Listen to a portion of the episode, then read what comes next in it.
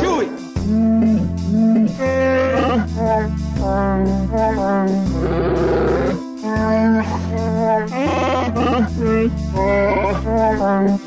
This is ridiculous.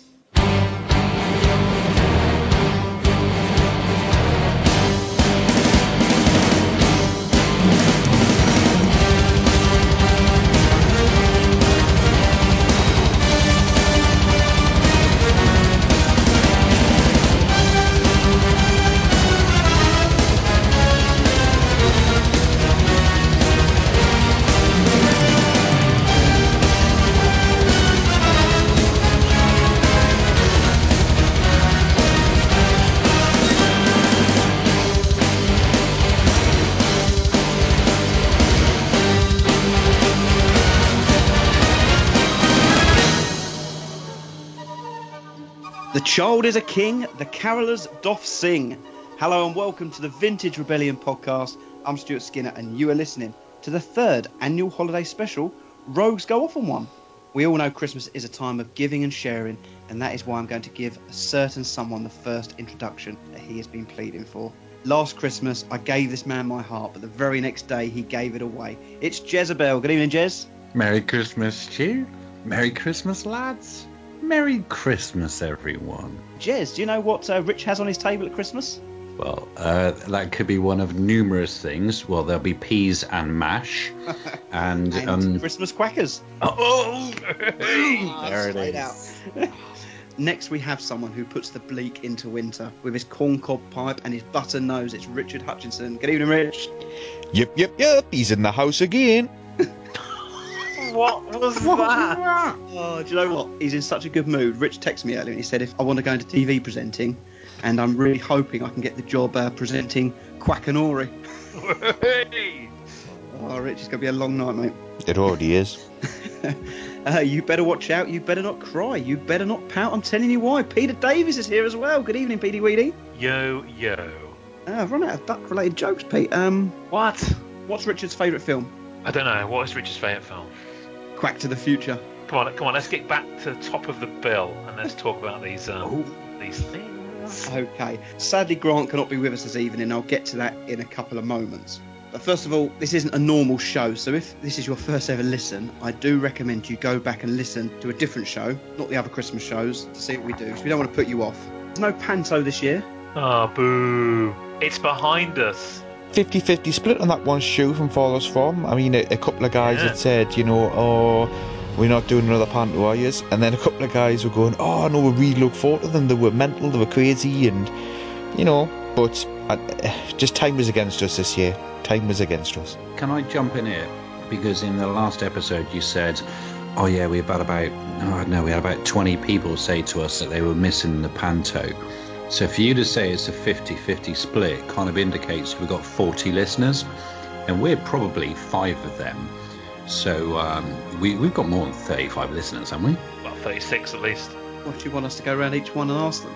No, no, I'm just saying, it's not a 50-50 split. I think you're just being very protective of the panto, really, because whilst it was all good fun doing it, Mm-hmm. Jez, according to data sources collected by Richard Hutchinson, MP, it's a 50-50 split. okay, what are the least downloaded episodes ever? Just, just throwing that question out Should there. we should we move on then, Stu? Okay, okay. I think episode two, people didn't like the interview. Who was that?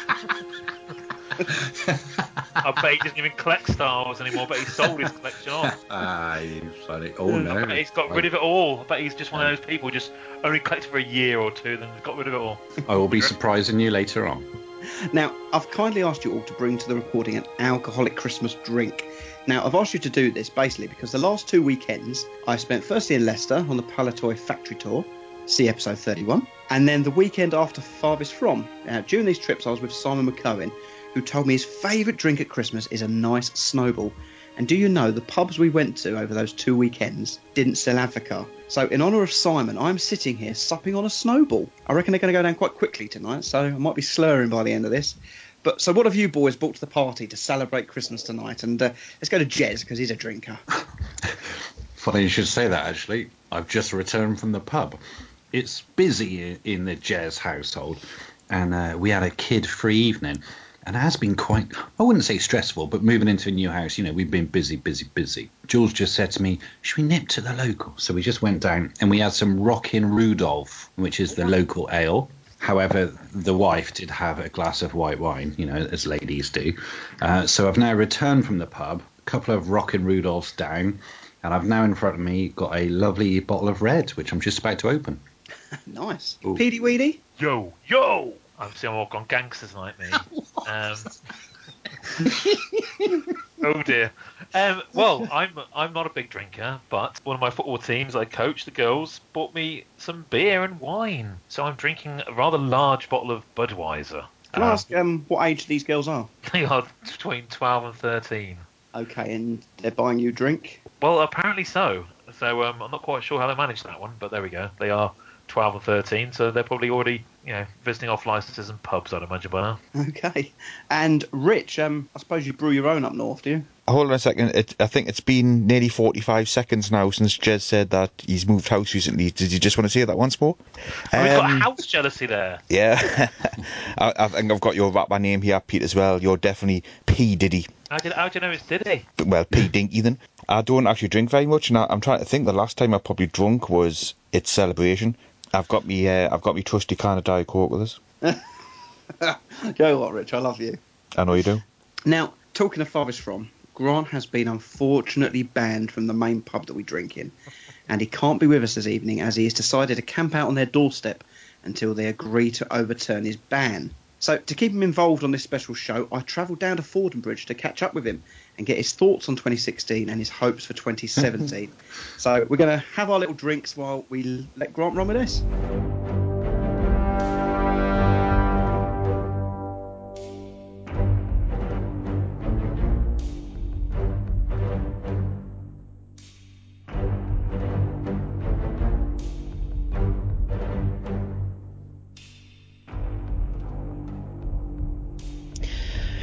Well, Grant, last night when the rest of us recorded our Christmas special, um, you were sadly missing, and I believe that you had um, a little excuse. Um, can you just remind us what that excuse was again? Uh, yeah, sorry, mate. I was double booked. I'd accidentally bought myself tickets to go and see Rogue One for the third time, and uh, booked those tickets with a load of my closest friends, and couldn't make the recording. So my bad. Sorry, sorry. Well, so you went to see Rogue One for the third time. Now that's not not like you. Normally you're up to double double figures by now. Um, what do you think of Rogue One so far, then, Grant? Well, I'm on five now, Rich, but I do need to have a break because I'm starting to just get laser noises in my head. Um, I thought it was outstanding. I thought this was the Star Wars prequel we've always waited for. I'm thinking to myself, you know, a lot of good mythology also always has a lot of undertow and subtext within the uh, within the within the script or within the narrative, and I wonder if the authors intentionally put in things like, you know, was it a social commentary on sort of imperialism in the Middle East by, you know, mining for power resources and, you know, just loads of stuff like that. I just thought, you know, I was actually bowled over by the amount of quality within this film, both from the filmmaking point of view, the fact it looked like a Star Wars film, felt like a Star Wars film. It feels like they found part one of A New Hope. Um, I thought it was outstanding. If I was to watch all the Star Wars films today, for the first time, I reckon this would break the original trilogy and probably be in the third spot, really close to the second spot. I thought it was utterly outstanding. So even from everything you saw in the trailer, did this meet your expectations, or did it, you know, just totally blow you away? Um, that's a really good question, actually. Um, I don't know. I think because we we, we are so spoilt these days, um, I wasn't so engaged as I was with the Force Awakens, and it kind of you know we're so busy these days. I, I it kind of crept up on uh, crept up on me. So I think they've they've they've achieved an incredible thing. You know, everyone said that when Disney took over, the um, they were going to destroy Star Wars, and I I think they've done everything in their power to make Star Wars as good as it was. back in the 70s and 80s. Um, I think it's uh, they've made two fantastic films, and you know they haven't Disneyfied the Star Wars world. I mean, Rogue One was pretty brutal; everyone died. So, uh, yeah, I love this film. I thought it was absolutely brilliant, and I, I prefer it to Force Awakens. And God knows what they're going to do with Episode Eight. If they're going to carry on uh, on this trajectory, I mean, Episode Eight might even get into that number two spot. yeah, I agree with a lot of what you're saying there. Now, Grant, you've said that we're you're super busy and we're all absolutely busy, but you've still had time to prepare our intro for the podcast for this month's um, special episode. So I believe you've got some thanks to say for the intro. Yes, well, I stole it actually, uh, just like they stole the Death Star plans. And as we are the Vintage Rebellion, uh, we rebel. But we should actually give a shout out to uh, a video uh, company that uh, they make sort of like film film related cartoons on YouTube on a YouTube channel. Uh, it's called How It Should Have Ended. It's a fantastic YouTube channel, really creative, and they made uh, that uh, Chewbacca Silent Night sort of Christmas song. And I kind of stole it and put it at the beginning because we've run out of time and, and I couldn't think of anything else. So uh, go check out their channel. Now, Grant, um, we'll just briefly talk about 2016 because I think out of all of the five of us, your collecting habits have probably changed the most over 2016. Um, so, how would you summarise 2016 in the life of collecting of Grant Criddle? Well, I think it's it's it's moved past uh, vintage. You know, it's more about Star Wars again. Uh, you know, much like it was in uh, the 1990s, where I was looking forward to the prequels, and anything with Star Wars on it was great. Um, I think uh, the I love living in today's Star Wars and not just in yesterday's Star Wars and celebrating today's Star Wars. So I've moved into the modern lines, but not so much the stuff that you can get in the shop, more the stuff that's sort of cinema orientated or cast and crew items and stuff like that. So I think that's where the biggest change has been. And also, uh, I feel that I can't justify the markup in prices on um, action figures. So I've sort of moved away from action figures. And what's been most interesting, especially when we've created this uh, Beyond the Toys Facebook page, is celebrate the uh, celebrate the rest of Star Wars culture. You know, a lot of the stuff that's posted on that page is stuff I haven't seen before, and I think it's really fertile ground to investigate. You know, sort of uh, new territory in, in terms of uh, vintage Star Wars stuff, or maybe stuff that hasn't been brought to the surface in quite a long time. And I think that that to me is really exciting. I mean, I've seen a 20 back you know, uh, I was going to say Greedo, but I don't want to upset Stu there. I've seen the 20 back Walrus Man, and when, you know, it, it is interesting, it is exciting, but it doesn't. I think the problem for me is, is um, I've started seeing these carded figures as value, as money, and not as 20 back Walrus Mans, and I don't like that. You know, I want to celebrate for being a Star Wars item and not for the the value it holds because of its rarity, and that's been a bit of a turn off. But what's been great is that the oddball stuff is sort of uh, still very cheap, so I can still get excited about picking up Kenner jigsaws or um, HC Ford mini memos. So that's been an exciting sort of turnaround. Yeah, 2016 in general in the Beyond the Toys has really exploded, I think, and, and you, as, as well as, you know, Craig Spivey and Mark Daniels, have, has been be, beyond some of that, pushing it, um, not just on the Facebook group, but also on the podcast and, and posts that you made on the, on the forum. Do you see a lot more people heading down that route in 2017, or do you think they're going to start pull back and go back to the toys as the prices are starting to decrease slightly? I, I don't think so. I seen I was looking at some carded figure sales uh, just today, and I thought, wow, I remember that being sold for thirty pound, and it was sold for three hundred ninety nine dollars. And I think it's you know it's not just what it is. It's Star Wars. It's Star Wars culture. It's Star Wars history, and I think that to me is really exciting. So if you're you know maybe not so much for the toy fans, but if you're a Star Wars fan, these these are different avenues in which you can enjoy the hobby. Yeah, that, I mean, I, I, brought that up the other night when we were recording. There's a huge difference between a Star Wars fan and a Star Wars toy collecting fan.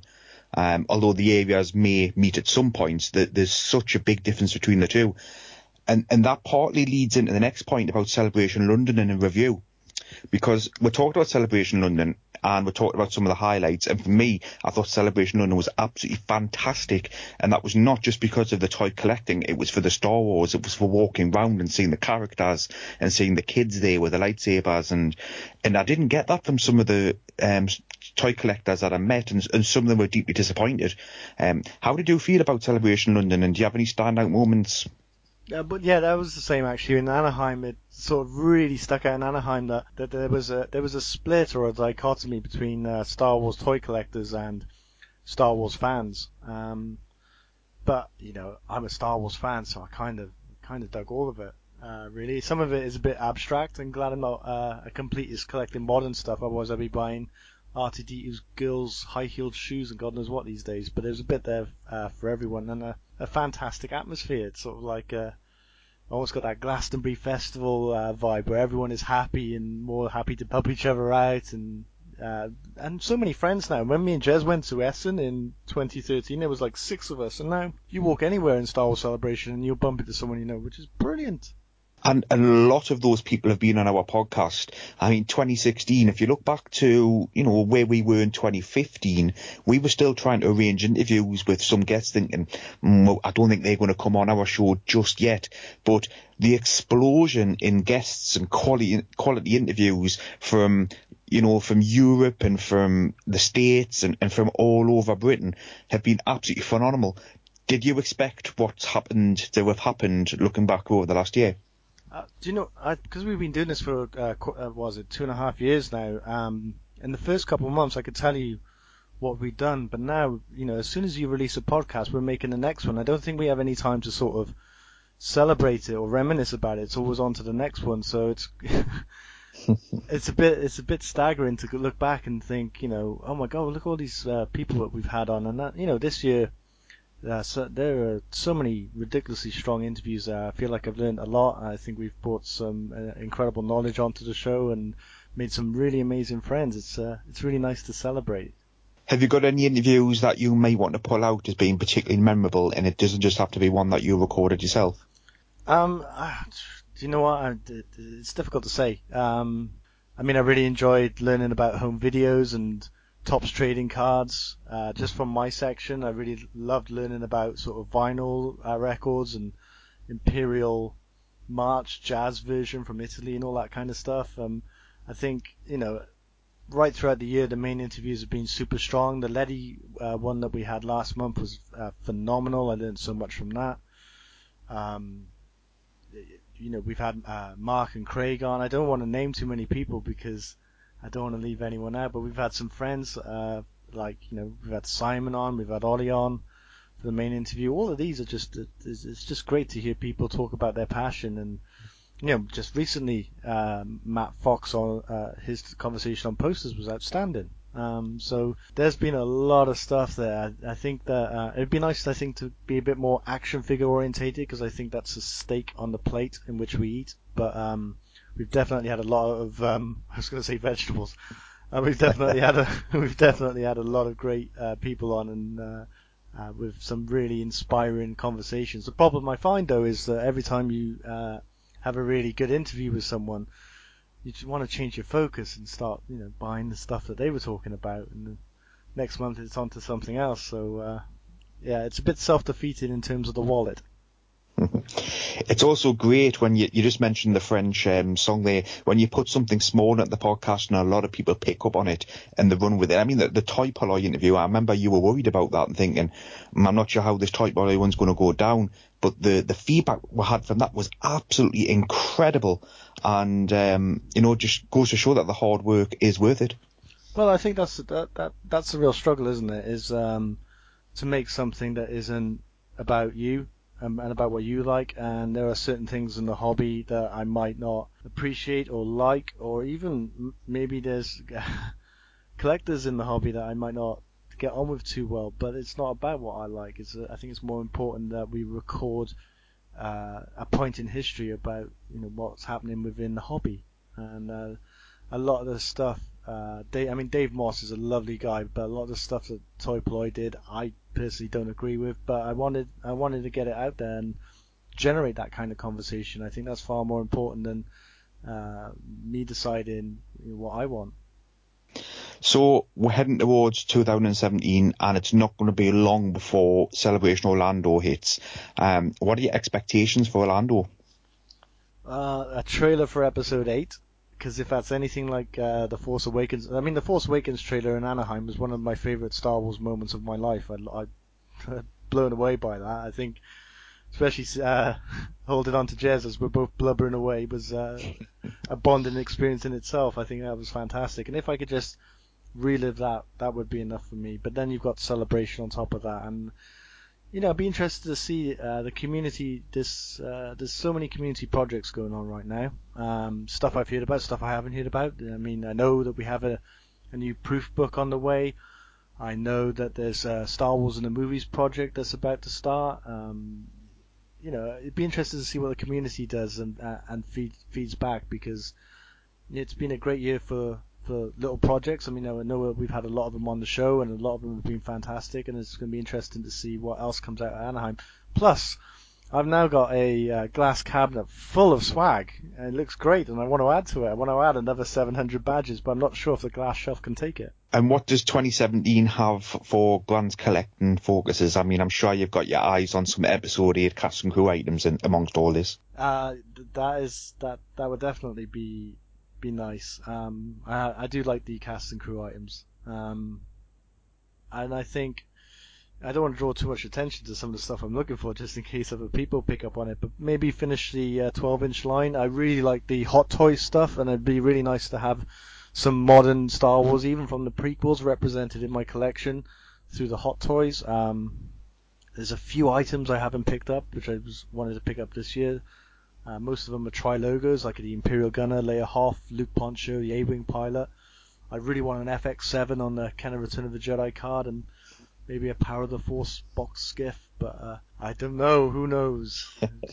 It's, funny you've said all that because we actually went through your five items that you were meant to get in 2016, and I think we actually worked out which ones you hadn't got and which ones you had.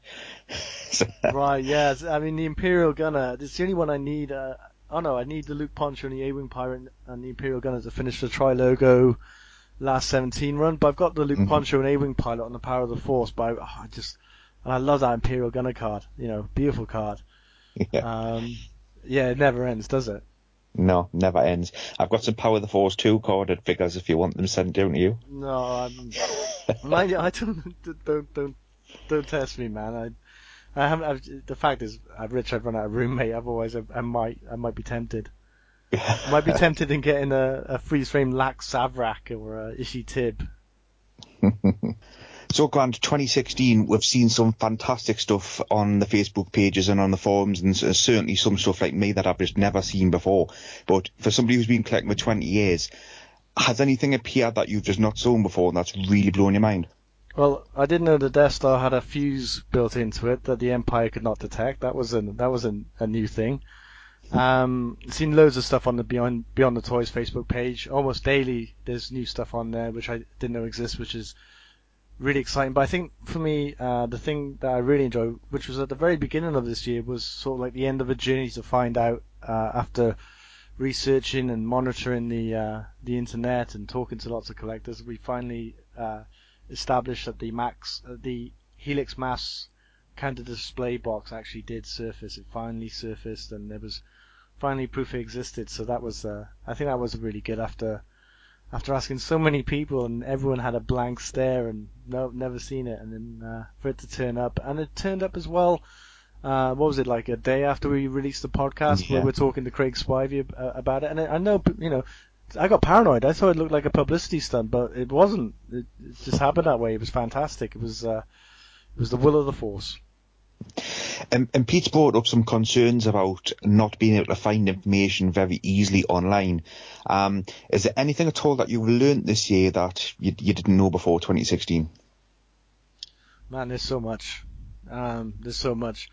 You know, that's the thing about doing the podcast is that there's so much content that we get from all over the place um, we're not subject matter experts. We get subject matter experts on. Uh, so there's been, I mean, I didn't know that there was a factory fault OPG uh, Ben Kenobi card on the orange card set called Ken Kenobi. You know, I did, there's tons and tons of stuff. I didn't even, I didn't know that, um, uh, in the UK that we did landscape posters where the rest of the world did portrait posters. I, I didn't know that.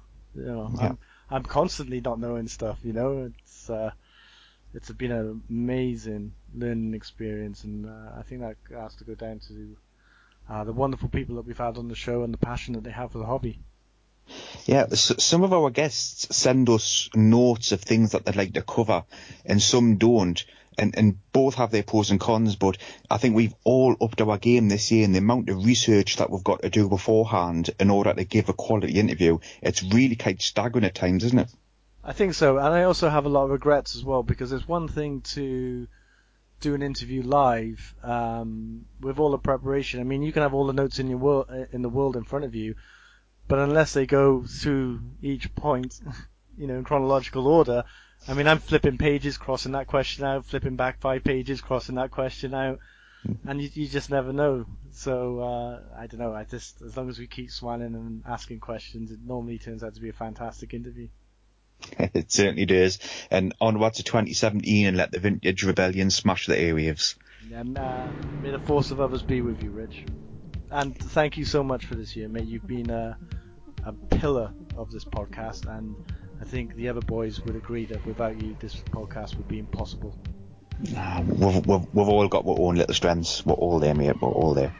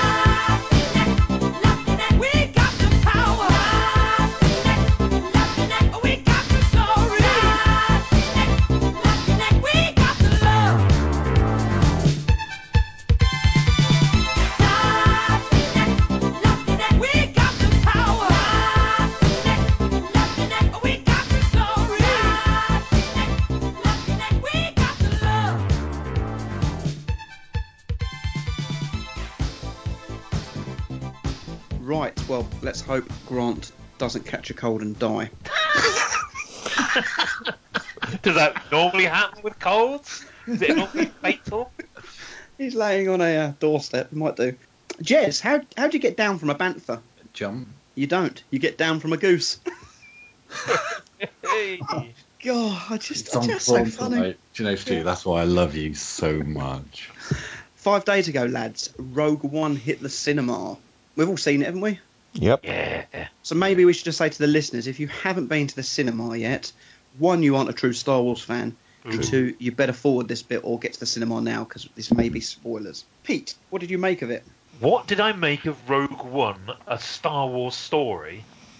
I really liked it. It filled in a lot of desires I had for Star Wars films. The thing I really wanted from it was a Darth Vader scene which would prove how horrible Darth Vader was. And we got it. And he put the fear of the fear of whatever into uh, into people. And I think it, for me, it was a proper prequel film. So you know, a story that uh, that finally gives us you know some kind of quality to the whole uh, sort of before A New Hope started. Um, but I, I, I, I can find very few faults with it. But uh, you know, it's it was just a real good yarn, good story, lots of cracking actors, just everything. I, to be honest with you, I'm very happy with it, and uh, I'm sure you know I'm getting very bored already with people nitpicking it. But there we go. So yeah, loved it, loved everything about it.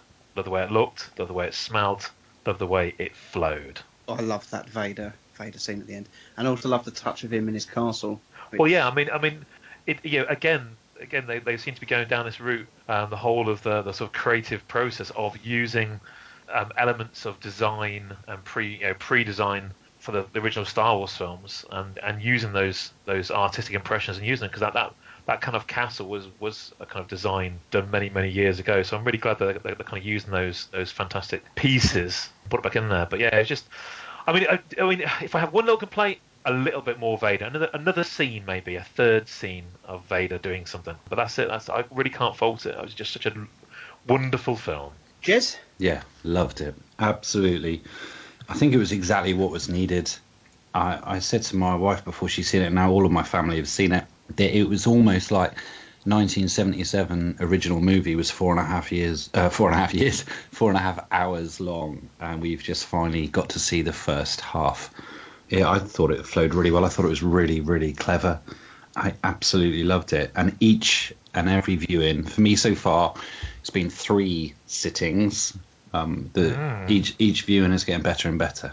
Um, once I got over the initial, oh right, yeah. So there's no opening scroll, there's no opening crawl. There's uh, you know the music is a little bit different. There's no big themes or anything like that. But once I appreciated that, and then went to the second one, just thinking, right, I know how this pans out. Now let me enjoy the movie a little bit more.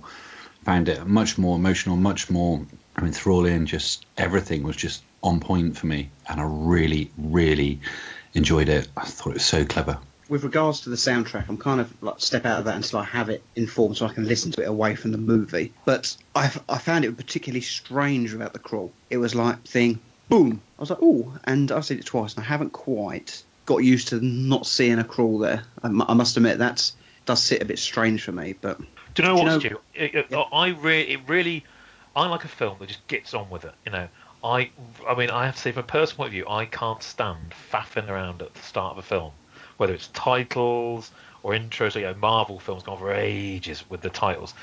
You know, and I, I really like that. It's like, well, you sit down, the the thing goes up. This is the film. Bang, we're in the film. And you know, faffing. I don't like faffing at a film.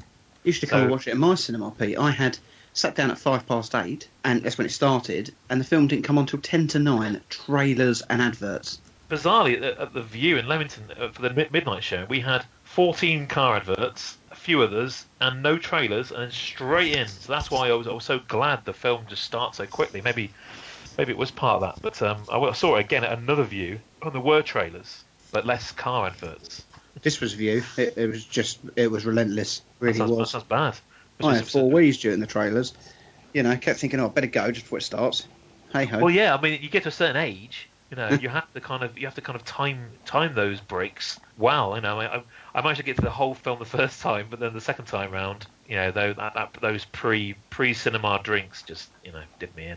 Rich, Well, I was probably the most critical of the Force Awakens amongst us in that didn't find the characters really that exciting, and I was a bit fed up with the whole everybody's a superhero. Um, you know, Rey could have taken Rambo's role on and destroyed the whole of the Afghanistan army with a, you know, a chicken McNugget or something. I wasn't really thinking this was going to be one of the best films that I've seen for a while, and it got off to a bad start because when I got there, my tickets had already been printed out by somebody else, and the cinema had double booked me seats, and I had to wait like an hour and a half to go and see the next showing that that had available seats because all the all the seats were uh, sold out. But I've got to say, I thought it was an absolutely fantastic movie. I found the characters miles better than the characters in The Force Awakens. I enjoyed the fact that they, there were flaws in all the characters, which is exactly what I expect to see. I'm not a fan of any of these Marvel films or these DC films because even though I haven't seen Guardians of Galaxy 2, for example, I know exactly what's going to happen in Guardians of Galaxy 2. You know, there's there's no surprise to any of them. There's no surprise to any of the Superman movies or Batman movies, anything like that. You know exactly what's going to happen. Whereas with Rogue One, as I'm watching it, I'm, you know, you're thinking, oh, that character's got to survive. You know, that character could die at any moment, and and you know, it was interesting the way that they killed a lot of the characters off. It was a good touch, and it, it made it much more of a believable film for me. Rich, outside of Star Wars, are there any films you like? I, I, lo- I watch a lot of films, yeah, I, I do. I enjoy a lot of films. I'm just, I'm not a That wasn't- that wasn't the massive. I'm just not a massive superhero fan. I've never been, you know, I've never been into a lot of the Marvel movies or the X Men or anything like that. I, I find them really boring, and I find them all the same. What was everyone's favourite character? Just a quick sweep. Tough K2. question. Tough question. K2SO had some nice little lines, yeah. Out of the new characters, you mean? No, mate, The Um, Force Awakens. Good God. I did, mate, No, I- I'm not thinking of Vader. Whilst they're thinking about it and you know putting a couple of tuppence in the brain cells, Chirrut, I loved it. Uh, K2, loved him. Yeah. Cassian Andor, Chirrut, loved yeah. it. But the whole relationship between Chirrut and Baze, I just thought was awesome. Mm-hmm. They're really, really good. I, people talk about, oh, there wasn't a great deal of time for character development. I thought there was. There wasn't time for character development, but I thought the actors did such a great job that the relationship between them I thought was extremely good. I mean, I got Predator out of the whole Chirrut and Baze, the way they are looking after each other with, you know, Jesse Ventura and the other guy from Predator. I just, I got so much out of the characters. I, I didn't need a great deal of time for development. And whilst people are like hanging on, oh, not about time this, what about this? You could go back and analyze the original trilogy, couldn't you, and say exactly the same things, but we just grew up loving them. And there's so many people just analysing this after one viewing. It's just like, you know, back off. It's amazing. That's all there is. And if I say fact, that means it's true. Fact.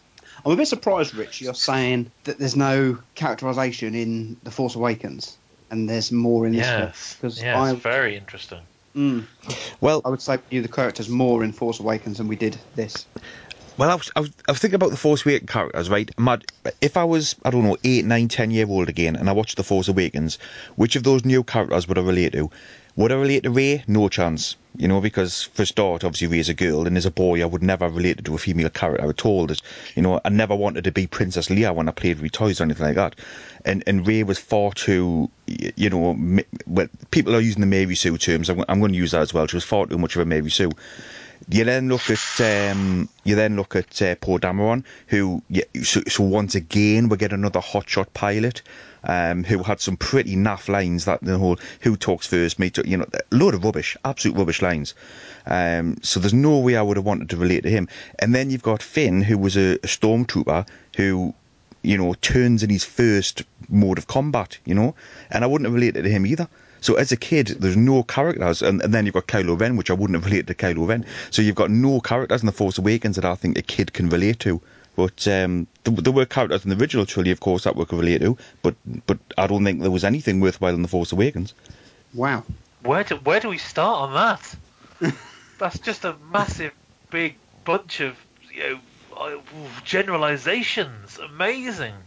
I want to go back to the whole Mary Sue thing. I know the very sweet thing I think is a, a very cheap line, but uh, I think I think I completely disagree with that. I think that that the Rey character is is not a girly girl character where you go, oh no, she's female, I can't relate to her. I think you can relate. I think I think a lot of a lot of kids relate to Rey because she's someone who is in a you know situation of kind of like you know being a bit lost. Doesn't matter whether she's male or female, and I think you can relate to far far more easy. You know, somebody who's who's got the sense of adventure, just like Luke had, as we know in the first of films. And I think you know ev- they always say that, uh, well, or people or experts say Luke is the one that that uh, you don't relate to, but you really are, and Han Solo is one you want to be but can't be. So you're basically Luke if you're a boy, but um, for girls, you know, it, it would have probably been Luke or Leia. I think. I think you could you could relate to either. But yeah, just huge generalizations, Rich. I'm quite you're quite vicious against Force Awakens. I know. I. I did enjoy the Force Awakens. I just, I just never got carried away in, in the, in the whole, you know, everything's awesome, everything's amazing. Well, to me, it clearly wasn't. I, I found this film to be a lot better. He was quite damning, wasn't he, on Poe Dameron as well? The whole Yeah. who took force, you took force. Right, Poe is an aircrew mate, and aircrew mates, as well as being very, very gifted in numerous areas, they've got a great chat uh, and they are funny people. So the fact that he says, "Oh, you know, who talks first? You talk, me talk," it, it doesn't matter because he was a method actor. All right, method acting. He went off to the Stanislavski School of, of Acting and thought, right, I need to get into the mind of an aircrew person. Uh, and that's exactly what he did. So most believable character. You watch the Oscars, Poe Dameron is in there. Um, because these guys, they believe it. How do you know when a typhoon pilot has entered the bar? He will tell you. Um, a- and that's all about that. So, you know, Poe Dameron nailed it. Next. I, I am a bit lost. I'm a bit lost to, to, to, to how the characters in these films aren't padded out. I don't know what people are after. Whether they want you know a good two hours of of in depth you know character analysis. You know you get enough information from all the characters. You get a bit of background. You get a bit of present. You get a bit of you know motivation. Uh, especially in, in, in, in Rogue One, you got that, and I was very surprised to see people people criticizing the, the lack of character development, which I think all the characters had their their motivations very quickly put out there. And I think uh, to to have a an ensemble cast and to have as much information as we did was was excellent. I think a, it takes a real skill to not dwell on characters. You think of what Marvel films are like. Um, you, you know, the the bad ones tend to, to, to relate too much to the origin stories, and the good films, the ones who have an ensemble cast, like like the Avengers, and don't go too in depth into the origins. You just kind of get on with it. You know, this yeah, this guy doesn't like this. This is why he's angry. This is why he's now doing this. Let's go, and, and we're done. Or you can introduce it half of the film. But uh, I'm I'm finding it personally very hard to criticise. I'm surprised, Rich, that you're saying about there's some bad lines in The Force Awakens, where if you actually went back and sat and watched Star Wars, Uh, there's some extremely cheesy lines in there. In fact, Alec Oh. Guinness wasn't happy, was he, with some of the. I'm, I'm not going to I'm not going to defend any script. You know, yes, there are some terrible lines in Star Wars. There are, but there are some real bad stinkers in the Force Awakens. You know, we've had this conversation a year ago, so I don't really want to go spend too much time on the Force Awakens. But th there were cringe-worthy lines in the Force Awakens like that. You know, who talks first? You talk first. to- That that's oh, I die at that. It's not even remotely funny. But whereas when you've got the oh, the the, the character in um, you know, the blind character when he puts his blindfold on, he says, You're kidding me? That's delivered so well. That is That was funny. that was really funny compared to that line. You know, just nah, naff. I'm astounded. Rich, just out of interest, how, how would you rate the eight films? Where are they in a list for you? I, I would like to know where. I must the admit they do change frequently. They do change a lot. As you are at the moment. As you are at the moment, right? I'd say Empire's my number one, although I've always been critical of the Yoda scenes. I would say, what? well, the, the Yoda scenes slow the whole film down, and it would be, you know, it, it needed to be much quicker. But I understand why they did it, and you know, the the way it started with a bang. Um, but Empire's my number one. I would say number two is probably Jedi. Third would be New Hope. Fourth would probably be Rogue One. Fifth, The Force Awakens. Six, probably The Phantom Menace. And then Revenge of the Sith with Attack of the Clones, the weakest of them all. Although, I- although I do enjoy Attack of the Clones, I, I enjoy all the Star Wars movies. Let's not list them, lads, but where have you got No. Rogue One at the moment in your eight? So pretty high. I mean, I'm not going to list because I won't list. People say listing and haven't thought about it. It's like trying to choose your favourite kid. Can't do it. Who is I love them all. kid, Jez? you done very nearly said it. It must change sometimes, but Yeah, right now, of course, is it? Of course it does. I've, I've come up with a, a, a little diagram in my head. I've got two circles. In one circle, I have all the films, apart from episode one and episode two. They're in another circle. They're in the other circle, and that's where they're staying. That's how I rate them. I enjoy um, the Phantom Menace now. I can't. I, I, I can't. I can't. Cannot enjoy that film. I cannot enjoy that film. I think Darth So Maul was there. is a genius character. Yeah, He is. I think, and the music in the Phantom Menace is up there as one of the best soundtracks. So I think there's some great parts of the Phantom Menace. And you put it in a separate circle. Do you know what? I love them all. If they're on TV, I'd watch them. I I love the whole lot, and uh, I think it's just a great time to be a Star Wars fan right now. And Joe, what I think I think we need to move on from this. Just just one point though. Okay, I was watching Home Alone Saturday, Oh, and great um, film. Great film. Macaulay Culkin in that is meant to be eight years old, where Anakin in The Phantom Menace is meant to be nine years old. I've put him three, four years younger than Macaulay Culkin in that film. Yeah, fair one- point. Right, so moving on from that, 'cause we could discuss Rogue One all day. Um, let's go to one of our catch-up interviews. Grant caught up with previous guest Mark Hockley.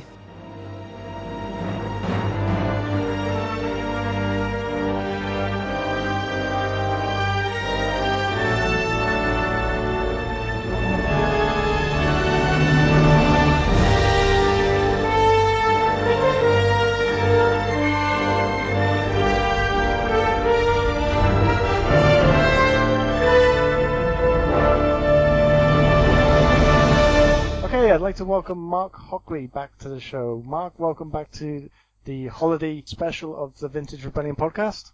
Thanks, Grant. How you doing? I'm doing well, mate. How are you? I'm good. Yeah. Ho ho ho. Ho ho ho. uh, Mark, you're on our June episode, episode 25, and we're actually recording this five, not six months since then. How has the rest of the year been? it's been good. Yeah. It's it's been good. It's been nerdy. It's been uh, social. Yeah. It's um, we've had one furthest from and coming up for the second furthest from since then. So yeah, all good, mate. All good. Well, we by the time uh, this has been aired, we would have already been to Farthest From and watched Rogue One. Uh, did you enjoy Wow. Rogue One? Um, I'm yeah, of course I did. I really like that, but I shouldn't say I'll spoil it. No, it was um, yeah. Uh, I'm, I'm hoping it's going to be as good as uh, we're all hoping. I can't see it not being. I mean, it's got the potential to be the potentially it could be the best film of all of them, couldn't it? Can we be that optimistic? Well, it's going to be in the top five, I reckon. Oh, definitely, yeah. It's it's it's straight it's straight in at number five, even if it's even if it's below par, isn't it? But it's it's potentially it's potentially could be the story it's telling. Even though we know we think we know the whole story, it's just uh, it's the perfect setup, and and with the placing of it, you know, being you know just before we the, the story that hooked us all in the first place. I think if it's if it's done right, it could be one of the best ones. Uh, are you falling for any of the Rogue One merchandise? No, I'm, I, I don't. I, I, to quote Frank Muse, don't get caught up in all that modern schmuck. No, I um, no, I try and stay out of it all because more out of a lack of space than anything else. But well, and money, I guess. But um, I've seen a few of them, and I, you, you, you buying them? Uh, no, I do catch myself now buying the odd uh, book, and you know I'm a bit partial to some Right. light up chopsticks or whatever. Random, yeah, yeah, Uh, oddball as it would have once been called. The um, yeah, I, don't know. I, I like the um, I, I feel bad enough I end up getting caught up buying the magazines rather than just reading stuff online. If I actually go out and buy magazines because it's got the cool cover, there was some cool covers for for Rogue One recently, and all the magazines are doing like several covers. So um, yeah, I buy some of those, but that's what that's where I draw the line. And we'll see if it is the best Star Wars film of all time. Maybe we'll, we'll be tripping over each other at Toys R Us. well, I, do- I have got a prop item. I have got not a prop item. Oh know I do. I do have a, a little prop item, and I do have um, uh, some cast and crew bits, but the, the same same bit that you you have as well. The the um, the tom bag, the, Yeah. the kit bag. Yeah, that's that's cool. And and a friend of mine worked on um, worked on it for a little while and, and managed to pick me up a, a little prop item. But um, but yeah, I should, probably shouldn't talk about that. Get me in trouble. But yeah, it's um, the the stuff looks cool. The, the toys look cool. Um, apart from all the warnings on the back. But the um, yeah, I, I try and keep it pre eighty five. Interestingly enough, uh, Rogue One cast and crew stuff, finding that quite difficult to come across, especially in Mm. comparison to the Ep 7 stuff. Have you come, managed to come across much of the crew stuff for Rogue One? No, not at all. And it was one of those things that I've seen, you know, seen people wearing that stuff, but they all seem to be people that directly worked on the film. It's like this, the thing that whenever, whenever a crew go from one film to the next, they're all wearing the crew items. So I've seen a lot of the grey t-shirts and some of the military coats in, um, in like the army green. Yeah. Really nice, really nice crew items actually. but none of it seems to be finding its way to the secondary market, which is which is what you know, which is what they'd want certainly. And, and as much as as we we all like to have things in our collection that are that are cast and crew and that we probably shouldn't really have, it's uh, it's uh, it's good in a way really that that's all staying where it should be. Only the odd thing finding its way out. Would you agree with me that probably the best time to get cast and crew stuff is directly after the production of, has finished, rather than you know several years down the line, like possibly the Rogue One ship has sailed, and the chances of picking up many items now is going to be quite difficult. Yeah, I can't. Well, I suppose there's always a chance there was people that worked on it that held stuff back, waiting for the release of the film. Um, there might be a little wave of that, but for the most part, the, the cast, the cast and crew items for the film tend to be produced uh, in the last month of the production, and don't actually always even reach the cast and crew till months after the production finishes, and then they all wear it on the next job. So, I mean, I've done extraing in the in the past and and stand-in work and stuff on films, and, and you see everybody wearing the cast and crew items from the previous production. Um, and so what, January, back January 2015, I worked on a film called Genius. Everybody had come, well I say everybody, a lot of the crew, the ADs and that had all come from, uh, Force Awakens and they were all wearing those items and it was like torture because no one wanted to sell it and everybody had the puffer jackets and, uh, the main unit puffer jackets and, and stuff on, and it was just like everywhere you look, someone was wearing it, dropping tea down it, and you're like, no. so, um, but yeah, yeah, it's uh, probably I would say the best time is to, yeah, is apart from that little wave that you probably will find in January, where people have bought an extra one and stashed it away. Um, I should think most of that stuff's been worn or, or put away in an attic somewhere. Well, fingers Um, crossed. Um, oh, I hope you find some stuff, mate. Yeah, I hope you find some stuff. I'm always always looking. Um, Hmm. some of the favourite things you said back in episode 25. Wondering how you got almost adding these to your collection. Uh, you said you're interested in things like leaflets, baggies, and Lili Ledy items. Have you managed to pick up any more of that since June? Yeah, a few bits actually. Um, I was looking back earlier today actually, thinking, have I bought much since then? And um, I've actually bought more than I thought, which is probably what we all do. But it's like on that on that tip, Ledy wise, I had a piece arrive today, which which I've been after for years, literally for about four years, which is the 12 inch Leia Lili Ledy doll, or large scale action figure as Lee would call them. She arrived today, and I, I got that uh, off eBay actually for a, for a Mexican uh, Mexican seller because I went on holiday to Mexico earlier in the year and couldn't find anything, literally nothing, and uh, and I, I had such hopes, but um, yeah, so I picked that up. Um, baggy wise, I got my first two uh, Woolies eight packs this year. My first ten pack, um, the JC Penney ten pack, um, the Hero one, um, Ewok four pack. Yeah, so quite a few multi packs. I'm on the, the Vader Emperor's Royal Guard and Emperor Return of the Jedi three pack. And Popy is the other thing I, I collect, and I've picked up a few more of those as well. Um, I'm only up to up to nine now. Um, really nine. How many is there in the set? Fifteen. Wow, yeah. you're almost there. It'll be years, mate. I'm doing that really slowly, and the, they're getting really hard to get complete. The, the leaflets are, are really, really hard to find now. Let alone that little scrap of paper that R5D4 needs. But you know what? I almost But, um, I almost bought some leaflets on eBay the other day because they were twenty five pounds. Yeah, And I was like, wow, these leaflets, these leaflets are super rare, I think. And I went to buy Yeah. it. They're reproduction ones. I saw that. Yeah, I was talking to Frank about that actually. It- I mean, In a way, it's a surprise it hasn't happened sooner, Right. but because of the amount of repro stuff that's getting out there now. But yeah, bastards, right? It's um makes it even more of a minefield. And um, I mean that's the only saving grace that I did my loose run so long ago that it was the the repro weapons then were so obvious. They were painted or they were just you know simple float test and that. And, and if you read you know Chig now, they they're getting you know harder and harder to spot. Um, and yeah, now it's in now it's in Popy and that as well. So yeah, it's uh, it's a bit of a minefield. But that's why you know the resources, these websites and that that are out there that that we all covet so highly are, are just so great because it's just literally you know it's just a library you can go straight to and you can hopefully make an educated decision when you're buying stuff. Too good to be true, it normally is, right? Right, yeah, for sure. Uh, well, looking back at 2016, any any major highlights for you, Mark, except for obviously your major enjoyment of Rogue One? Yeah, well, I finally got a vinyl coat Jawa thanks to, to Nick. Um, so that was that was something I'd, I'd never owned. Um, I'd had a like a cut down Cape Ben Kenobi one since the 90s that had been sat in my collection. That was always like people looking, oh, and you got a Viking? No, it's fake. Oh, like, oh right. so I've finally got a real one, and there's no better guy than Nick to get one from. You just you just know it's you know 200% right. So that that's that's brought me a lot of pleasure. And I got a DT uh, Luke baggy, which is great. I got that from Jeff, who's who's my de- uh, dealy um, my baggy dealer or my dealy bagger, um, whatever the hell that is.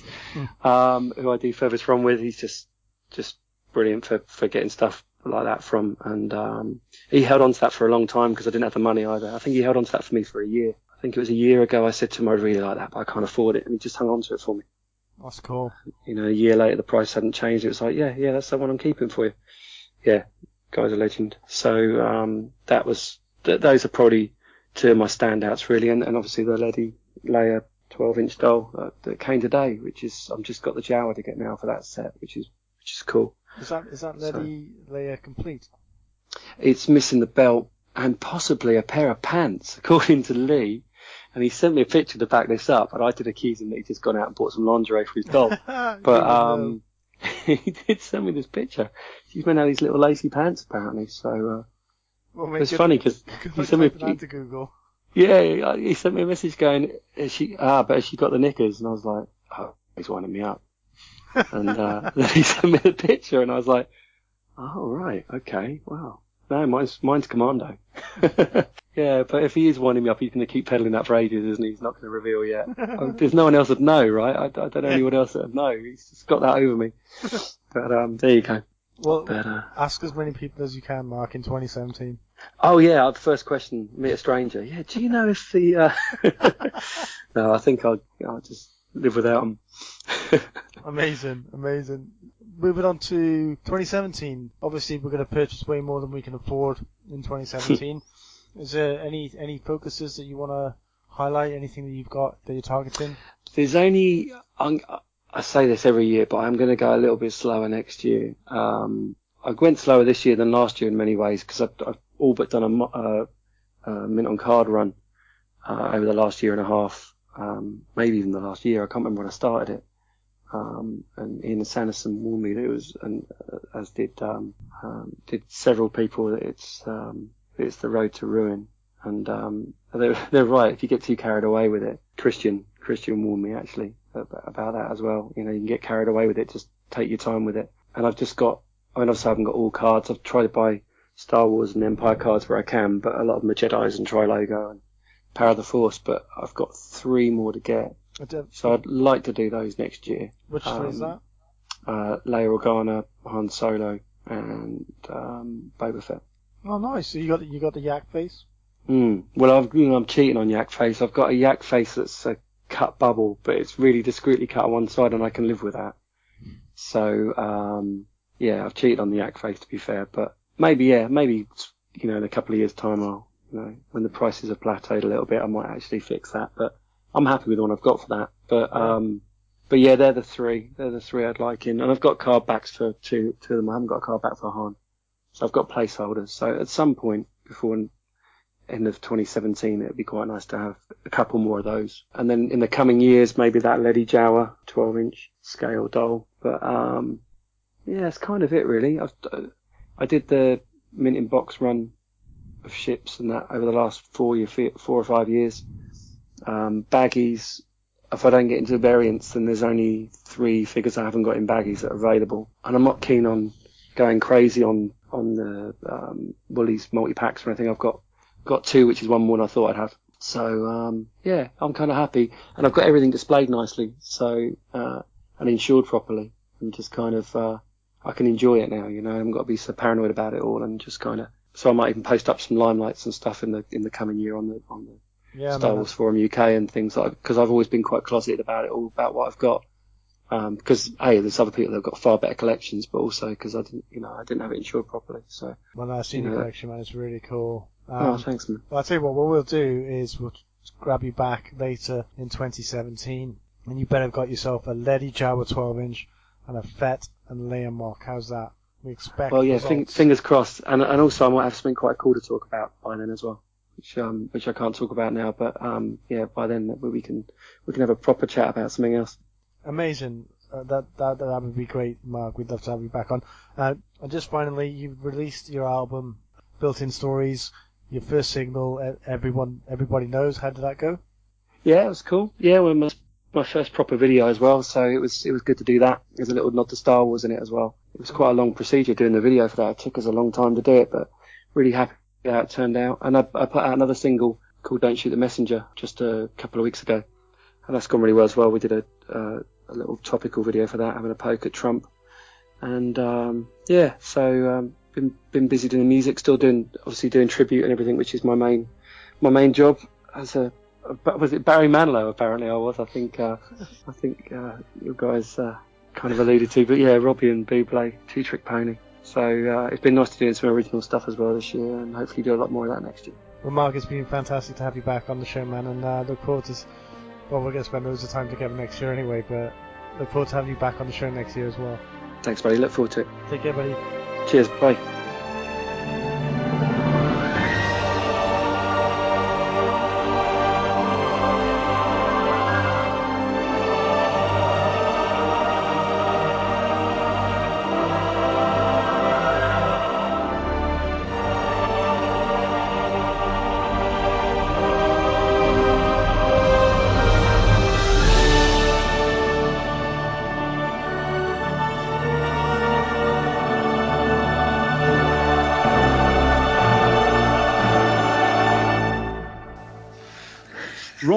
Thank you to Mark Hockley for coming back on and talking with us. You know, Jez, you're just saying you had gone to a bar tonight. I went to a bar the other day. This little Ewok strolled in and he stood next to me and he went to the, the uh, barman. and, I'll have a whiskey and um, soda. The bartender says, "Oh yeah, sure thing." But why the little pause? And he went, "Don't know. I've had them all my life." Oh, funny pooer. Oh, I'm running out. Right, lads. Obviously, 2016 was was quite the year, and we had celebration in our own fantastic London. Uh, let's let's just have a quick recap of that and thoughts going looking back at it now and what still stands out for you. So let, let's start with old Dicky this time. absolutely everything I expected to be and more so. Um, some fantastic highlights of celebration, going all the way from sharing the podcast stage with Gus Lopez, which absolutely had to be a highlight.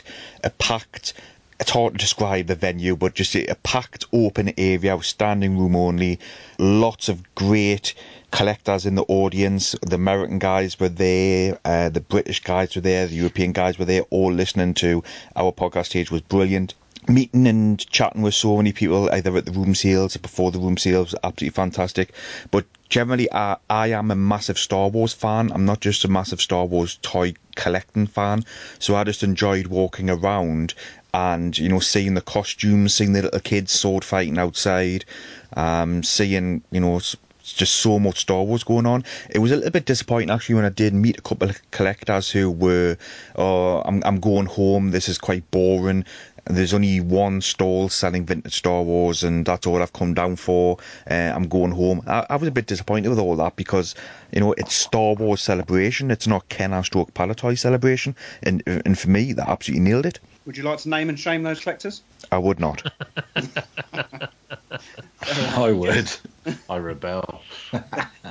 Jess? Absolutely loved the whole thing. Uh, What I thought one of the funniest things when we rocked up to our fan booth and we saw the fact that they had misspelt our name. Can you remember that? They had run out of space, hadn't they? So it was the did. Vintage Rebellion. They hadn't misspelled No. it, they just missed it. Yeah, it was What's it? dedicated to Rebel Vinta. What was it? It was Dead- Dedicated to Vin. Dedicated to That's Vinta. right. Yeah, Vin. What Vino? No, no, just Vin. That was it. I yeah, Vintage Rebellion podcast is dedicated to Vin. Brilliant. Yeah, No, that was that- great. Just seeing everyone taking over the pub when we were there. Oh, it's all about booze, isn't it? Really, that's not good. Uh, and then uh, just having Julie and the kids there on the Sunday, getting prevented with the uh, Star Wars Forum UK marathon proof. But just having everyone there, having it at our own doorstep, so lucky. UK has been massively lucky this year. What with Madame Tussauds and everything. Oh, it's just great. Great times. Really good times. Well, obviously the booth, because we're on the booth all the time, so my, my members are mostly booth related. But the, the people who just came and joined in with us and joining our crazy stuff to get their postcards. Uh, video two and three will be coming soon in the new year on the build up to the next celebration. So uh, watch out for those. But they were so much fun to film because the majority of people really wanted to join in and just you know let's you know let's let's join in on the Star Wars craziness and just you know be relaxed, don't worry about it. It's funny to see some costume people not join in on the silliness, which is quite funny, seeing as they were dressed in a costume. I always found that a bit odd that you're dressed in blue paint but don't want to uh, don't want to actually you know do a silly little dance as a Tauntaun uh, or a Tusken Raider. So um, yeah, I think I think interactive people. I mean, I think Star Wars fans on the whole are you know good fun. I think maybe if I had one little com- tiny little complaint, um, we didn't have that kind of overwhelming event thing that, that everyone bonds over. So it wasn't, you know, I mean, for example, if we'd had like an episode eight title, ev- that would have been the topic of everyone's conversation, which which is very similar to what happened at Anaheim. You know, all you could talk about was, "Wow, did you see the Han and Chewie moment?" You know, that that's what bonded everyone together. I think it needs that. I think every celebration needs a- a something to get everybody talking. It has to be a really big thing, you know. And since we've got all these, all these films coming out, I think it always has to be something interesting. So, you know, if anyone's listening from out there, you know, take note. You need to bond people together as quickly as possible because it helps the event go smoother. Yeah, fair point. it was my first celebration, so obviously you lot have all experienced it before, but it was all about the booth, really, wasn't it? Our our celebration. We had a, a focal point to it, so I just found the whole thing incredible. Just things that stand out to me really is is surrounding the booth and what we did, podcast stage as well, sharing it with Gus, the drinking and just generally the mixing. And I just want to say big thank yous to all the artists that supplied images for the postcards. They made a massive oh, and the fanzine all took time out and did it all for nothing. And I really did appreciate that as well. Just just loved it. Two people that obviously came to celebration as well, who we spent our evenings with, and some of the daytime was Ed Grant and Simon McCohen, and I managed to catch up with them to discuss their 2016.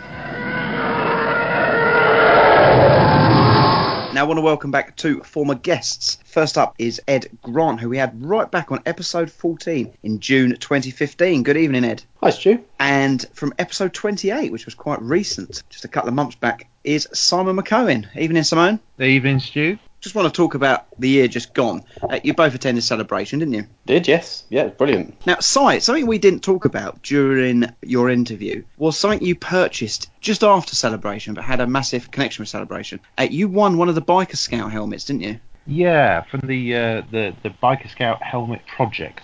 There was, I think, there was thirty of them in all, and uh, I scrabbled around to see what I could afford because some of them were going for crazy money, and I ended up with one, which I was very pleased with. Did you bid on more than one? I bid on about three or four with the intention of bidding on about eight or nine, but some of them had already gone into the sort of well into the four figures by the time the auction even approached the dying second, so ruled those out straight away. Would you have been happy if you'd won four? I would have been delighted if I'd won four. I would have also been broke and uh, possibly dead. Which one did you win? It's called the Burgonet Biker Scout. Wikipedia reliably informs me is uh, a kind of 16th century helmet of a particular style, uh, but it is absolutely incredible. The the detail of it is just it's just amazing. It's it's it's, it's absolutely spectacular. The the guys at the um, studio have done a great job on it. Yeah, there were some standout ones in there. What did you make of Celebration, Ed? Oh, I thought it was amazing. I mean, uh, as I'm sure most people find, it's um, uh, now and again you have a bit of a lull with collecting, and all it takes is going to something like Celebration to kind of suck you right back in, and it's definitely happened the last few months. So yeah, it was just brilliant to see lots of people buy a few new things, um, and yeah, spend some time with people basically. Did you uh, walk away with anything from Celebration? Oh, my, my celebration haul was quite pathetic actually. I did I did buy um, a, a loose blue snaggletooth, which is uh, you know that that's okay I guess. But apart from that, I pretty much hoovered up lots of uh, like loose accessories, weapons and hoods and things like that, just because they were the kind of things that were um, easy to get on the day. Um, I, I found that quite of the most, most of the high end stuff was really quite expensive, so didn't didn't it didn't really look at much of it. What I would suggest, Ed, is not have a private conversation with Si, because he might try to get you to buy some duck-related items. I didn't even have to try. Now, over the last 12 months, let's talk about what you've been picking up and what you've been collecting. Now, Ed, obviously, it's 18 months since we had you on for your main interview. Yes. at the time you were trying to put together a Tri Logo run, I saw you. I think it was at the first farthest from of the year that Dave Tree had a, a Jawa on his stall. Yeah, that's right. You were umming and ahhing that day of whether to pull the trigger on it hmm because you told me you were going to buy one. I think one of the more expensive pieces this year, and I believe you've managed to, to snatch two of them, haven't you? I have, yeah. It's, it's all happened very recently, to be honest. Uh, so my my Tri- Trilogo run really ground to a halt for a long time. I I got down to the, the last four I needed, and for a good six months or so, I just couldn't. Uh, none of them even came up for sale, let alone for reasonable prices. So I, I, I pretty much gave up on that and started on on uh, on other things. Um, and then this summer, I, I happened across a, a Trilogo Boba Fett on um, a, a- an American Facebook page, which I uh, managed to work out a deal for. So I was I was really really pleased to, to get that because, as you say, I, I wanted to get one of the big ones crossed off my list this year. Um, and then just uh, just last week, I, I'd randomly, um, you know, off the cuff, asked somebody if he, he'd be willing to sell his jar, and he said no. And then a cou- uh, this was a while back, and then a couple of weeks ago, he got back to me and said, "Actually, I've decided I will sell it. So um, here's what I want for it." And um, yeah, d- deal was struck. It was one of those things where you really weren't expecting it. It, it completely came out of the blue. Um, I certainly didn't, didn't have the money to put aside for it, and it, it was quite a big big purchase. But I, I just knew I had to have it because, I, as you say, I was slightly gutted not to get the one that Dave Tree had. So this time I, I uh, wasn't going to let it go again. I remember you saying on the when we had you on for your interview that you'd only ever come across one for sale in your time collecting Tri Logos. Yeah, I mean, I, I think w- the problem with these kind of really sought after things like Fett and Jawa is they don't really come up for public sale. Um, Vectis have managed to get a couple out of the woodwork, but generally they just sell behind doors, which is exactly what happened with the one I bought. They, I, I honestly can't remember a Fett or Jawa selling on eBay for years. They, they just never come up at open sale. So yeah, it was really um, I, I was I was really quite lucky to, to find somebody that had one and then get in contact with him uh, behind closed doors. It's funny you've you've picked one up this year. I know James Martin's also picked one up. Yeah, yeah. See, Dave had one for sale, so kind of like a few have come around this year. Yeah, you don't see exactly the same with everything. You don't see any for a while, and then three come up at once. But that that's just the way collecting goes, isn't it? And as far as Fetts go, according to Rich, you can pick them up any day of the week. yeah, yeah. They, uh, uh, I've managed to find one now, so I can't argue with him. That's uh, that, that's that's true. I'm just insanely jealous. Incredible looking one as well. It's an absolute beauty. It and the Oh, thanks. Fett as well is just oh, that was speechless, speechless. Out of the out of all the tri logos, you've left the worst one to last, which is Medivh, and that is a good choice. Uh, and yak face, yeah. I must admit, I'm very glad I've done it this way around. I was I was pretty sure I'd get a yak face before either of these two, but I'm I'm quite happy that he's one of the ones I need still. Are you happy dropping the sort of money they're asking for a yak, Ed? Well, no, you've probably seen me moaning about it on the forum. To be honest, because uh, I've been collecting Trilogos for a long time, or on and off for a long time anyway. And um, I just know they're not that rare. They come up for sale all the time. There's, if, if you look at any, if you look at completed listings on eBay, there's always five or ten that have finished within the, in the last couple of months. So I, I'm simply not prepared to pay a thousand pounds for one. They're, um, they're they're just not worth it. There are the, there are far far harder to find figures um, that sell for half the price or less. So um, I'm just going to bide my time and wait until one comes along in the wild or something. And Si, since I've had you on, have you been purchasing much? No, not really. I mean, firstly, it's been only, as you say, a couple of months, and it's been a it's been a fairly quiet couple of months. Um, the only thing I've had is a uh, a, a weapon era uh, tri logo from Ian, uh, which is great because that's my first weapon era. Other than that, I've I've gone a bit to the dark side and been picking up some Power of the Force two stuff. I'm sorry to admit, but we'll talk about that no more. This is the Vintage Rebellion. It's very strange you say that, Si. I've Si putting together a loose run of them. Have you really?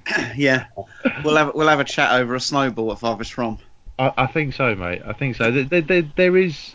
I know it's um, it's still decried and hated and all the rest of it, but there is still definitely an element of nostalgia there for me because the '90s were brilliant, and when Star Wars started coming out again, the Star Wars stuff in in '95 or so, it was it was so exciting. I mean, we were setting ourselves up for failure, really, but it was so exciting. So I do have a love of some Power of the Force 2 stuff, and with the prices that Vintage has been achieving of late, it's still an affordable way to collect. So yeah, that keeps me satisfied whilst I'm waiting for uh, a reasonable price Tri Logo to come along.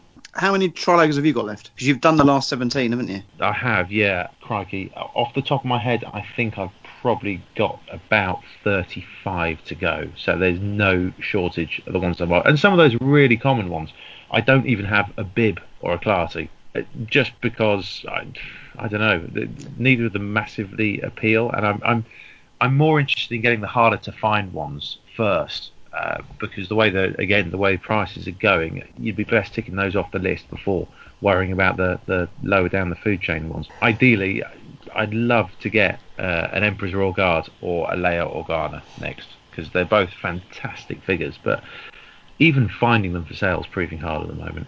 And Ed, one other thing we spoke about and during your interview was that you'd sold several loose collections. Are you putting back together a loose run? Yeah, that that really came about um, when I ran out of tri logos to buy. There was it, it must have been about probably getting on a year ago now, but I just completely hit a wall with the with the with the tri logo run. So I started um, started put, uh, putting together some uh, a, a loose set.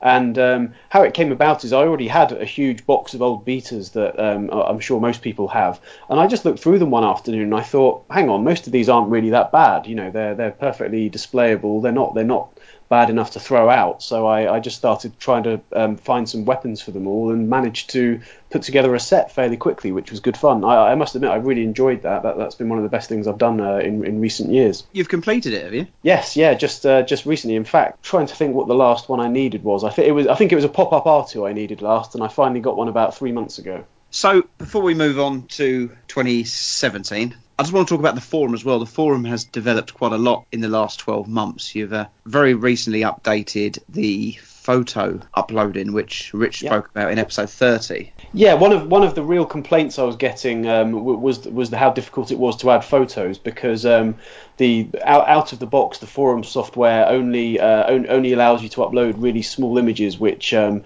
basically mobile phones don't have anymore. Mobile phones are as, as, as good as proper digital cameras these days, so the photos are, just far too big to upload. So I've I've just I, I found some software that, that means people don't have to go away and edit the photos themselves. They can just upload them straight to the forum, and the uh, the forum software resizes them automatically. So yeah, had some some good feedback about that. People seem to be pleased about it. And the forum's still still really busy. It's still uh, has yeah, it's, it's, it's, it's busier than ever. Yeah, I mean that, that that's the great thing. Although Facebook's doing very well and there's there's a lot going on on there, I, I've I've been running the forum for 11 years and I've got stats for almost all of that. And the forum's even just as it's, it's busier now than it's ever been. Um, apart from the Toy Tony scandal, that's the uh, that's that's the peak of uh, activity. But yeah, it's it's it's it's still still getting used a lot, which is great.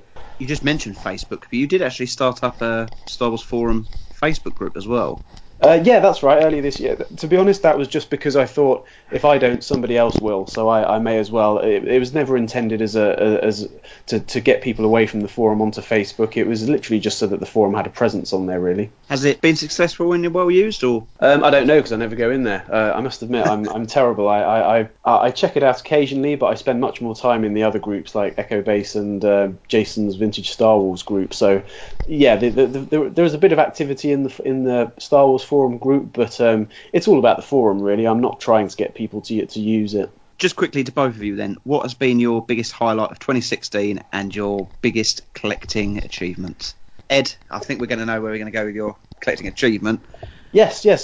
So, the um, the highlight actually, um, I'm not sure if you guys um, saw it a few months ago, but uh, completely out of the blue, um, uh, a load of guys on the forum clubbed together and uh, and and got me some uh, things I really needed for my collection. It was something I w- completely wasn't expecting, um, and there's far too many people involved to mention ind- ind- individual names. But yeah, I, I was blown away by that because I just uh, w- wasn't expecting it, and it, it it had a few things that I really ha- had been looking for for a long time in it, such as a carded um, R5D4, and also um, a couple of uh, the last 17 loose figures. So yeah, that that's really that's probably one of the best things that's ever happened to me collecting wise. So uh, I- I'd like to thank everyone for that again, um, and that that's definitely the highlight of the year. Si? Uh, highlight of the year, I think, would have to be Celebration Europe. That was just such a such a fantastic event. It was it was better than I'd hoped. Been going to that sort of event, I don't know, 10, 15, 20 years ago, and they never lived up to the hype. But Celebration Europe for me really did. It was just, it was, it was so good. Uh, so many great people there.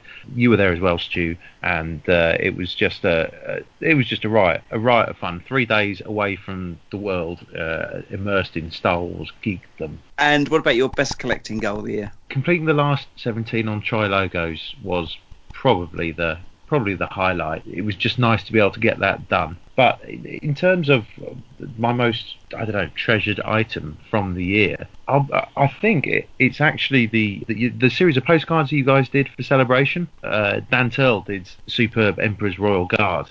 Uh, and and very kindly agreed to sell it to me afterwards, his original piece, and I've got that framed up and on the wall, and it just it's I can't stop looking at it. It's absolutely magnificent. Dan's a, a gifted individual to say the least. So that's 2016. 2017. What is your uh, collecting targets for the new year? Next year, so um, I think it would be nice to tick Yak Face off the list. Um, as I said, I'm not really in any rush, and I'm not not going to pay a silly price for him. I'd like to think in, in, in a year I can put some effort into finding one of those. Um, and also, um, I, I started collecting baggies quite recently. Um, again, just because the, the, the, the I've always been a carded figures guy, really, but because I've, I've, I've, I've I'm getting to where I need to be, um, I've had to branch out into other things. So yeah, it would be nice to get some more baggies too. Si? I steal one of Ed's figures. I think that's going to be my goal for 2017. Uh, his his Trilogo Boba Fett. That's uh, that's on my hit list. If I if I only bought one of those next year, I would be very happy indeed. It's it's I know it's a you you you pay the Fett tax, but it's such a great figure. And on Trilogo, it just looks amazing. The the car back really really sets it off. So yes, that would be my sole goal for 2017. And are either of you going to celebration? Uh, undecided at the moment. I'd absolutely love to, but it just depends on funds and things like that. I've, I've just wiped out my uh, my savings uh, on on those two uh, carded figures, so I'll, I'll have to see how it goes. And I'm- you're not, are you, Si? no longer going. No, very sad. Uh, it just wasn't. It, it, it just wasn't making sense. Um, and after June 23rd, costs rose by 20%. So I've taken the prudent decision not to go. I'm, I'll I'll save up and go for the opening of Star Wars World 2018. That'll do. Okay, well, lads, thank you ever so much for uh, coming back and joining us both briefly. It's always great to catch up. Oh, thanks for having us. There was also obviously other events. We've just returned from a farthest from. Other event standouts this year, Les- Jez? Obviously, you sold a lot of your collection at one of them. Yeah, I had to for one reason or another. Sold. Uh, well, I'm going to mention it or harp on about it. But, but yeah, I ended up selling uh, a load of my stuff in August. However, I'm still a collector, big time, full time, and I'm loving it. So that's the whole thing about collecting, isn't it? It goes in a cycle. You win some, you lose some, and for me, I had to part with some of it, but it, it's all cool because I just look forward to uh, to collecting again. And what was your favourite event outside of Celebration? Well, I've been to the uh, Birmingham Comic Con, which was uh, still quite a bit of vintage there, actually, uh, but not just Star Wars. So, what I really enjoyed about that was just seeing the um, eclectic mix of of costumes, be it uh, man, woman, boy, girl, family, guy on his own, couples, what have you. Birmingham Comic Con was brilliant, really, really great um, cosplay thing to go and see and witness. Uh, but there was still a good proportion of vintage. For me, going to the whole farthest from thing and just seeing everyone, the social is just an important side of it than the uh, collecting. I really like it when we have the um, panels there, and I look forward to seeing some more panels in the future. Uh, but the farthest from and the Christmas farthest from was great fun. I must just say, people should go out and support their local little ones. We've got in my local town, um, there's a, an event called Sci-Fi by the Sea. It's, it's going to be on its fourth year next year, but it has grown and grown and grown because of the support each year. And I supported um, Medway Comic Con last year and Folkestone's Comic Con, and they're now doing one in Canterbury next year as well. So they're all growing. So people should go out and support their events, however small they are, because it's the only way these things can grow. The last couple of Christmas specials, we haven't had a focal interview, but this month we have. Pete, you've got an interview with a Chris Botkins. I have. Chris is a uh, collector of Rebel Commando figures, amongst amongst other things, which you will find out. I thought it was quite uh, poignant, seeing as we have Rogue One, which has a lot of Rebel Commando characters in there, as well as an actual Rebel Commando figure, which has obviously just come out in the modern line. So I thought, you know, let's catch up and talk Rebel Commando. Hello there. Seeing as Rogue One is out in the cinemas across the globe, what better vintage figure is there to chat about than the Rebel Commando? I kidnapped Chris Botkins of Wyoming and started interrogating him. There is actually a connection with Star Wars toys from Wyoming. Do you know what it is? It's something to do with uh, retail. Now I'm have got drawing you. a blank. Now I've got you, haven't I? You've got me. The Yeah, J- you- the JC do. Penney store was started in a place called Kemmerer in Wyoming, apparently. Oh, Kimmer, Wyoming. Yep, yeah. yep, yep. Look at that, eh? Look at my research. I know. And also, wow, you really did. so your name.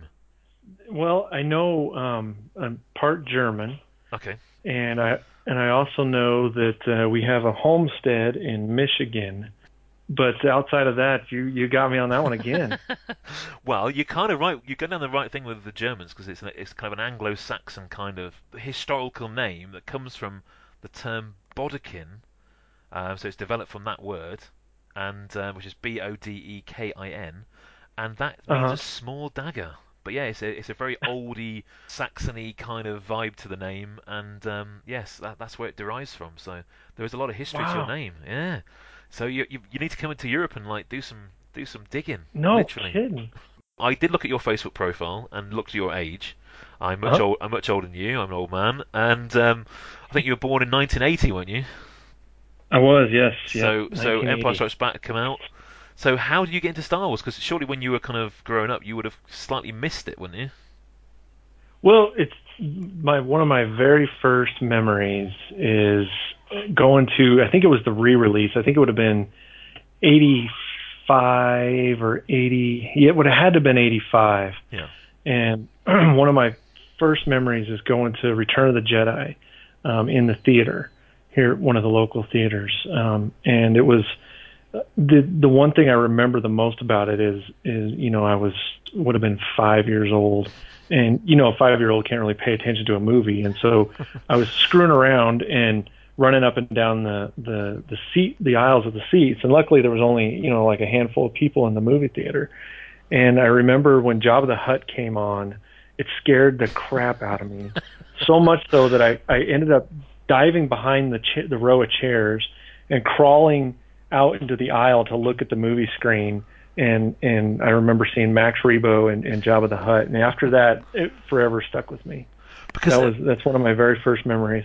Because I mean, I mean, now I'm, I'm going to sound like an old man now, but when you tell kids how real Jabba the Hutt looked, I mean, it's not like today where everything's CGI and it's easy. Right. It looked real. He looked real. It looked like it was a real, and it was a real thing. But it it looked like it, and I mean, And it just- was it, it was everything scary. from the the eyes to the to the way his nostrils flared and in that deep voice I, I just remember nothing being and, and nothing's ever come close to that since then but you know just the the the voice they they got for him and that booming bass they did with it and and I just remember that it just ever since then it stuck with me and and actually that's kind of why I have a soft spot for Jedi is just you know that was simply one of the very first memories I have.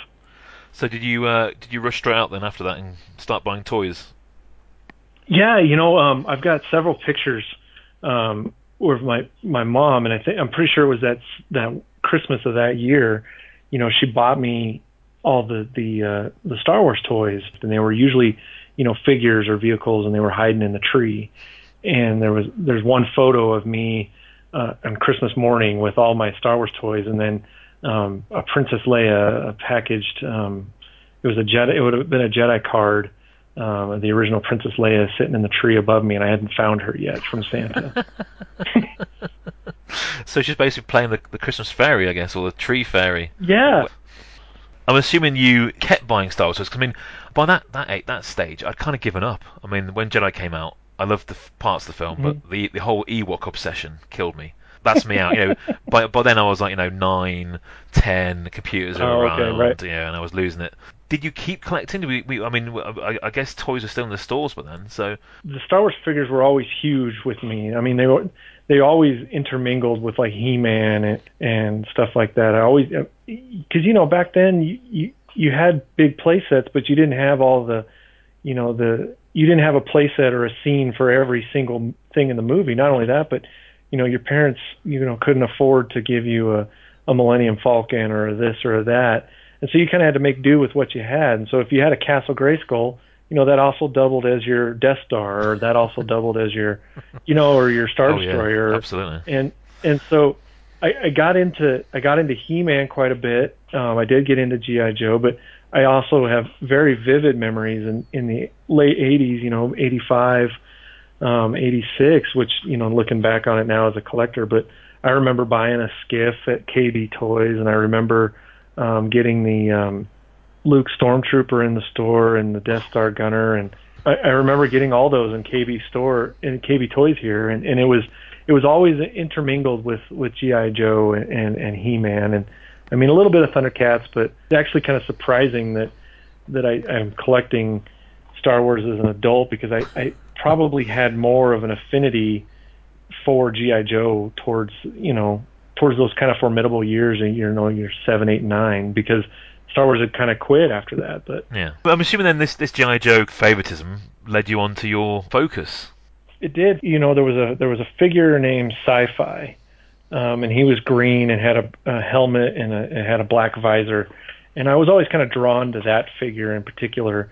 And again, you know, Star Wars always it never really left the forefront. It was always around, and the toys would always intermingle. Like Luke Jedi, that was one of the best figures of all time, and and that that one always you know hung out and did something, whether it was GI Joe or He Man or or anything like that. But yeah, sci-fi. If it was just an affinity for green or what, but it always kind of led me back into Rebel Commando and vice versa. And you know, because it was GI Joe and because of Rebel Commando and sci-fi, they all you know they to a kid it kind of all blends together and I remember a lot of times um, playing, you know, building bases out of dirt in the backyard and, and you know, playing with sci-fi and in, in mom's garden and stuff like that. So I definitely think I definitely think GI Joe and that figure kind of had a influence, if you will, onto Rebel Commando and, and how I collect Star Wars now. So when did you begin collecting Rebel Commando? I mean, was it when you were um, early teens, or was it when you were a full-grown adult? I mean, I'm assuming you ha- you had a kind of a break from Star Wars when it you know disappeared in the what people call the dark times.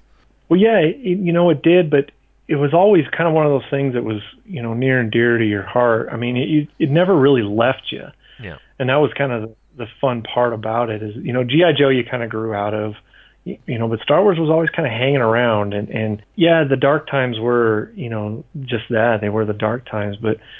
Um, it wasn't officially Rebel Commando until probably 2000, um, but I remember, you know, going when I was in high school you know that's 95 is when 14 15 i just got a job. I actually got a job at target of all places. And that's when the new star wars figures came out power of the force 2 and i used to think oh who is going to collect this? You know this is just junk. And it wasn't until i was working in the stock room and, and people would come up and they were like so do you have any of the new star wars toys that i really kind of started looking at them and and you still you you know you'd see them and you're like this isn't Luke. This isn't Han. You know these these things don't look anything like your toys. And you go home and you pull out your toys and you're like "No, these are Star Wars toys. What they're selling now is, is is this isn't this doesn't look right. But again being that collector mentality and you're in high school and now you got a little spare income and you got a car and so you know eventually one thing led to another and and some friends of mine and I we would eventually started collecting modern and that was kind of the the gateway drug, if you will, to get back into to, to vintage collecting. It really started with modern, and it wasn't until you know you get far into modern that you start looking back at your Yeah. original toys that you had when you were a kid, and you pull those out, and you're like, no, this is this is to me this is what Star Wars is. You delved into modern. Did you get the Endor Rebel Sol- well, the Endor Soldier, or whatever it's called? Because they changed the name, didn't they? It, it wasn't referred to as Rebel Commando in the modern line. that was one of the things about the modern line that you know they started actually naming these figures. I mean, in vintage it was you know you had a Sand People, And then when Modern came out, it was a, suddenly it was a Tusken Raider, and you're like, well, what the heck's a Tusken Raider?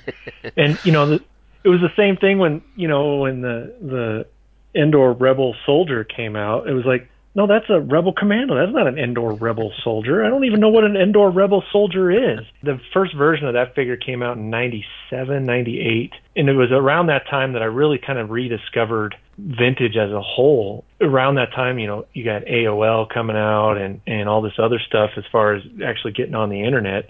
Um, now I was kind of a late bloomer with the internet. Um, and I didn't really start kind of getting back onto it until about 98, 99. But it was once you found Rebel Soldier, you started.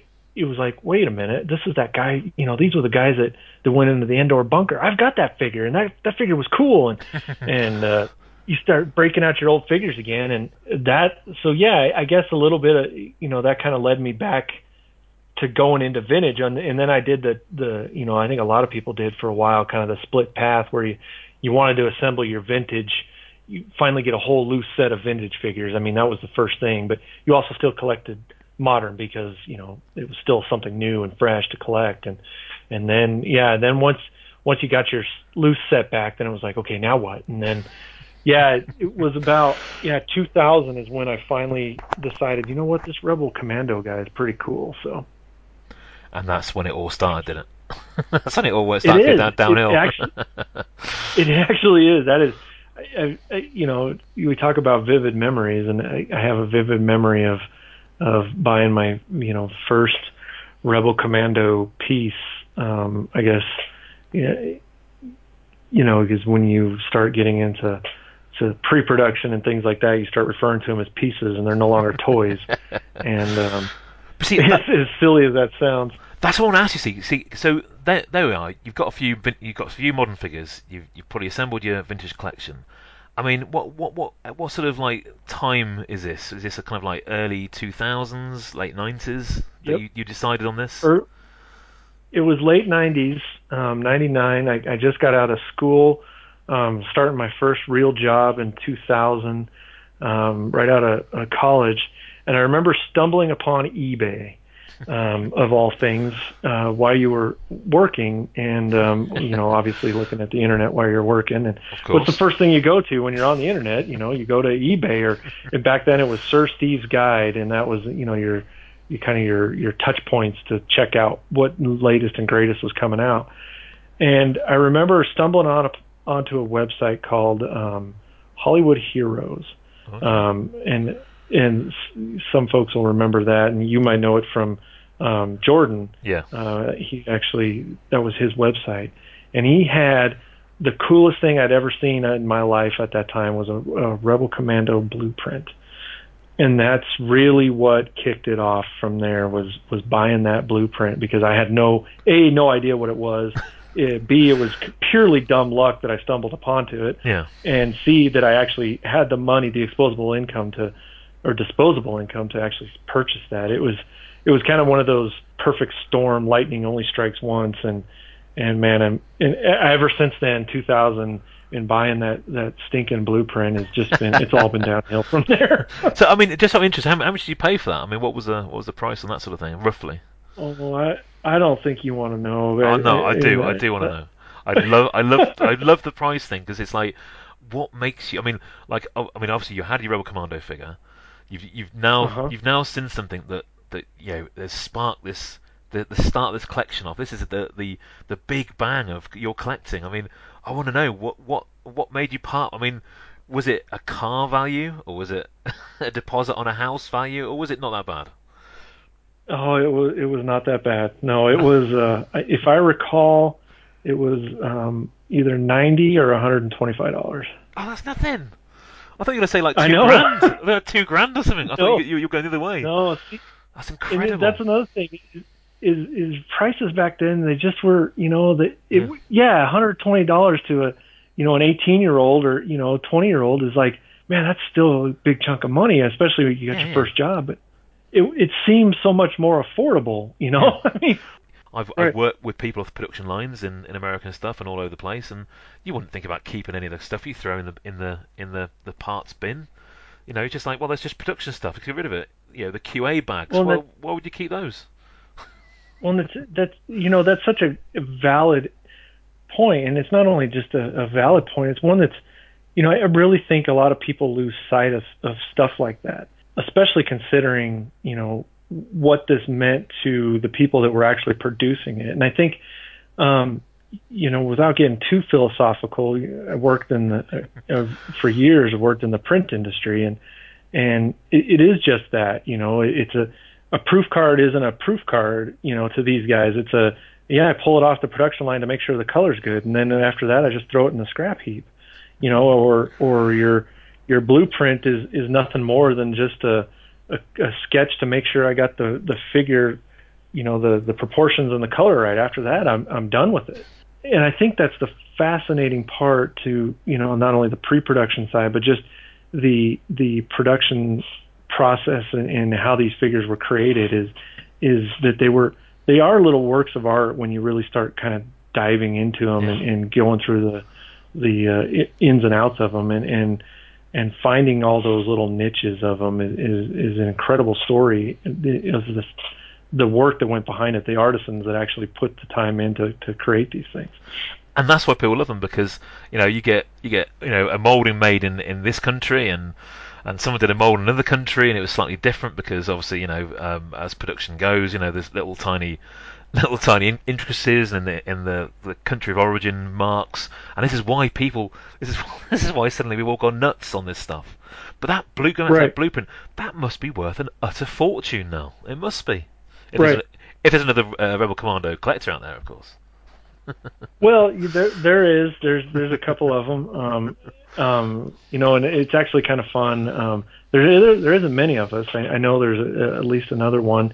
Um, and and we're we actually get along great, and and that's the that's the fun part about all this is is you know you can you can totally go hog wild on on one uh, figure or another, and then you know you have 20 other people doing the same thing, and and you can easily collect. There's there's plenty of room to do it, and, and you can do it without stepping on each other's toes. But you also make good friendships and good contacts along the way, and that's that's one of the most fascinating and and probably the the most rewarding part of actually collecting is doing that.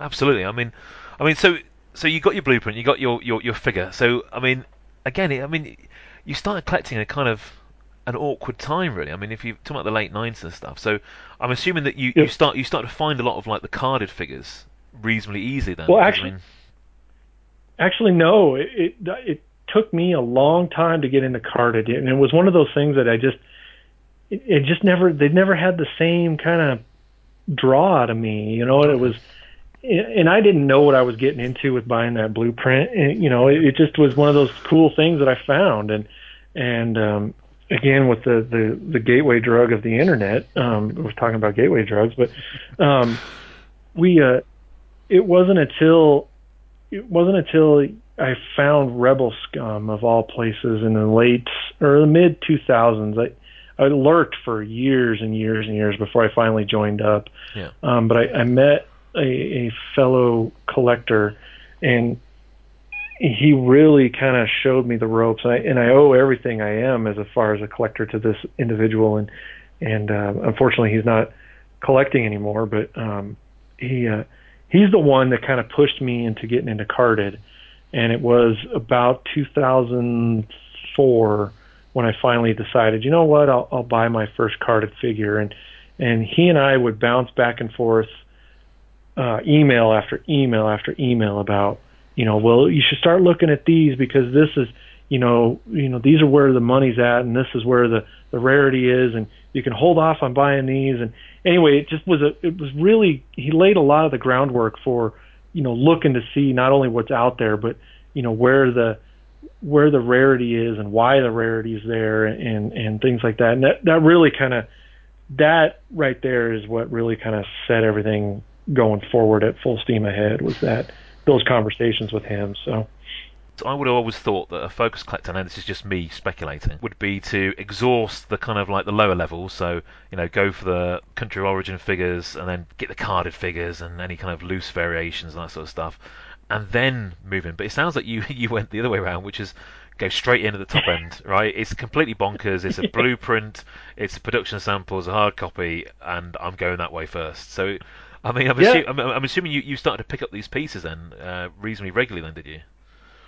Well, I did, and and the the first three big pieces were, and they all bought them from Jordan, and they all bought I all bought them within the relative short amount of time. Was was the blueprint, um, uh, Dynacast head, and a and a painted proto mold, and and um, and then it was you know pretty pretty low key from there. I was kind of just kind of doing exactly what you said. You know, you go and buy you know the loose figures, and and I found out there was only you know unfortunately four loose variants of Rebel Commando, and then I, you know, I remember bugging all the big variant guys at the time, um, emailing them after emailing them. This this one version's got to exist. I know it's got to exist, and they'd say no, it hasn't. You know, nothing's shown up. Well, you haven't tried hard enough. You know that kind of BS when you're first, you know, trying to figure out and trying to carve out your niche, and and then um, and after talking with the other the fellow collector, it was like, you know, carded is really, you know, once you once you make that first step into carded yeah, you're going to be hooked for for good. And and he was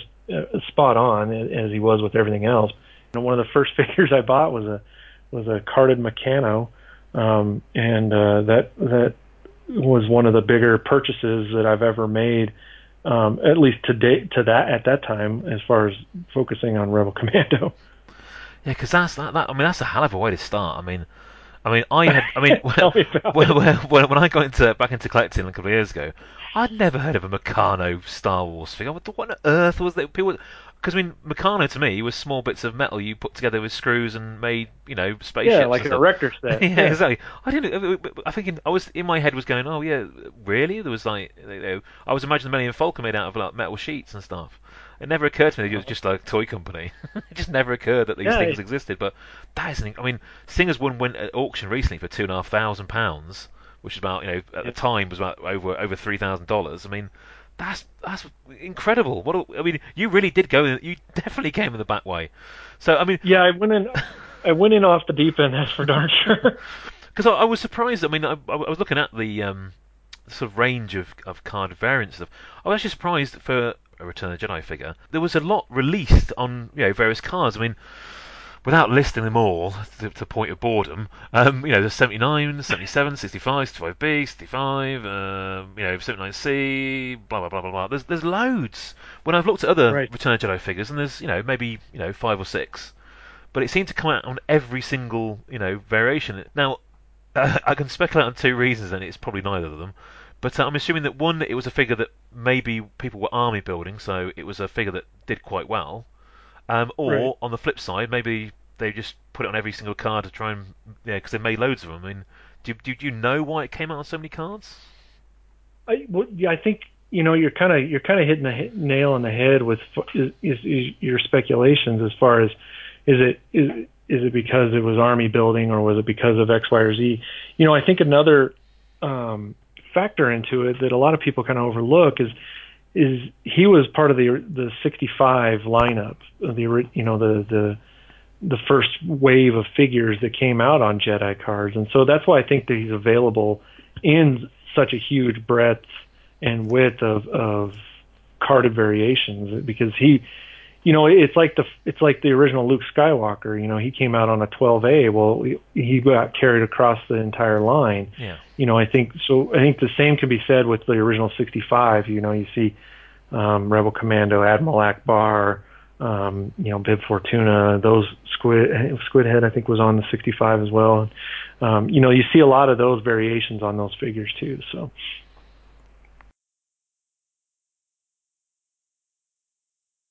I've been a bit cheeky, and I've, I- I've read an interview you did, and uh, I know that one of your little mini passions is the uh, Tri logo. Because again, uh, until actually Grant pointed this out to me the day when we were kind of talking about this figure, the artwork is totally different. It's glaringly colourful. It, it, was there any reason why they, they, they kind of up the colour on the Tri logo card at all? I mean, it, It's it- very green, and, and I think I think it was actually to match the figure. You know, that would be my speculation. Is is like, well, we got this very green figure. You know, he's going to be released on this Tri logo. When they were trying to consolidate, you know, getting away from the Meccano, getting away from the Palitoy and PBP stuff like that. And so I think I think that's when they looked at it and they're like, well, we got to make this kind of match a little bit more to the figure. That would be my assumption is why they they grained him up so much that they did. I use the Star Wars Tracker uh, website by our good friend Mhm. Jerry Cope for, for all my kind of like information on prices and stuff. And I've only only seen like one. No, I've just seen one Trilogo card, and that's it. But apparently, Right. I mean, isn't there like four variations or something? Where on earth are these things? Well, the, you know, the, it's funny because the the trilogos, and it goes back to your point about collecting the the country of origins and collecting the loose variants. It's funny how everything you do as a collector is kind of cyclical, at least you know for some folks. Obviously, collecting is different for everybody, but you were talking about you know coming up you know through the ranks and building your collection that you you go loose set and then you go into this and then you go into that.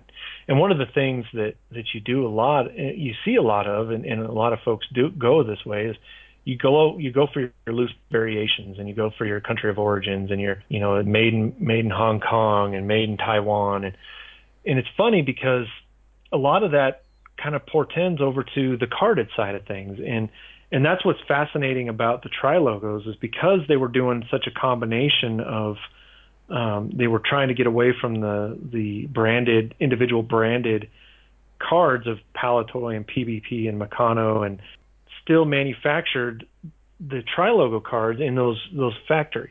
Yeah. And so you have a lot of those minute differences um, on tri logos um, that uh, th- that show up in, in in the same kind of context that you do for a country of origin figure or a, or a loose variant.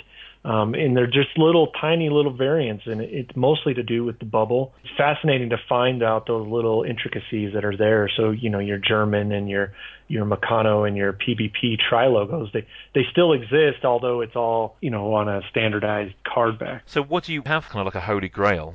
It, no, the the holy grail for me was a Kenner 79A. Okay. Um, now the tri logo, um, the holy grail for me would have been was the uh, small bubble uh, Meccano, or I guess uh, in some circles, I get Joe's probably going to kill me, but uh, Palitoy two or three, I can't remember what version it is, and again, Joe's probably screaming at this podcast as I say these things, but is the holy grail with the small bubble. Yep. And then after that is the, the the German, and the only way you can tell the German Parker difference is the hanger tab on it. Um, it's cut different than all the others, and then you've got the you know the small bubble and the large bubble or the uh, indented bubble. Again, Joe's going to kill me. Um, versus the rounded bubble. But yeah, so those are your your kind of your standard tri logos. Um, and again, not everything was released for every figure, and, and Rebel Commando seems to have kind of um, been the exception to that rule because he has quite a few variants. But one of the other really cool things with with Trilogo is, is there's a lot of miscards out there, and um, I happen to to own a miscard Rebel Commando with a um, Hoth Rebel Soldier on it, and uh, it's really a pretty cool piece. Um, and he's he's one of my favorites. But yeah, I would say the the Meccano Trilogo or Palitoy 2 or whatever. Joe again, sorry.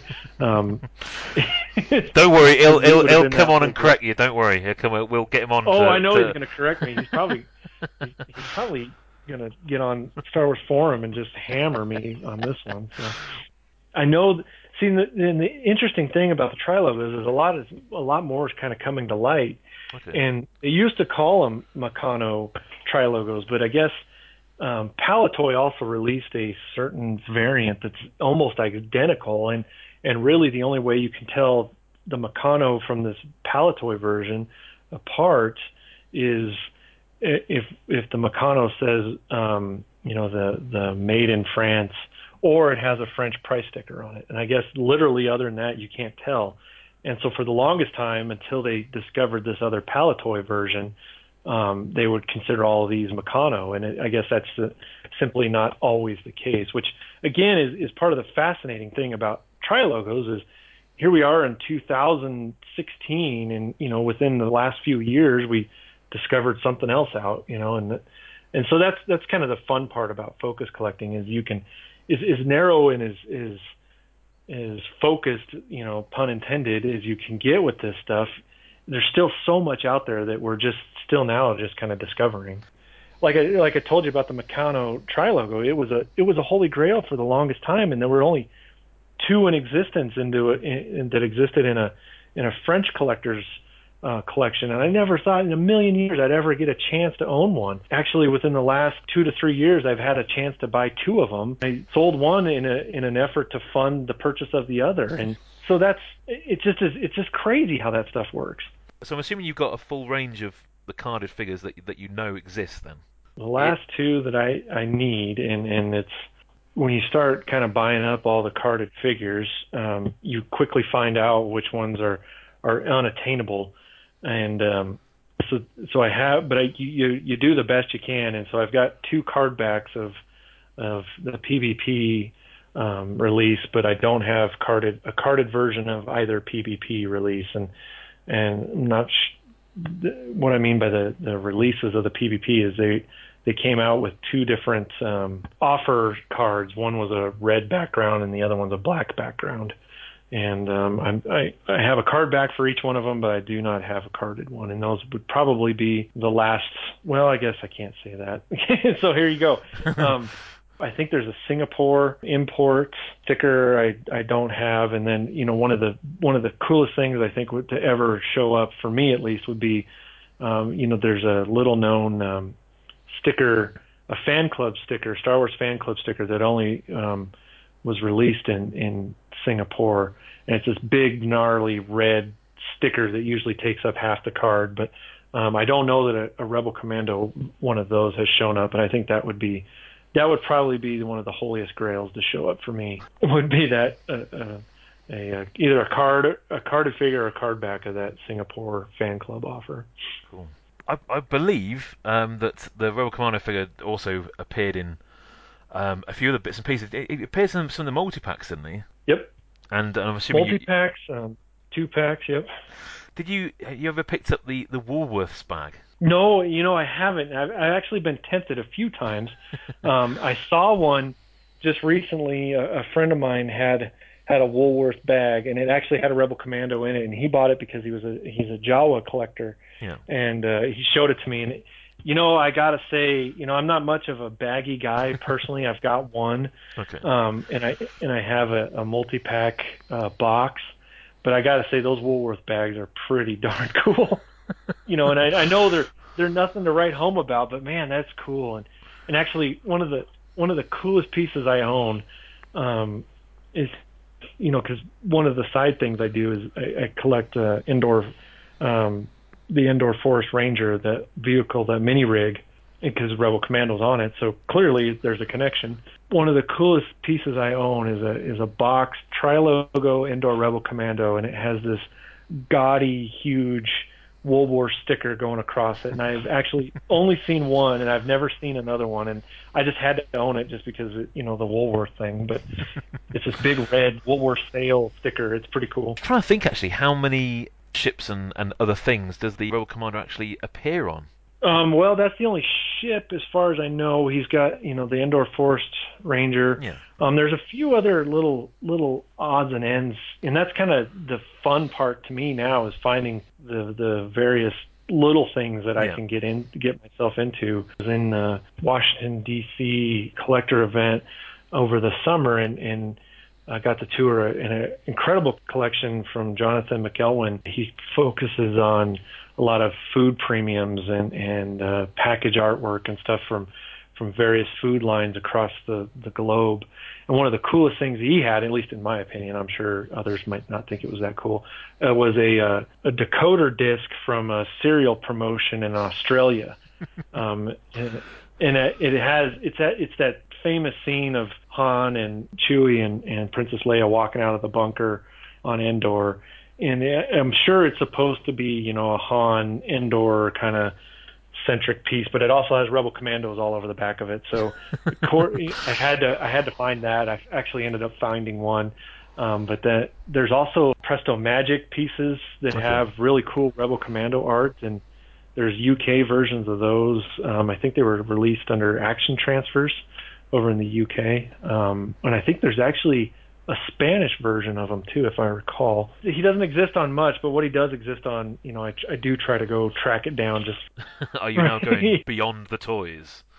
I I am, you know, and and actually it's it's kind of funny. Um, back in the early '90s, Steve Sansweet released a book called From Concept to Screen to Collectible. Yeah. Um, and if you haven't picked it up, it's definitely worth grabbing. But you know that it, when you mentioned earlier about um, ways to kind of during the dark times of collecting, it was books like that that kind of kept the the fire burning, and that book just blew me away on the, the things that he had in that book. And it was things like the Canadian Jawa plush or the, you know, the inappropriate C3PO tape dispenser or um, the, the Rumph mugs. And it's those kind of things that I remember, you know, about my early days of collecting. So I guess you can say that I, I've always kind of been an oddball collector, if you will, because I've always been drawn to that sort of stuff, and it's it's just one of those things that I've never taken the time to to collect because you know there's always that fear if I start collecting,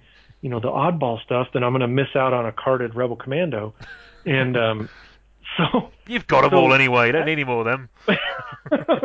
well, come on now. There's always more.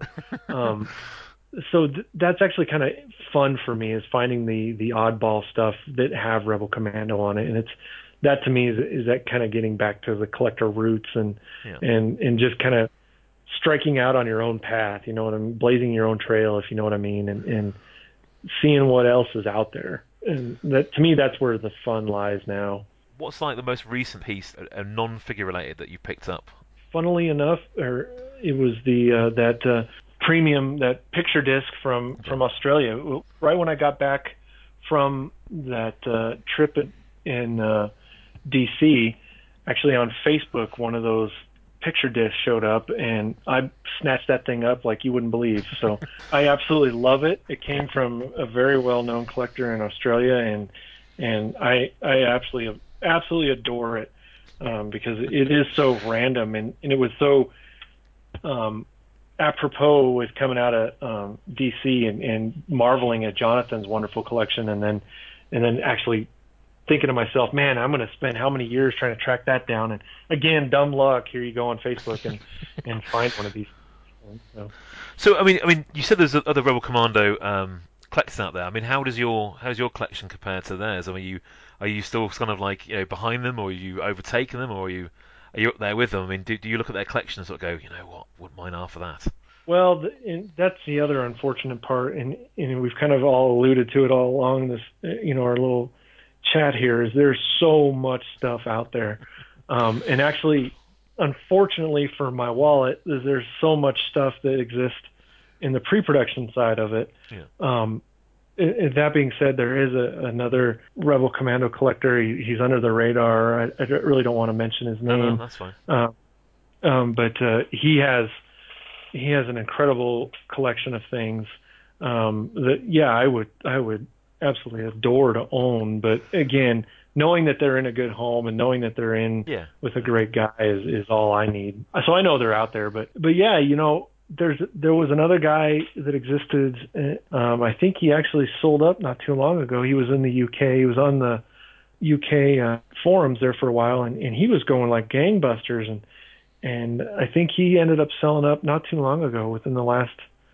oh six months or so. Um, he was even writing little guides about Rebel Commando and and seeing the differences in the figures, and I and I think I don't know if he just kind of hit a wall or what, but he he ended up selling up. So I, I there's there's a handful of us, but we're dwindling numbers. I believe you have a tattoo of Rebel Commando. Actually, you know, it's up to two tattoos now. Two? I got oh my another goodness. one. Oh my goodness. Yeah, I got another one in Anaheim, um, and it was with my, um, and and I can't believe I'm admitting this on a vintage show, Come and, on. and we may, we may have to do this on another episode, but uh, um, oh man, I can't believe I'm going to tell you this Just 'cause say you don't know say it, but uh, um, he's actually with my other Focus um, figure is Jar Jar Binks. Well, it's not I'll just let that soak in for That's- a minute. That's fine. You, you, it's, it's a Star Wars thing. That's okay. There'll be people, there'll be people Yeah, out there who'll be going, "Oh my goodness, what's all that about?" so, so, so So the- how, how, how in depth is your Jar Jar Binks collection then? Just out of interest. My my Jar Jar Binks is is very in depth. Actually, now, now that I say that, um, and it's that that collection just is purely out of fun and and kind of a little bit of tongue in cheek, but uh, actually a lot of tongue in cheek. But um, it it all started um, with my mother-in-law found a life-size Jar Jar at a garage sale here in town.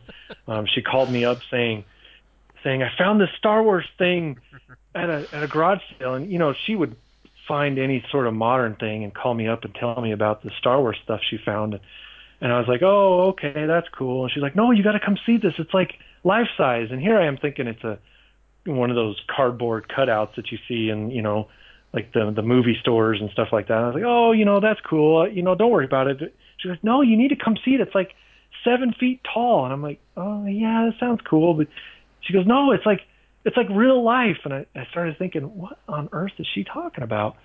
And uh, she says, well, just come down here and check it out. And it was only a couple minutes away, so I drove down there, and sure enough, it was a one of those uh, Frito Lay Pepsi standee or uh, life size sculpture store displays of Jar Jar of all things. And the guy wanted seventy five dollars for it, and I said, you know what, I'll take it. and uh, so yeah, here I am driving down through town with my truck with a seven foot Jar Jar hanging out the back, getting people staring at me, and that's that. He's sitting here looking at me right now, but uh, um, yeah, that's what kicked off the whole Jar Jar thing, and and actually, so so the tattoo in Anaheim. Um, that my second Rebel Commando is Rebel Commando and Jar Jar, and they got their arm around each other, and it says "No hate" underneath it.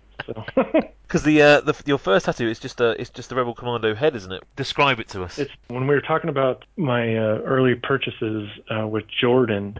My girlfriend at the time, who eventually became my wife, um, actually bought me that piece as a gift, um, and it's a it's a hard copy head of Rebel Commando.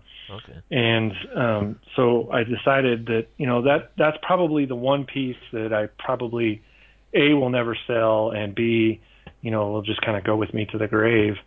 Um, and so I you know thought, well, what better way to to immortalize that than getting a tattoo of it? So um, I got a tattoo of that on my chest, and underneath it says "True Love." Bootlegs. Oh yes, bootlegs. Now, I believe there is some Rebel Commando bootlegs doing the rounds. How in depth have you got into bootlegs? Really got really excited for it for a while just because again it was something new something different.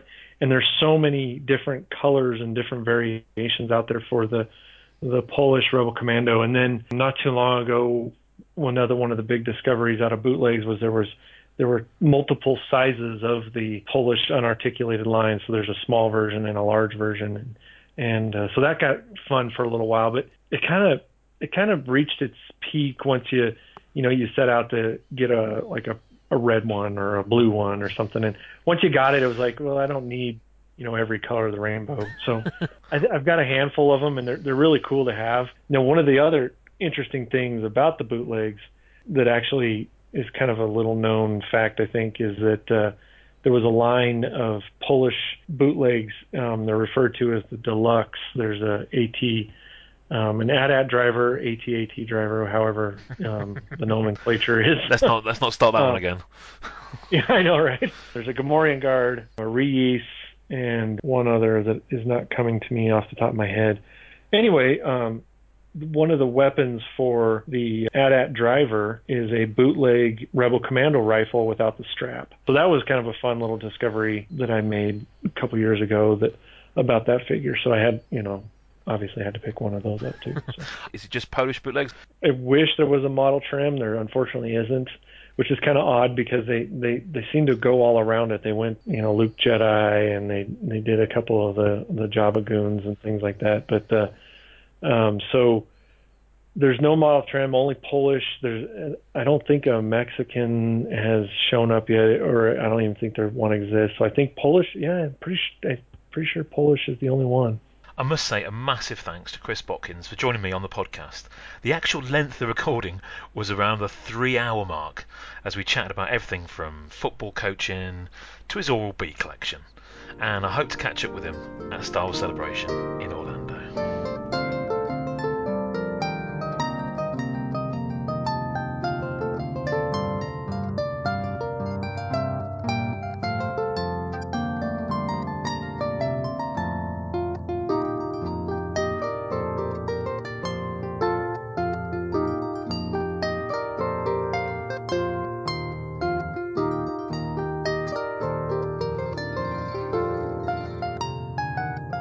This time last year, we all set ourselves a little task of five items which we planned to purchase in 2016. And we did say whoever performed the poorest was uh, going to be doing a forfeit, which we'll decide on tonight and will be done next time we all get together. So, Pete, we're going to go through your Go list first. I've got them here. So we'll see how you did. So, a Han Solo mock. Any Han Solo mock. Yes, yes. Which one did you get? I got the Han Solo Bespin figure.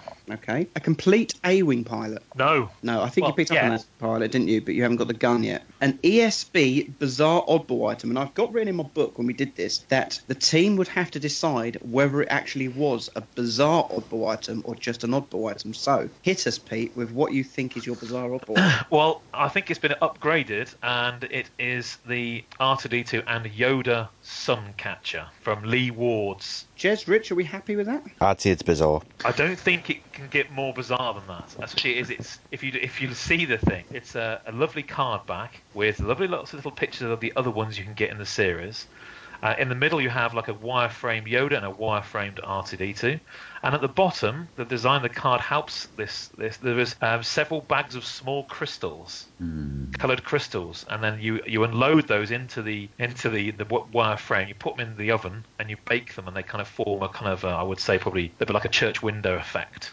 Okay, so were these ones which were readily available on our Facebook group recently? Well, someone was selling them. Yeah, Nick Dykes was selling them, but only a only a set, and I got one of So them. if there were quite a few being sold, could you consider it to be bizarre or just more come on a garden? In fact, you know, pretty dull. There's, there's, there's like one set that's been seen in the last like. A- actually, you knows say that. You say that. Richard Temple actually listed some about two days ago. Hmm, so in fact, I would say there's a glut of them on the market at the moment. long. And, glut. Yeah. I think everything you guys will offer will be a glut. You show me any Suncatcher that's a. In fact, you know Richard Temple's ones are the ones he didn't buy off Nick Dykes. Well, I don't, but that's not the point. They're still for sale. Well, actually, I think you just shot And- yourself in the foot not there because of, quite clearly, Richard, if he did buy them off um, Mr. Dykes, just thought, oh, these are crap. I'm going to get rid of them. Also, and uh, so he's, he's trying to flog them on. So they're irrele- not only irrelevant. are they not irrelevant. bizarre. No. We no longer call things oddballs; they're beyond the toys. So bizarre, no. Oddballs, no. Actually, are they enjoyable? No, because he's trying to flog them. You lose. So on- basically, basically, Peter's bought an ESB item for his gammy crack. Indeed. that has to be one, otherwise there was no point to any of the stuff. I could just put the same arguments over. I will same give you thing. one quarter portion. Uh, this this turns a very pointless exercise. I'm just going to argue that the same with all of your items. Pete, uh, did you get a white Bespin guard mock Yes and a C3PO one? Yes. Well done. So you got three and a quarter portions. Oh, come on. You, cannot, you cannot give me three and a quarter. That's ridiculous. But can anyone just say yes? Could you say to me, Jez, did you get yourself a pinhead hand? 32 back Star Wars card, and I'll just say yes, and, and you'll accept I've that. got them. I've got. I've got them all. Do you, you want to take pictures of them? I'll take pictures yes. of them. Yes, I do. Quite frankly, and if you can't hmm. provide them right now, no point. Do it, I'm doing I, need, it now. I need evidence provided in front of this forum. Okay, so while Pete is taking photos, we'll go and do Richard's list. So, Rich, a French Tri-Logo R5 mint on card, Yep, got that one. a 12 inch Obi Wan Sabre, Still waiting. Three years and counting. uh, a loose ISP6. I got a loose and a boxed one because Jez wasn't happy with the first one. Well, I must admit, you really pushed the boat out when you chose your list with a loose ISP6, eh? Orange and yellow to- sets of top cards. I thought I had them both, but I've only got the yellow set. I don't think I've got the orange set. Bad luck. It has to be all of it to get a complete point. Nothing there. A die cast tie bomber. Nope. So, Rich has scored two out of five. How can I score two when I've got three of my items? Wait, where's your third one? I've got- ISP6 and your French Tri-Logo. Yeah. What was Where's what your was the other third? ones? Tie bomber die cast Ah, and an two- orange and, and yellow tops cards. Yeah, You said you haven't okay. got both. I've got you. Miscounted. Two and a half. Two out of five. Yeah, you're not getting a half for that. That's one whole thing. Two out of five. That's not Very, good. very poor. Well, we're going to go to Jez last because um, I like Jez's list. I haven't done any better than Rich, to be honest with you. Sigma tape dispenser. I have looked for one all the time, and only one came up, and it was ridiculously priced, so haven't got it. A Greedo 20 back. I did get that minty one. A Luke Fineboy Minton card. Nope. Kenner Death Star. I picked that up, and a Yak Face mock. Well, I tell you what, with the prices, no chance of that happening. So two for me as well. So Oh, Pete, very with your poor. three and a quarter portions, you're leading. So It, you're, you're it should be a lot more than that. I have got Grant's list here, just so we know who is the loser. Tri-Logo Leia Hoth on it. I know he hasn't got that. He's also got the Tri-Logo Imperial Gunner, which he hasn't got. FX7 on Return the Jedi, which he hasn't got. C3PO on Return the Jedi, which he hasn't got. But he did pick up the Vinyl Cape Jawas, and he has one off his list. Very, very poor. So we're going to go to Jez, who needs one and a quarter portions. Can you just remind me what it is I uh, I needed to get? Yep, we're going to go through it now, Jez. You have got a loose skiff, Yeah, Love that skiff. a cool miscard, not including any of Jabba's goons, Yeah, yeah, yeah. Common, common. Don't um, want a DT Luke Skywalker, a three pack. Yeah, it's quite a tough list, isn't it? and a Takara Wind Up R2. What was I thinking? I think that's the whole point, Jez. You weren't thinking. Yeah, well, no, you, You, actually gave me. you actually gave me six last year, Jez. I don't know why. Mm, mm, I did. One, one off because I think you got it. I will just go with these five. Oh right. So the one I got, you said right. I'm going to take that one off because he got it. Right. Okay. Um, well, this is not fair. What I'm going to do, You you, chose might get some feedback. I hope you don't get some feedback. What I'm going to do now is unplug my mic and unplug my headphones, and I'm going to play you something. Hopefully this will work. Okay, guys. Hang on. Can you still hear me now? Yep. So yeah, Ian, I'm just uh, just seeing uh, if there's anything which you've got up for sale, you know, soon. You know, I, I'm looking for a, a three pack. I'm looking for a, a DT Luke. Uh, I'm looking for a skiff and a miscard, non-Jabba goon. So if you've got any nice miscards, or even a Takara wind up R2, have you got any of those things, mate? Um, right, I could do the skiff. Oh, I right. think I've got an R2 somewhere. And then miscard. Let me have a little think about a miscard. Well, let, let's talk about the skiff. Well, Um, obviously, me and you have done loads of you know favours for each other and stuff like that. So, should we just go for the usual uh, amount? I mean, what are you yeah, after for this? yeah. So if we do it like a nominal nominal pound, A pound, right? So, if I now send you a pound, d- d- PayPal, uh, and I, I am going to do this now, mate. I'm just uh, Fine, using my thumbprint to log on on my iPhone. Other phones are available. Uh, Only let's have a little look. Um, send money, a pound. Oh, uh, oh, Look, you, you were the first one there. I was going to say it should be in your favourites yeah, by now. You're, you're right? in there. There you go. Pound. And uh, let's do this right. Close that one down. Review and send. Send them to friends and family. Uh, friends and family. Yeah, absolutely. And send in now. So, um, that wouldn't have been fair if you hadn't gifted that one. hang on. Ready? Let's see. Done. I'll probably get a, an email any second to say you've just sent a pound. And uh, uh, yeah, there we go. So am I technically now the owner? There you are. skiff? So the skiff is now yours, right? So now the Takara again. Oh, There you go. That was the email say. Yeah, brilliant. Yeah, they're all good. So the Takara, I haven't. I've then got a carded one. They're like. No, I don't need one of those. um, just, just a Takara. I've got a, I've got a loose one. Perfect. Don't know if all the stickers are there, but I don't think we specified it actually. I mean, I don't think we specified it. I just said a Takara R2. So, uh, Okay. you All right. even if you've got a stickerless beta one, I'd be happy. Yeah, no, it's not. It's not beta for sure. Okay, so I've got the skiff going to you anyway. So Yep. we know postage cost. So I reckon probably yeah, I still owe you, don't I? So what do you reckon? Another two? What about two quid for that one? Two quid. Yeah, I'd say two two pound. you, you were tempted to try and beat me down. Yeah, weren't well, yeah. two pound. Right. Okay, let's go for that. Two pound. Right. Okay. Two pounds going to come on its way to you. For, so uh, that's skiff and the R2. Uh, Yeah.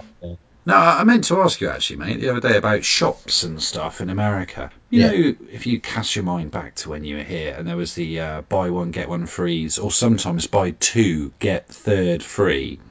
yeah. I, I was thinking, you know, because it's Christmas and everything, that maybe we could do something similar. I, I've just bought two items from you. Um, so, so have you got a, a miss card or a miss card I could have, maybe? Let's have a, what have I got? I've got an R2. Oh, right, R2, R2 sensor on a R2 pop up. Perfect. Oh, should we do that as a bog off, as a buy one get one free sort of? I, I think most people would tell you to bug off. perfectly. Oh, Ian. Ah man, as it's you and as I owe you, then yeah, let's do that then. So, I buy the am now. Yeah. Buy the R2 Takara, Yeah. and you get the uh, the R2 uh, the R2 Miss card for free. So I'm Jeez, now man. the owner. I think of- you owe me a beer next. Yeah, year, definitely. for Well, I'll see you in Orlando, mate. Lovely. I now technically own all those three. So You in do. your face, podcast guys. You need you need him in hand, Jez. That's the problem. No, no, I own them. That, It doesn't matter. It, it, it doesn't matter. I, I own something that I know have no, actually no longer bought, but I own it. It's not good enough, Jez. Imagine you're one that's amazed that Jez has been mildly funny. I can't believe Jez, Yep. who's telling me sometimes he's too busy to Skype with us, has got time to mess around like that. Hey, I know. Did that about an hour ago. so can I just can we let's just talk about those three items then? Do we think a cool miss card is an R2 on a different R2? I No. think a cool miss card is It's not when a cool. completely That's not different cool. Yeah. Item. No, on a definitely. completely different card. So we'll scrap that one because that's not a No, cool no, miss no, no, card. no, no. No, because Not, not cool in my book. guys, you just don't know cool. Cool is just, you know, subtle, and the subtlety is this year's black. It's just cool. It just so happens that the Takara R2. Listen to this, Jez. Hi, Ian. Hello. Uh, yeah, you could get something. That's Kermit the Frog. so basically, Jez, what you are honestly saying is you've got zero. No, not at all. I technically, you heard the email. You heard it. Okay, okay, Jez. I tell you what. Okay. Yep. Yep. We will take your word for this. This is this is liable. Y- y- This is this is being recorded, and if you're lying, then I hope you get court-martialed. I'm not. I think you guys are taking this far too seriously. I have sent Ian Sanderson some money, and we've got an agreement that technically I own those three items. It's just Is he you know, sending them to you for your collection? He's just going to look after them for me, um, but I own them. It's like when you adopt a lemur at the zoo, you know. You, but it's not even like that. I don't even know why I said that because this isn't adoption. I own it. Uh, you are but- basically adopting figures. Uh, Star Wars. Oh, don't matter. I own it.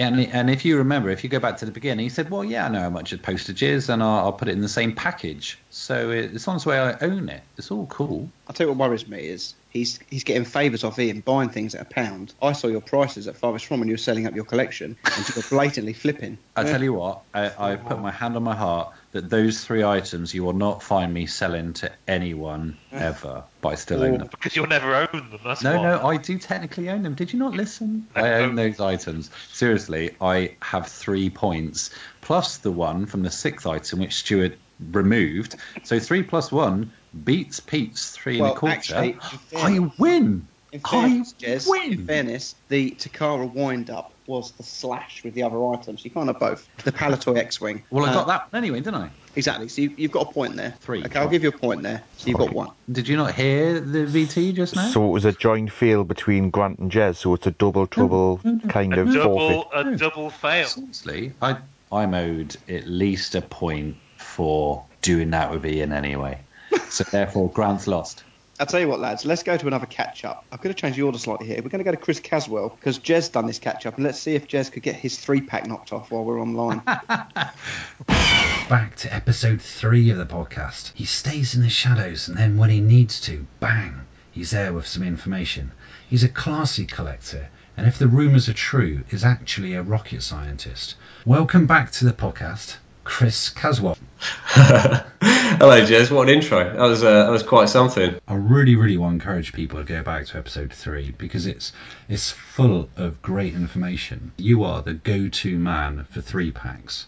That was in what, July 2014. What what's happened in the last couple of years, three packs wise? Wow, was as long ago as that. Um, yeah, there's been some news. There's been some bits and pieces. I've definitely not been as active as uh, as I was in those days, um, but there's been some interesting news. Shortly after we spoke in October of 2014, something kind of unprecedented happened, um, and a full set of 16 uh, went up for sale at Sotheby's. He had a full set of 16 plus he had a I don't know if you've seen I- I'm sure you would have done but the Series 3 Empire Strikes Back you know the white engineering test pilot sets Yes. Okay, so he had one of those, and it was the Bespin set, which is um, C3PO removable limbs, Cloud Car Pilot, and Ugnaught. And he had the engineering pilot set of that. So full set of 16 and that. And uh, yeah, they went up for sale, and uh, yeah, got got snapped up for what I thought was a really really keen price. So I think someone did really well.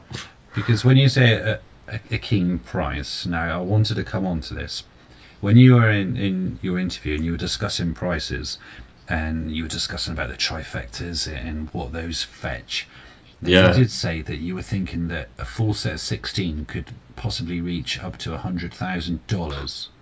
That's it. Yeah, that, I, I, and I, I kind of stand by that, and that's why this one, when the the full set came up, I was anticipating it to go for a lot more than it did. It sold for sixty thousand dollars, which is about I don't know. Back then, it was forty five thousand pounds, I think, something like that, which is a lot. You know, it's a lot of money by you know any stretch of the imagination. Let's not kid ourselves. But in terms of yeah, trying to put that run together again, you'd be paying yeah more than that. I mean, it's all it all comes down to condition, like anything, and I, it didn't give exact specifics about condition, so it could be that a couple of the sets were a little bit ropey, but you know, regardless, I, I think someone's done pretty well there. Was this one of the sets which you were aware about? Because you, Stu, and Grant were saying that, yeah, we think there's between, say, three and five, possibly full sets. Now, is, is this an extra set? or No, this this is one that I did know about. Yeah. Now, when you've seen, as, as we all have, prices rise quite staggeringly over the last couple of years, now, has, has there been much apart from that one in, in October 14? Well, I I think this is probably why I've been keeping a low profile, Jez. Yeah, the prices have just got absolutely ridiculous. It doesn't matter, you know, carded figures, uh, you know, anything, anything red, you know, it's just gone gone through the roof. I think people are finding it really tough to access the market, um, and I think more people are, are kind of shopping around and, and looking at different avenues, getting more into oddball stuff or looking at different things they would never have normally thought of before. Um, but yeah, I mean, there's there's certainly been sales. There's things been happening. It's not you know not on my end, uh, but people have been buying and selling three packs. There's been some notable sales recently. Um, certainly on the Facebook groups, more and more sales are happening there, seemingly. Yeah, no, there's obviously several different ways of doing it now. As you said, we've got we've got all the auction houses, eBay's still the Facebook groups. You always had said that it was the three packs which were just done very much in a in a non-public way, uh, and I'm sure that's still the case for a lot of three packs though. Yeah, I think so. I think that I always maintain that the toughest sets, the really, the ones that are really difficult to find, like you say, the tri- the trifecta, the Series One Empire Strikes Back sets, um, a couple of the Series Two sets as well. In, in particular, the the the Rebel set with uh, two one B and Leia Hoth. That is that's a killer set to try and find. Those sort of sets, they just don't come up on the open market and um, you know they, that that hasn't changed. They're still not coming up on the open market. But some of the more, you know, slightly more common sense are appearing on Facebook. You know, got, I don't know if you know. Uh, I'm sure I can mention this. Zach Tan. Yeah. Do you know Zach? Yeah. So he, he came up on Facebook a couple of weeks ago, I think, selling five or six sets, and um, you know they got snapped up within 24 hours. Literally, you know, I, I went to sleep one night, woke up in the morning, and he'd sold four or five three packs. So you know the demand is there. Um, Yeah, and. Facebook's such a good platform because so many people see it, and um, you know raises the profile. And I think when they're put out on a profile on a platform like that, people think, "Oh, I better snap out because so many people are seeing this." And you know, if I don't act now, then someone else is going to get on on them. And yeah, he, he sold them. I think probably in less than 12 hours. And and price wise nowadays, I mean, I, I can't remember from when I was looking at the creature set, uh, which was the one which really caught my eye. I think not only just for the characters but for the colours. I think a few years ago that was in the vicinity of about eighteen hundred. Yeah, the creature set is. Yeah, it's also one of my favourites. I should point out. I think it's a great looking set. Um, historically, it's it's been the easiest, or one certainly one of the easiest sets to pick up. Um, if it's not the easiest, then it's probably the second easiest after the Series Two Bespin set. Um, and it used to be, you know, I remember when I first got into three packs, it was always hovering around the one thousand pound mark. You know, C8 condition, sealed. You could get it for about a grand. Um, nowadays, I think yeah, Zach actually sold one in that um, extravaganza sale that he had, Yeah. uh, and I think he was asking price was around about three thousand dollars. And I think he, he, I think he got very close to that, and it wasn't in the best condition. So yeah, th- things have moved on a lot. You know, that set I don't know what three thousand dollars works out as. Uh, The the world's gone crazy in the price of, in, in terms of pricing and currency exchanges, but probably about two two and a half grand, isn't it? Yeah, I think I think you're right. I think yeah, between two two and a half. Um, yeah, more than more than doubled in uh, in the space of five years. Well, that's easily Star Wars all over, isn't it? Though, in, Yeah. in some respects. Um, okay, what else has been going on in the world, man? Um, well, one very interesting sale on eBay recently. Um, it kind of happened so quick that you might have missed it. Um, I don't know when this is going out, and I hope it doesn't scupper any plans or anything. But quite historically, a Canadian creature set came up for sale on eBay. Now, anyone who knows anything about three packs will know that Canadian sets are right, well, virtually unheard of. Um, we're talking like single figures in terms of their their existence, and so um, yeah, when this popped up for sale, it, it got snapped up very quick. I think within within 24 hours again. Um, the selling price, I think, it was up for sale for fifteen thousand dollars, and it sold for a bit shy of that. I think the, the, the seller took a best offer on it. So you know, really um, amazing one to see from a three pack collector's point of view, and something that you really don't see very often at all. Oh wow, fantastic! And did you see that on some? Did you have uh, searches set up, or or did Yeah, well, bring that to your attention? I know the seller. It was brought to my attention beforehand. I'm tied up in something at the minute, and so it's not something that I could have made a move on anyway. But um, I was really, you know, chuffed to be given a bit of a heads up on it. And uh, yeah, it's just one of those things. Whoever's whoever's got it, I think has got it for a really good price. You know, that sounds crazy as well because of this price I just mentioned. But for what it is, it's a good price, and it is a really really tough set to find. I mean, we're talking like two, three examples in the world. Wow, yeah. And when Yeah. you talk about it from that point of view, in comparison to the amount of carded Fetts which are coming up and this, that, and the other, yeah, it's Oh yeah, I mean we're talking rarer than dare I say Darth Vader t- uh, double telescoping carded. yeah. People are talking at the moment about you know Tri-Logo Madines going for a serious amount of money. So, Yeah, yeah, yeah. I've, I've seen that thread. Yeah, and um, oh definitely in terms of rarity, it, it blows that way out of the water for sure. Fantastic. Well, thanks for bringing that to my attention. Anything else? Um, no, I think I'll, I'll hold fire, and, and when you hopefully I'll, I'll be able to update on my limelight maybe in in January or February. Awesome.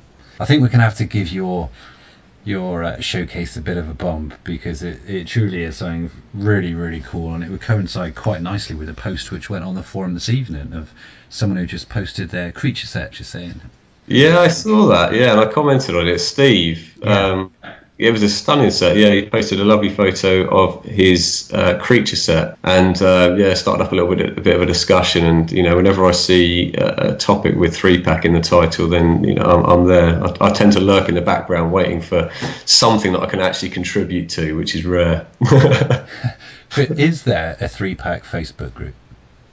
There is. there There is, is? actually. Yeah, yeah. It doesn't, you know, it's like um, you you would imagine. It doesn't have a huge amount of activity, but there's um, yeah, there's a, a key core of, of collectors there, and yeah, we post bits and pieces when things come up, and um, you know, but it doesn't get anywhere near the amount of traffic that some of the other Facebook groups get.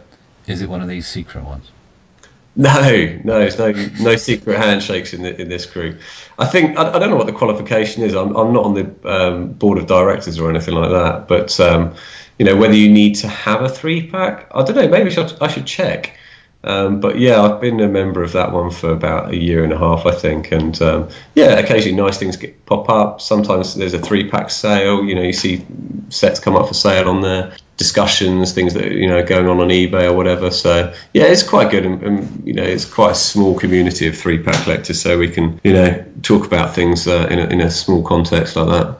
Okay, awesome. I'll uh, I'll look I'll look out for that. I always I'll, I'll, I'll send you I'll send you a link, Jez. Yeah, you can you can get involved. Excellent. Now we spoke about your favourite set. Now uh, a couple of years ago, your favourite set was the Bespin Alliance, which is one of the trifectas. Now, just for um, for the benefit of those people who may not have had the pleasure yet of listening to episode three and aren't aware of the whole trifectas, can you just, in a nutshell, explain what the whole trifecta means? Okay, in a nutshell, trifecta refers to the first wave of Empire Strikes Back sets. and they're called the trifecta because they are the hardest three to get hold of. I think trifecta is a racing term, horse racing term, which basically means the perfect three. And uh, I don't know how it's come to be that they are named that, but they're the hardest sets to get, arguably. And uh, most people who are trying to put together a full run of 16 normally has to wait to get one of those sets to complete the run. Brilliant. Thank you very much. There you go. In a nutshell. Do you think though that that whilst they've been classically referred to as the trifecta, are there any others that you're aware of which have proved to be equally as difficult to get hold of, but just not necessarily spoken of as much? Yeah, absolutely. Ser- Series two Rebel set. Um, what's his name? Re- Rebel Commander, like Hoth Rebel Commander, Leia Hoth, and two one B. That one is extremely difficult to get hold of. Um, Series three uh, Bespin set with Cloud Car Pilot, uh, C3PO removable limbs, and Ugnaught. Another really really difficult set to get hold of. Um, yeah, there's a, there's a few, but namely, you know, those five in particular are you know right up there. So, since we were last on, Star Wars films have just gone through the roof, and Force Awakens and Rogue One just around the corner. How's that struck you? Has that reignited anything, or or, or what? Yeah, I think I, I followed the same line as most people with The Force Awakens. I was really enthusiastic about it. I watched it a couple of times at the cinema, um, and it was great to have that. I don't know, it gets banded around a lot, that Star Wars feeling back. It did feel like Star Wars was back. You know, from a more cynical point of view, from a you know movie critics point of view, I can understand why people are saying how similar it is to, you know, the the uh, original trilogy, in particular, um, A New Hope. But I really enjoyed it, you know, and I think that's the most important thing, isn't it? If you go there and you enjoy it, then you, can pull it apart in other ways. But if you enjoy it, you enjoy it. And so, um, yeah, I'm looking forward to um, to Rogue One. I've not been. I've deliberately trying to not read things about it because there's too many spoilers out there and it's all speculative rubbish most of the time. So I'm just going to go there with open eyes. I understand it's going to be a bit darker, and um, yeah, I'm, I'm all up for that. So bring it on. I'm looking forward to it. Fantastic. Me and you both, mate. Me and you both. now we'll just round off there. I just want to say, look, thanks ever so much for coming back uh, and coming on, and I wish you a very happy Christmas. Um, the Thanks, final man. thing I just wanted to say is at the end of the last interview, Stu asked you if you could create your own three pack, um, what would it be uh, and what would you call it? Now, can you remember what you came Hmm. up with? I think I mentioned a Dagobah set, didn't I? Well, yeah, actually, you mentioned a, a dungeon set. Now, I don't know if that. Uh, Dungeon set. yeah. yeah, that might, might have been something to do with my frame of mind at the time. You had a yeah, I, I think a EV99. Set or a dungeon set, possibly. Okay. Yeah. Oh, yeah. I was probably talking about Torture Droids 88 and EV99 Yeah, and things like that. in the middle. That's what you said. Now, I just want to put you on the spot again. Yeah. Okay. Now, um, if you could think of three collecting characters who you hopefully know quite well and, and won't mind you adding them into this three pack, what collectors would you put in one three pack and what would you call that gathering? Blimey, that is a goodie. Um, it'd have to be three pack related. I'll be self indulgent and put myself in it. Okay. Um, my good friend Jesse Cedar Soberman out in uh, Hawaii, and possibly uh, a friend of mine called, um, well, he's on the Facebook groups so Steve Majors.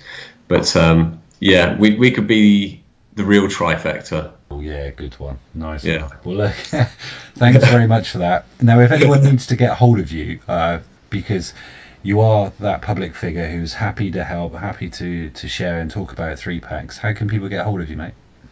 Um, yeah, message me on, on Star Wars Forum. I'm on there. I dip in there every night or every other night just to see what's going on. I haven't had a, a private message in about four years. So if anyone anyone wants to get in touch, you know, it's not a cry for help. It's not a desperate plea. But if you if you've got any three pack questions, I know it's it, it, the chances are slim. If you've got any three pack questions, then yeah, drop me a line. Definitely, I'm always happy to help. And I, you know, one advantage of being you know focused on one particular area is that you kind of you become a bit more specialised in it. Yeah. And I've kept records of, of prices of, of every public sale going back five years. So um, I've got quite a, a legacy of different price comparisons. So you could I could be like the compare the market, compare the meerkat for three packs. How's that? Yeah, very good. Well, you know, I'm, I'm looking forward to seeing you do that, and I'm looking forward to you one day doing one of the collectors track panels for three packs. I think with your knowledge and, and what you've got going on there, um, I think that would be a great panel, which I'd love to see. Because it's one thing talking about your three packs on a podcast, but it's another thing seeing them, isn't it? And um, and I'm just going to throw that one in there now that Chris, you have to get involved with the next celebration and do a collecting track, please. Yeah, that would be cool. That would be cool. I think that what we spoke about this actually. I've spoken about this with another couple of collectors, and um, what we said actually. I, I, can you take items with you and display for something like that? Yeah, you can. absolutely. I mean, it's you know full PowerPoint presentation, but we you know in, in the uh, various different props one, which was in last time, they had uh, they had one of the helmets uh, and all sorts. People very much like that.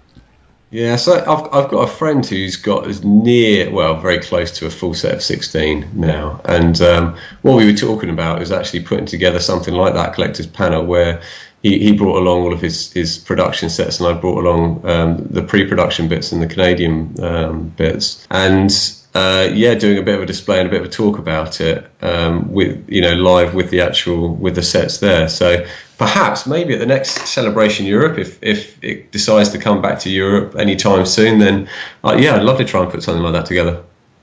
Boom, excellent. You hear it here first on the Vintage Report. hey man, thank you so much for coming on. Um, it really Not is always a pleasure talking to you, and time does fly by. And uh, on behalf of everyone on, on the podcast and all of our listeners, uh, a very Merry Christmas to you. Thanks, Jez. Thanks everyone. Enjoy Christmas and hope to see you all soon. Let's just talk about our general collecting then over 2016, where your collecting went, what you've achieved, if you changed focuses, you know, any, anything like that. And let's go to Petey Weedy, who obviously started up his Gammy Crack, as we well know. Gimcrack. I, I, I kind of had the, the intention of getting a lot of mocks, which I, I probably kind of did really. And I've got about 30 plus mocks now, which is quite good. But I kind of like, you know, it's just got to a point where there seems to be so many people after the same thing that, yeah, it's very hard now to, to grab them. Um, because there seems to be you know, a thousand people on every single forum just grabbing mocks, hands all over the place. Um, so I've been having more fun collecting ESB oddball items, just picking those up because whilst this, a lot of people have turned to collecting non-toyed items, there are more and more people who seem to be again grabbing at these sort of uh, you know non or beyond the toys or gimcracks or whatever. But uh, I put to it. I mean that, that that is that is more fun because I'm not I'm not going down the line of you know oh there's a tin and Impossible Strike tin and then collecting the entire series of those tins. I'll I'll just have that tin and then I'll move on to something else. I'll get maybe you know a record or I'll get uh, an oddity or a sticker box or something like that and. Uh, and, and go that way really. So, and it's a bit disappointing really that the, the Star Wars world has not kind of eased off. There, seem, there does seem to be a lot more people just, just going with stuff. So, yeah, I mean, I, I've, I've had fun fun um, away from the toys. That's all I can say. Rich. I'm at the point now where I'm running out of space. Actually, I've changed that. I'm at the point now where I've run out of space and then some. My collecting habits have changed a lot, and I didn't think I would ever go down the carded collecting route, but I have done because of Spoons as Post, which was on Stores From UK about collecting cards for under fifty pound, which I went at that because I find that quite interesting. I get bored very, very easily, and I think that was something that I'd be interested in. So I've got that up to somewhere about the thirty. I think I've got about thirty carded figures now for under fifty pound. But what I'm doing to make it a little bit more difficult is I'm going to go for the Empire figures on Empire card backs and the Jedi figures and the Jedi card backs, etc. Um, so collecting them first twelve is going to be a nightmare, but I'm in it for the long haul, so we'll see how it goes. Other than that, me me loose collection seems to be hitting uh, the very expensive items now, so so that's slowed. So I've started to look at finishing things off. Hence why I wanted the ISP six because that completed me mini rigs, and um, I've headed down some of the oddball items now, or the beyond the toys, if we're going to call them. Um, picking up some of the Oral B sets and some fan club badges and things like that. Things that I never thought I would have collected in the past. I mean, Grant quite often says, you know, have you had, have you thought about this? Have you thought about that? But with oddball items, where do you stop? There is no stopping point. So I'm only picking things up that interest me. I don't want to turn into a Steve Sansweet or a Duncan Jenkins and pick up everything that possibly is. Um, I'm just going to go for things that are that are of interest and, and that I like the look of. Jez, obviously your whole focus changed this year. I'm not sure why. I'm not, you've never really told us. Can you tell us, give us an overview of your year? Yeah, my year's been great. Thanks very much. I added some fantastic pieces, which I had always hoped to add to my Luke X-Wing Focus collection, which is still very much in my heart. Not giving that one up. Had to uh, move on a few carded figures, maybe about 78 or so. Not that I was counting. But still, I'm doing my daily eBay searches and stuff. Yeah, my con- uh, collecting will long continue. Come on, Stu. You have the hoarding disorder, we know. Well, do you know what? I, I was only looking at what I've purchased this year. Right, my, my list is long, but there's an awful lot of itty bitty gimcrack stuff that I've bought. I, I look at what I've really bought. I've added a few bits to my Greedo Focus, which when I started the Greedo Focus, I said on here two items a year. It's always been more than that, but that was my, my minimum.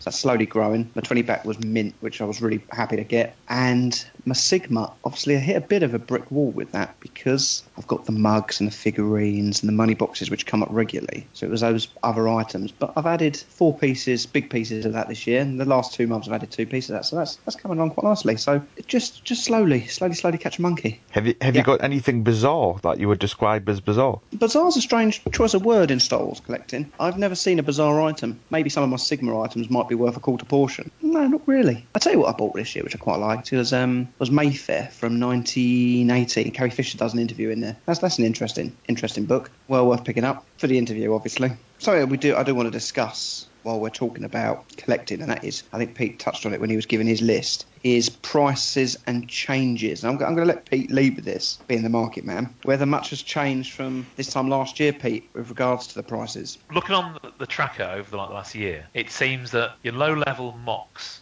you know, like your Return of Jedi stuff, hasn't moved that much. Um, if you go for the auction houses, even Vectis, it's actually coming down. So like your Weequays, Return of Jedi Weequays, it's going to stick at anything between you know 40, 35 to probably 50 quid. Obviously, add your fees on top of that, adds a bit more. But those those type of things have stayed. You sort of mid-level mocks, you know, that, that, that are definitely easy to get hold of, but hold a bigger price. You know, the hundred pound plus ones, they've shifted a little bit, as you would imagine. Nothing major was ridiculous. Your crazy 12 back stuff, that seems to have come down from last year. You know, we were talking about the prices. When we were talking about you know, the Darth Vader, for example, started off at, I think, I think we had one uh, about two and a half years ago, and it went for something ridiculous, you know, two or three thousand, and that's sort of stabilised now, I think between about seven fifty and nine hundred, depending on, depending on the, the quality. So those things had a kind of a, a, a, a bizarre madness, and then it settled, and you know they're, they're going about the same price. But like, like we saw those Death Stars in that same box, five grand, five grand, all the way down to a grand by the fifth one. Obviously, we've had people fighting over. This time last year, I did a presentation at Fathers From, stated that a normal everyday run of standard figures, complete in reasonably good condition, was about 2,500, not counting a Vinyl Cape Jawa or Snaggletooth or any of that sort of stuff. Two and a half thousand. Now you can add 500 to a 1,000 on that because it's just got silly, very, very silly. Look, Yak Face, people just come on now to, to sites and go, oh, look, there's Yak Face. Oh, I reckon that's worth about £200 uh, R2D2, a pop-up lightsaber, you know, two hundred pounds, and people are just putting ridiculous price on them. You know, the last seventeen was about nine hundred pounds. Now you're probably l- lucky to get it for one and a half thousand pounds. So that that is really where it's gone. I mean, it, it's it, and this is not counting your rare items like Meccano carbacks and stuff, stuff that doesn't come up every five minutes. That doesn't count. I'm talking about the general kind of market approach. All the time people are paying the silly prices, though, they're just going to keep going up. If he's someone come on and listed a, a yak for 200 quid and no one bought it, bloke Yeah. will come back on and he'll drop the price and he'll drop the price until it found his right market. Someone will. Someone will buy it. I think pretty much guaranteed that someone will buy it. I think. I think a yak face seems to have a a, a, a hungry, a hungry arm grabbing. If you put it up for 150, it will sell. I think pretty much immediately. If you put it for 200, depends where you go. I think if you put it for 200 on eBay, it probably sell. Put it up on an auction site for 200, it probably gets some interest and probably sell. On the groups, on the Facebook groups and stuff, 200 seems to be a little bit of a too much. But I do, I think Rich probably testify. You do see people buy it for that. They'll get desperate and go, "Oh, I must have it because I never see another one." Whereas uh, I think the, the yak face thing just still puzzles me because they they come up all the time and just the price just gets pushed up and up and up, and, and yet they're not rare. We seem to have two different groups of collectors, and we've got the patient and the impatient. To me, the impatient ones, are they're not always newbies, quite often the, the quite seasoned collectors who have quite a bit of money and are just throwing money at these items just to acquire them for whatever reason, whether it's to complete a run or whether it's just because a nice one's become available, um, or they're looking at eBay and thinking actually I can, you know, sell it on there and add another ten percent. And then we've got another group of collectors who are watching these people and, and quietly sniggering and just picking up things behind the scenes. Um, and I'm not saying either way is right or wrong, but you know, I, I definitely feel as though we've got two distinct different groups. And it makes us think that possibly in about, I don't know, three years' time, there might be a further widening of the gap. And we might see a lot more deals getting done behind the scenes, or we might see a lot more deals getting done on the forums. Whereas if something's not shifting, we're then going to stick it on Facebook for, you know, more than what we would ordinarily put it on there because we know it's going to sell. Is it is it bad for the hobby? Well, yes, it probably is, but unfortunately, it's a beast that we're living with now. Do you know what? With the prices, things have just kicked off, as you say, massively. I look back at what my three favourite things of the year have been, and none of them have been that expensive. Not in the grand scheme of things. Not the money which people are dropping every day on these Facebook groups. Luke X-Wing Model Trem, I got that, and I think that's an awesome figure. It cost me less than £200 on eBay. I dare say if that was on a Facebook group, that would be put up for about six, seven hundred pounds. Yes, I, I think to I think the model trem comparison is a, a little bit unfair to what we're talking about because I think a bootleg figure um, or a figure like that that's not going to have a huge market, especially in the Facebook group stuff. You have to go. You went to a, a frenzied model trem Facebook group, maybe a bit different, but I think if you're going to compare stuff. I think those things are very, very selective market. I don't, I, I mean, I don't know many people who would be interested. in them. I'd say there's only be a handful. Whereas if you put a yak face, a normal loose yak face, you're going to get a lot of interest. Yeah, well, it only takes two people to bid stuff up, I guess, on, on a auction house. But my point is, from my point of view, with regards to it's all about desirability, isn't it, and supply and demand. And there's obviously enough people supplying these yak faces and people throwing down crazy money. But when I move on from just the the model trem, which to me is far rarer than a yak face, and I got it for same if not less money, my 35mm transparency, which is a Luke X-wing on blue background painted hard copy. Which I got from Tom Darby. Again, got that for considerably less than people are dropping on a regular 77 back Return of a Jedi card. And so it's just biding your time, being in the right groups, or speaking to the right people. Maybe just, yeah, being patient and being lucky. Final one for fifty pound or just under was the uh, Krayt dragon bone. Yeah, all right. So it's not a vintage figure, but part of the whole vintage Star Wars collecting thing. For me, these three things have meant the most to me this year, collecting wise, without breaking the bank or worrying about keeping up with the Joneses, which is what I think half this community worry about. Is what others will think. It really doesn't matter to me. Do you want to know what the average price this year is for a loose yak face? Anyone want to guess? Average 160. Uh, I'd say higher. I'd probably say 210. Well, I'm going to go in the middle then, 185. Two hundred eight pounds average, and that's a lot of figures as well. It's not just ten; that's 167 recorded ones. So that's not, yeah, that's there's that is that is nowhere near the rarest figure. So 167 in a year.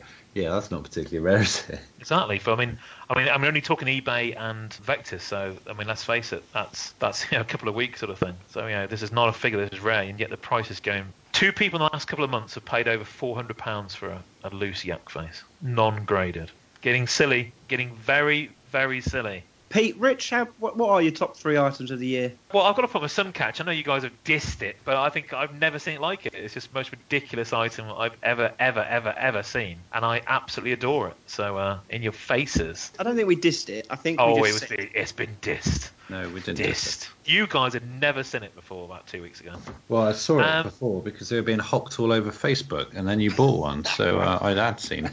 just you just hadn't you know it Je- Jezebel. The other item which is, is not at all rare of any kind is um, the Empire Strikes Back sticker book, which I've been completing. And that's been tremendous fun. Myself and Dan Burgess, well, I've been taking all his spares and whacking them in the album, which is fantastic fun. And uh, the hunt for the stickers, I've got about 30 more stickers to do, and I've got a complete album is great, great fun. I'd probably say resurrecting my love of vinyl. So I was always a fan of records and record player. And then, of course, I went, oh, yeah, CDs, they're great. I've kind of got back into that. So I think my Boris Midney uh, Empire Strikes Back, I guess you call it an EP, wouldn't you? Or whatever, with, with the four tracks on it, because the cover's so nice. Han and Leia having a snog on the front. Uh, I, I really do adore that. I've got it up on my on my shelf. It looks beautiful. I think that's going to inspire me onto uh, what's coming, but we'll get onto that later. I'm too into vinyl again, Pete, but I've been buying Love every, the vinyl. every vinyl, yeah. Rich, your top three ISP, ISP, and ISP. Stu, I'd love to see you in a bit of vinyl. Uh, that can be sorted. Don't worry about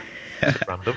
Three things that I've enjoyed most this year. Well, one of them was me Tri-Logo R5 Biker Scout Miss card. And it's not just because of that item, because it, it, it's a really nice item, but the story behind it in that um, Joe O'Brien had just sent his PM and said, "Are you still after one?" And I, and I was, and he'd there was a post from about two years ago on the trilogo.info forum, and he contacted the guy who still said, "Yeah, I've still got it," and it was the whole he's in Canada and he doesn't accept PayPal, and how was I going to get the money there, and nobody could vouch for him. And Todd Thornhill was one of the guys who reached out and said, "You know, I don't live too far away from him. I've never met Todd Thornhill before. We hadn't really communicated much online, and it was absolutely fantastic that he went out of his way to meet this guy, wouldn't take any money off us for doing it, collected the item, paid him cash, I PayPal Todd. He wrapped it up absolutely fantastically because the bubbles on these are wafer thin. And it arrived, and there was a small crack at the bottom, and, and the foot had pushed a little bit through. But you know that was to be expected. I, I, you know, I don't think it could have um, been shipped any better than what it was. It, the whole story of that was absolutely fantastic. So a great shout out to Joe and for Todd for their um, helping um, helped me acquire that piece. I was I was really pleased with it, and I got it for a great price. Other two items that I'm pleased about was the complete 12-inch IG88 that I got from Vectis. The prices of the IG88 have been going for silly silly amounts recently. Just watching the Vectis auction actually, and I wasn't intending on bidding it, and then a couple of 12-inch items appeared. And the IG88 appeared. It only had one gun in the photograph, and, and I think that's put that put a lot of people off. So I bid for I can't remember it was about 170 now, and I got it, and I was shocked. I can't remember who PM'd us. Somebody PM'd us and said it's only got one weapon. You're never going to get the other one. But I contacted Vectis and said, oh no, both weapons are there. So I was like, cha-ching, I'm pleased with that. And my last item was a set of um, 12 Oral B toothbrushes that are sealed, um, sealed together. It's a nice little pack. It's not something that I would be particularly interested in the past. You know, I, I really like it. It's a nice addition to my oddball focus, and I just need that Spirit of the Jedi one. Um, that's all my toothbrushes collected. So yeah, th- three nice items for me, and you know, two two fantastic stories. About you, Stu? Well, I kind of probably already mentioned them briefly. Definitely with 20 back Greedo. Uh, my land speeder soap dish, Sigma. It's a great piece of Sigma. And the third item, see, I was going to go with Meccano Death Star. This this isn't vintage. I'm going to go with my Stormtrooper helmet speaker system. I got the thing at um, Celebration That because I is the love it. It sits lovely. It's on my desk. Plays a bit of music out. When you start it up, its lines light up and it comes out with a little quote. And I just love it. I just think it looks great. I'm going to put that in my. Not a vintage item. I've, I've started down the road of sticker albums. I want them empty and I want them mint. So I've picked up the Return of the Jedi English one. I've also got it in German. I know that there's a couple more from other countries. I know there's a couple of Yugoslavian sticker albums. So so those first two on there because they are mint. So start of a little road. And I've got a display box for that as well, which is nice. Oh, Pete, where do where do Gungans keep their stuff? Oh, I don't know. Go on. In Jar Jars. With that, let's go for another catch up. Uh, Pete, you caught up with Ian Sanderson, who Jez also caught up with. So Ian, right, you are you are the US front of uh, GW Acrylic. Tell me what you've been doing on acrylic basis this year. Well, the best thing I got to do was come over for celebration. That was fantastic. Three days of selling lots of shiny boxes and then drinking beer in the evening. You actually had, a, you, Um, had, you had a big stall there. It wasn't just some it little was tiny good, little it? place. It was I- big. to be fair, I have to put all the you know all the credit to Christian for that one. He uh, he did everything. I I was parachuted in at the last second to do the selling while he while he went to where did he go to? Some crazy dance place or something. But, uh, but So I mean, I mean, just, yes. just interesting because I mean, I mean, we we also had a booth there.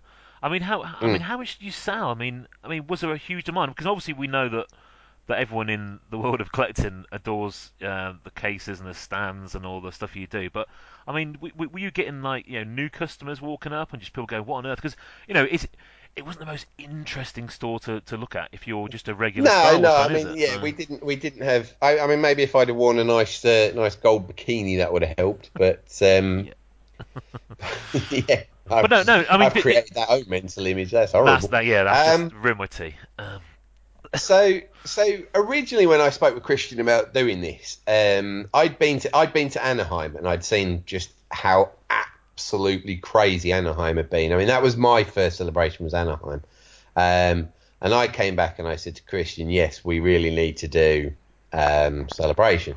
So he sort of you know went away and did all the work, getting everything ready, and then we had a phone call and and. I, I think he and I, he and I originally had been at cross purposes because I wanted to sell, um, and he wanted to promote the brand. Yeah. Um, so I said, you know, seriously, we need to be, you know, passing cases over as well as doing that.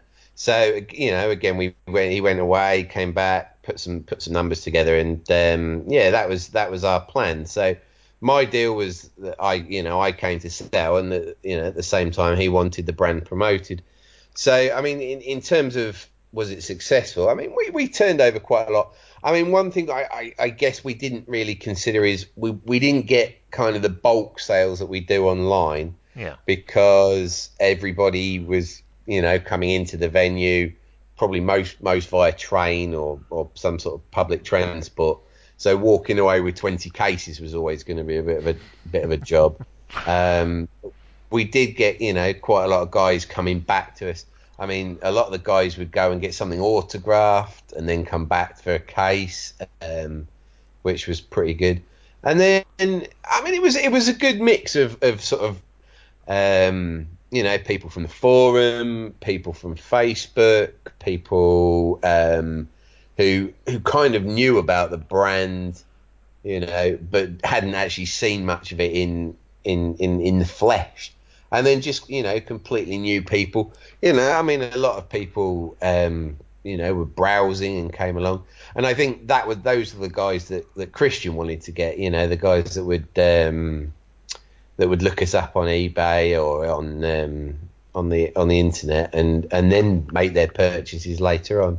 Did you pay for your store? You actually get your money back. I, I, I say Christian would probably be the uh, the money man on all of that, but um, Did he look I, happy? I think he he walked. Put it put it this way: Christian walked away happy. That's good. And I paid my airfare. So well, that's uh, good. That's good. I've I've already applied for Orlando, so Oh, okay. you know, it it was it was successful enough for me to uh, to want to get get an American version done. That's good. I mean, uh, will Christian be coming over for that, or is he going to stay at home? Um, if he does, he won't probably be doing very much on the stand. I don't think. So, Stay away from nightclubs, uh, eh? yeah, probably. I can find him a few uh, few places to go and bop. Um, yeah, I think I think Christian and Jay, and maybe Jamie will be, be coming over, but it'll be more of a, a GWUS um, led stand. Um, and obviously, I'll have you know some of the other products that I sell, like the um, like the, the, the stands and the the acrylic stands and you know all sorts all sorts of display accessories. Just just on those stands, because I mean, those I think they they look amazing. I mean, and it's something that which I think most people would agree that have been you know long desired because my slave one it kind of just balances on things. How many ships have you got stands for? currently I think I've got nine of them. I want to have a few more. I mean, they're actually made. I, I, people always get confused because they're acrylic, and obviously I sell the, the GW acrylic. These are actually made by a chap over here in the uh, the US, um, and he predominantly made them for um, modern ships. And I'd seen them, and I, you know, I got talking to him, and I, he's a really nice guy. And I said, well, look, have you considered making them for the, the vintage? And um, he hadn't, but there are quite a lot of similarities. You know, I mean, a lot of um, the modern stuff uses either the same molds or similar molds. So, you know, adjusting them for the uh, the vintage ships wasn't, you know, wasn't a massive um, uh, issue. And um, yeah, no, they've they've been really really popular. I mean, my only issue he's he's a one man band, um, so it's it's sort of keeping up, you know, um, getting them made and getting them to me, and then getting them over to the UK. But again, you know, with a bit more investment and a bit more more growth next year, I think I'll probably have uh, have those readily available. And I, I want to have more. I mean, everybody asked me for a, a Falcon one, which would be quite a great big lump of uh, acrylic. But That think would be interesting to see how that, that is Uh, carried out. Yeah, no, that would be good. I mean, what I have done, and uh, again, um, I'll hopefully, I've got prototypes, and I should be able to roll these out soon. I've got them made for the die-cast um, ships. Okay. So they they'll look really nice, and I've had a few of the weapon ones done as well. So there's one for the biker scout, and I've just got one done for the hand blaster as well. Now, now we, we know that you're based in the states, and you're kind of you're kind of a UK man based in the states, selling everywhere. Um, what, just very quickly, Um, will do you reckon this this uh, well Brexit and also the the rise of the Trump uh, will affect business? Do you think that, that, that now the pound is so weak against the dollar in comparison to say a year ago, has that started to affect your business or your or your sales? It's, it's strange. Well, it, it, it does. It, it, I mean, I, I do sell everywhere, and I'm I'm about to. Uh, we're about to start selling in Australia as well. My uh, my uh, sister and her my and her husband are moving down uh, down there next year, so we're going to set up a a distribution base down in Australia as well. So uh, so all the Aussies who uh, the poor guys who've had to pay uh, shipping for uh, everything will suddenly uh, suddenly be able to get things you know within two or three days. Um, but yeah, that's what I say. It, it's difficult for me because I do so much both sides of the Atlantic. Then it kind of hasn't affected me too badly. I mean, what it does mean is things that I send back now cost me more money in real terms. Yeah. But it also means things that I buy in the UK now cost me less. So it hasn't really affected me. Um, Well, I mean, I mean, I mean, do you think it might affect you for the, for the good because obviously the the str- you know, a strong dollar will uh, put Mm. put you and your American chums to an advantage on uh, on It snapping does, up all yeah, those no, I UK mean, items. Yeah, I mean, I, I could probably make a living just buying every yak face in uh, in Europe and selling them over here, but um, but or or doing the other way and selling every blue snaggletooth over there. Um, but uh, but yeah, no, I think it, I think it has strengthened that. I mean, it'd be interesting to see. Um, I didn't really follow the last Vectis auction because I have no money. Um, but Join the uh, club. Yeah.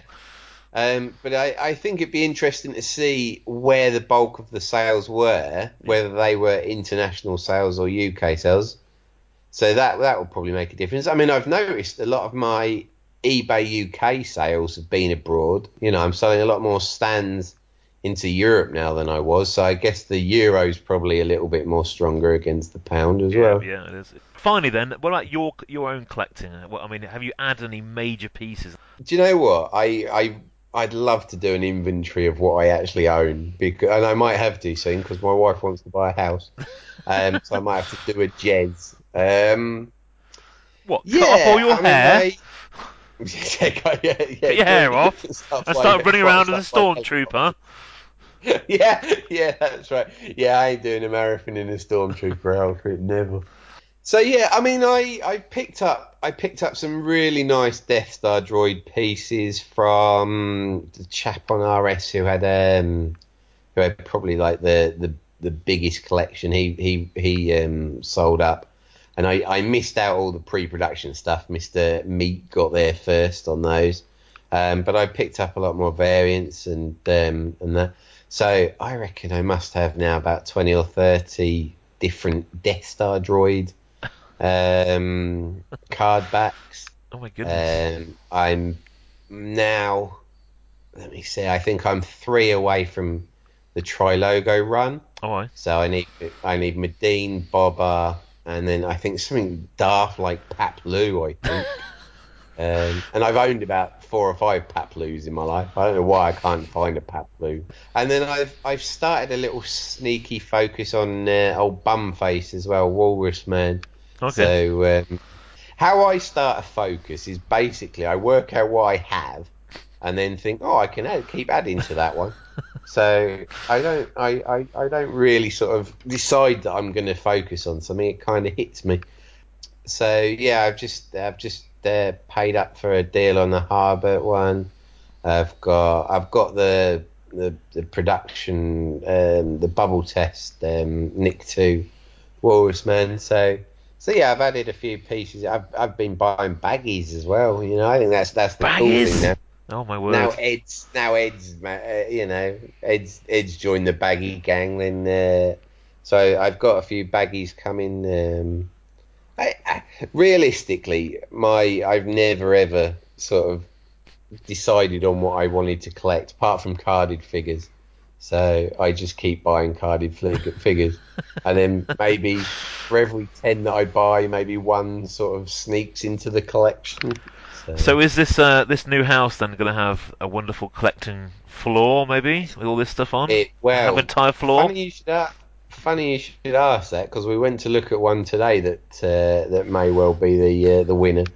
So it might it might see a sacrifice of some uh, some of the collection, Ooh. but it will also mean that finally I can put the rest of the collection up on display, um, which I I can't wait to do. You know, I mean, Absolutely. I, I I'm disgusted in myself as a as a man who sells display accessories that I really don't do display. I wouldn't well. I wouldn't admit that on a public podcast, you know. No, I probably shouldn't do.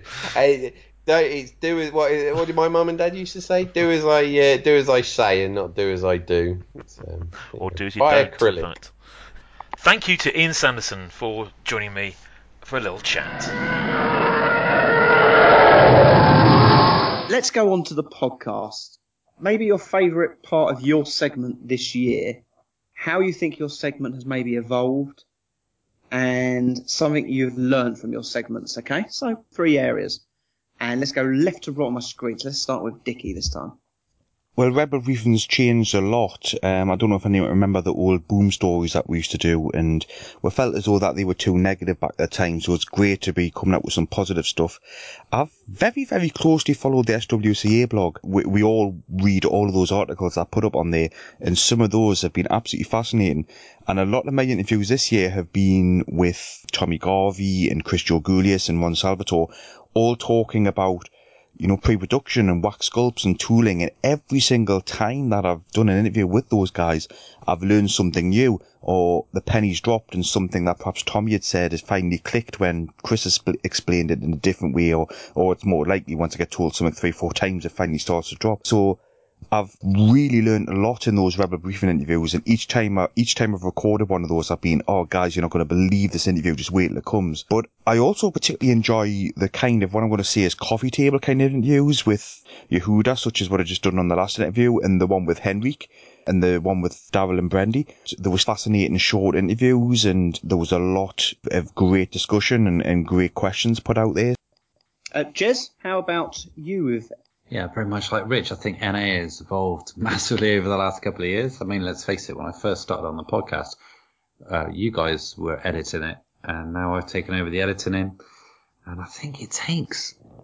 I was taking too long editing it because I was taking out every cough, every sniff, every deep breath, every you know what. I turned it into some sort of um, who's the director of Transformers? What was it? Michael Bay or something like that? I think I tried to make it too fast, too snappy, too smooth, and I don't think you need to do that. I think people can pick up on it sometimes. I know we were all trying to put our own spin on it, but I have enjoyed trying to edit it down because when we go off on one, when we, we start talking about our stuff, we can go off. We've had NAs this year where we've had 28 different items in an A section, and we've had NA episodes where we've had about four or five. I think they all work, but sometimes less is more. And I think we've discovered recently that if we keep the NA items down to below eight or nine, we get more substance. I've really enjoyed bringing other people onto the NA. Uh, we've had Marco, we've had Ollie, you know, we've had Spoons very, very recently. And I think it's great to get others in there. And also allowing you guys to choose your own items, I think has made NA a bit more diverse, yeah, a bit more substance behind it but I really enjoy putting my own little spin on NA, and uh, I'm looking forward to listening to what everyone's got to say, and then using my knowledge, I guess, of the movies to think, all right, what soundbite would work work there, and what can fill that gap. I really enjoy editing NA. what was the one standout item you remember from this year that you covered? Ooh, wow, good question. the one standout item, as we just said, some months we've had 28, some months we've had. So of the 200 odd uh, items we've covered, uh, I think I'm heading towards Ollie's pink ponchoed Leia, maybe. Well, I think A, because that's brought everything for me, bringing someone into the episode and, and learning loads of new things about that. Um, do you know what? Maybe we should all just go back and listen to every episode again. Okay, I'll book a couple of weeks off holiday. Peedy Weedy. Go go! Um, I would, I would say, I see. I'm still going gangster. Still going gangster. um, because I am gangster. I think the market is in. It's a difficult section because it has to be led by price, and I don't want to interfere with other sections.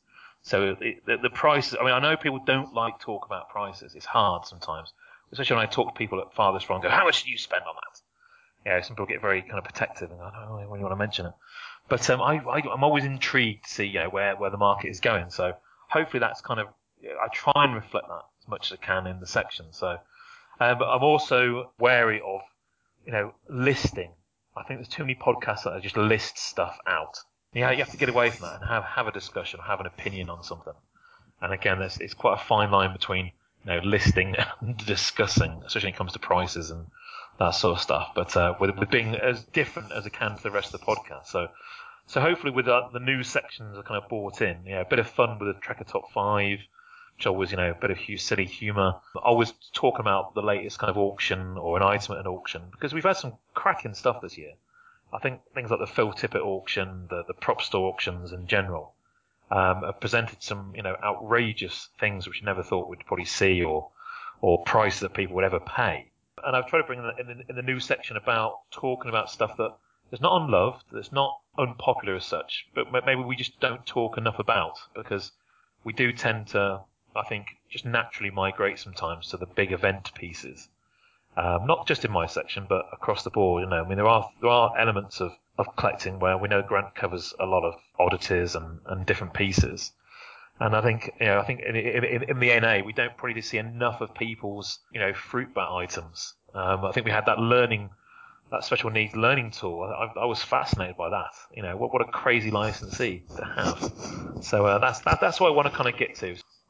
Well, obviously the interviews, um, our interview list is about 50, 60 names strong, and it, it's, it's it's difficult, but I think we got the balance quite right this year. We had six six interviews from Britain um, Craig Spivey, Mark Daniels, Mark Hockley, Ollie Subweek, Simon McCowan, and Matt Fox, which have been scattered out throughout the year.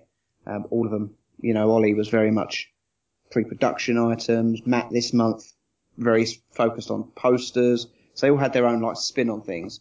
We've been overseas in Europe. Christian Carnus came on and Matthias Rendell. Matthias, his interview in particular for me, I learnt quite a lot about Scandinavian collectibles. And then we've had three uh, Americans, Todd Hudson, uh, Michael Cooper, who I love that interview as well, and Steve Danley of the Kivecast, of course.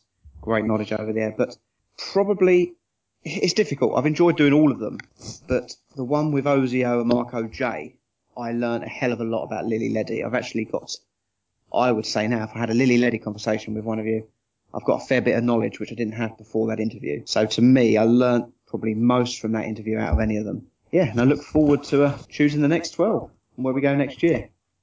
Before we move off onto 2017 in the podcast, Pete, something you brought up online was basically, are we use, utilising modern technology efficiently enough? Um, what do you mean by that? What I mean by that is that I think when people enter the hobby or come asking, there's nowhere really centralized or uh, you know oh go and look at this TIG website and and you know and everyone expects everyone to know exactly what it is. I you know I still find it hard when people mention these sites you know for resources. I, I, I feel I find it sometimes hard to get hold of because you know, if these sites aren't used much and uh, we have to make sure that we protect this information and keep it there. But I mean there, there are a lot of um, after uh, speaking with Spoons about his his collective focus, he obviously got a, a website about diecast. I mean the, these kind of like specific resource sites uh, because collectors are becoming very focused in their collecting and they think, oh, you know what, uh, let me share this information with the world and, and more of them pop up. And I don't think it's easy for people to find this stuff.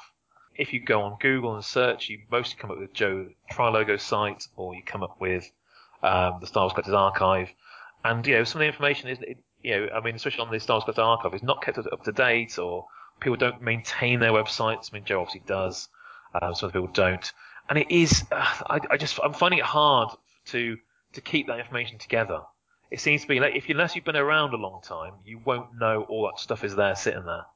Um, and I also think that because of that, the, if the information is not kept up to date, you know, for example, like the Clipper website, for example, with all the information, great resource, but you know, stuff does get found, more information comes to hand. If that's not maintained, that that just becomes a place where go, oh well, yeah, that's not a bad website, but not sure if it's been updated for you know X amount of years. And I think we've got all this information, but we're not using it properly. That might put a few people's nose out of joint, but I think you know something needs to be done as a collective community. Hopefully, I can help with that and maybe you know on, our Vintage Rebellion podcast page, which will be up soon in the year, will be a link to all those places. Uh, Rich was only recently you were saying Imperial Gunnery is very quiet at the moment, but when I buy a figure with a weapon, it is the first place I go to check it, and if it's not updated with new reproductions, that's no longer there. That as a resource, like Pete just said, you know, that dies, and the knowledge dies with it, doesn't it? So I don't know. I think those who like to read and those who like to do some research find all of those websites fairly easily.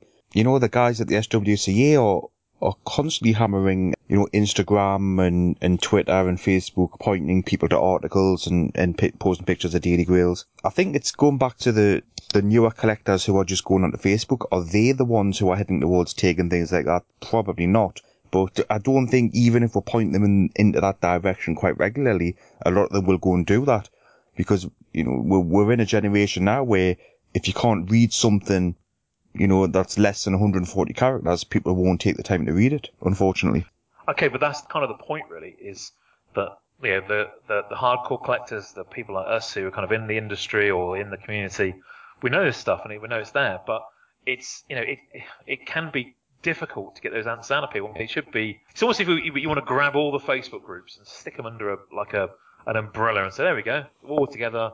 You know, a bunch of graphics down the side of a of, of, a, of a Facebook page, for example. You know, if you want to know anything, it's there. You know, resources to use, price resources. You know, Star Wars trackers, and uh, you know, I put that in there as well. That's something which you know people don't really use enough. It should be used more. Everyone should have should should be able to access that quickly. Do you think there's a element that actually just people are just a bit lazy nowadays in the 21st century that uh, oh what does Google say oh check it on Google Yeah. is the answer to everything now you know even if my kids say it they they used to looking stuff up in school because no one commits anything to memory anymore or has the sort of exploratory desire to actually go in search for something they want to get told it and, and everyone seems to be so busy nowadays that they're just like, all right, I want to know what this answer is, and and they ask a question. I mean, locally where where I live, we've got a local Facebook group, and seriously, I tell you, half the comments on it are like, right, I've just breathed in, what do I have to do now? Yeah. and and people just ask ridiculous questions, and you see that on some of the Facebook groups as well. That people just seem to have no common sense, and they just want someone else to tell them what the answer is, and therefore you say, oh, is technology keeping up with it? technology can do all sorts, but if people aren't going to have this sort of mental nous just to be able to go off and, and do some of their own research, then that technology is for nothing. well I think a lot of what Pete said we do have you know like the Google for Star Wars we've got that. We've got the biggest database you know for Star Wars in the SWCA but I take your point in that a lot of the stuff on the SWCA is perhaps a little bit dated, and but it would be nice to see the SWCA brought up to um, modern times, but perhaps agree. perhaps made more into a kind of uh, uh, perhaps a wiki, whereby you know the, the, the gods of the SWCA can can you know wheel out all the, the disinformation that newbies and people like you know me put on there that might not be entirely accurate. Got the images, they've got the descriptions, they've got the history of all these pieces it's it's such a good resource for people to add comments to at the bottom. And then if somebody wanted to say, actually, you know, there's a current running price which could be changed on a, you know, a weekly or monthly basis. I, I, I don't think the guys in the SWC are too bothered about prices and stuff, but certainly some of the information has definitely changed over the last five years. That that would be an interesting starting point. But that information is on Star Wars Tracker. That's what Pete's saying. People need to use different things for that. Star Wars Tracker is updated regularly. That information is there. Yeah, but it's whether the, I don't think the guys from the SWCA really care about that information. It's n- it's not really of any relevance. I'm more going from the point that you know some of the things that have changed from when the SWCA was updated. Some of the some of the content, some of the images. Right. I just want to go to the next catch up. Two people I've just mentioned actually from interviews earlier in the year. That's Mark Daniels and Craig Spivey. Uh, Grant caught up with them. Uh, he did obviously the panel at Celebration with them. So let's see what he had to say. Right, lads, we haven't got much more to talk about. I just want to go over 2016. Any other highlights? Because obviously Jez had the running Stormtrooper. Anything you want to add to that? Running Stormtrooper might be coming out of retirement soon. Maybe more on that in January. Can we just have a quick recap of how much you made? Yeah, five thousand three hundred pound plus gift aid, which is uh, for those who aren't aware, the return on the tax which taxpayers pay. So Make a Wish got just over six thousand pounds plus a load of um, publicity for their very much worthy charity. So yeah, six grand. Well, well happy. Yeah, we'll all be proud of that. Pete, how much did you raise for charity last year? Ooh, quite a lot actually. but not in Star Wars though. Okay, so no. Uh, Rich? How much money have I raised for charity? Oh, um, pushing a thousand pound, I would say. Right, was that you or your students? No, no, that that was me from from FATS. As a school, I think we sent off checks that were close to fifty thousand for charity last year. Hang on, hang on. You, you just dismissed my charity from us. It was Star Wars. I'm about to dismiss his if you give me a second, Pete. I want to know what he's done. Well, just for Star Wars. Um, well, I've contributed to every single charity event that was going, and uh, you know, even people on Facebook I've never heard of, they'll say, you know, I'm doing something for charity for Star Wars. I've, I've contributed every single one. He has, he has. I often bash him, but he does. He's a good, he's a good lad. Let's move on to our last catch-up interview before we get on to our five lists for the year um, and what we will be targeting. So, our last catch-up, Pete, you caught up with Andrew Norton. Here we are with Spoons for his yearly catch up. So, what have you been up to in the last ooh, year? Did you uh, did you do celebration? Did you get nice pieces from there? What's been going on? As it's been a busy year. Pete. It's been a bit. I did do did do celebration. Uh, didn't buy any vintage items whatsoever, uh, but bought bought a bit of acrylic off GW acrylic. Uh, but I, I, I went with the family for a couple of days, and we sort of had a mini mini London break. So I was doing um, I was probably doing a lot of sort of the non collector stuff, which I really enjoyed actually. So I took took the kids to do Jedi training and. Um, they were they met there's a, a, one of the Star Wars artists Jake so they was also doing his art workshops and things. And uh, you know they're, they're fantastic fun. I did a bit bit of catching up managed to get into a couple of the panels which was interesting.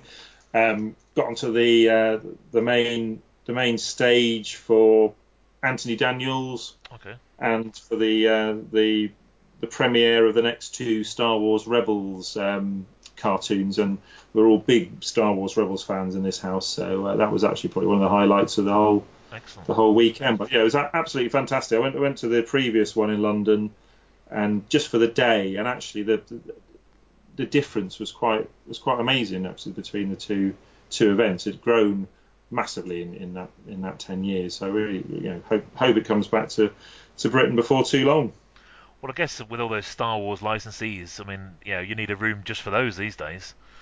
Um, you know, e- everyone and their cat seems to be making something Star Wars. You know, what we had speakers, book, pop-up books. I mean, just name it, it's got Star Wars in it these days. I was pleased to come back with a, a good haul of uh, Star Wars collectors badges on my uh, on my lanyard. That was Okay. um, nice. Met, met a lot of nice people, uh, completely random random people swapping badges. One one guy had made his own ones out of pewter. They were they were quite impressed. Uh, so that was yeah, that was ni- nice to come back and nothing nothing too commercial there either.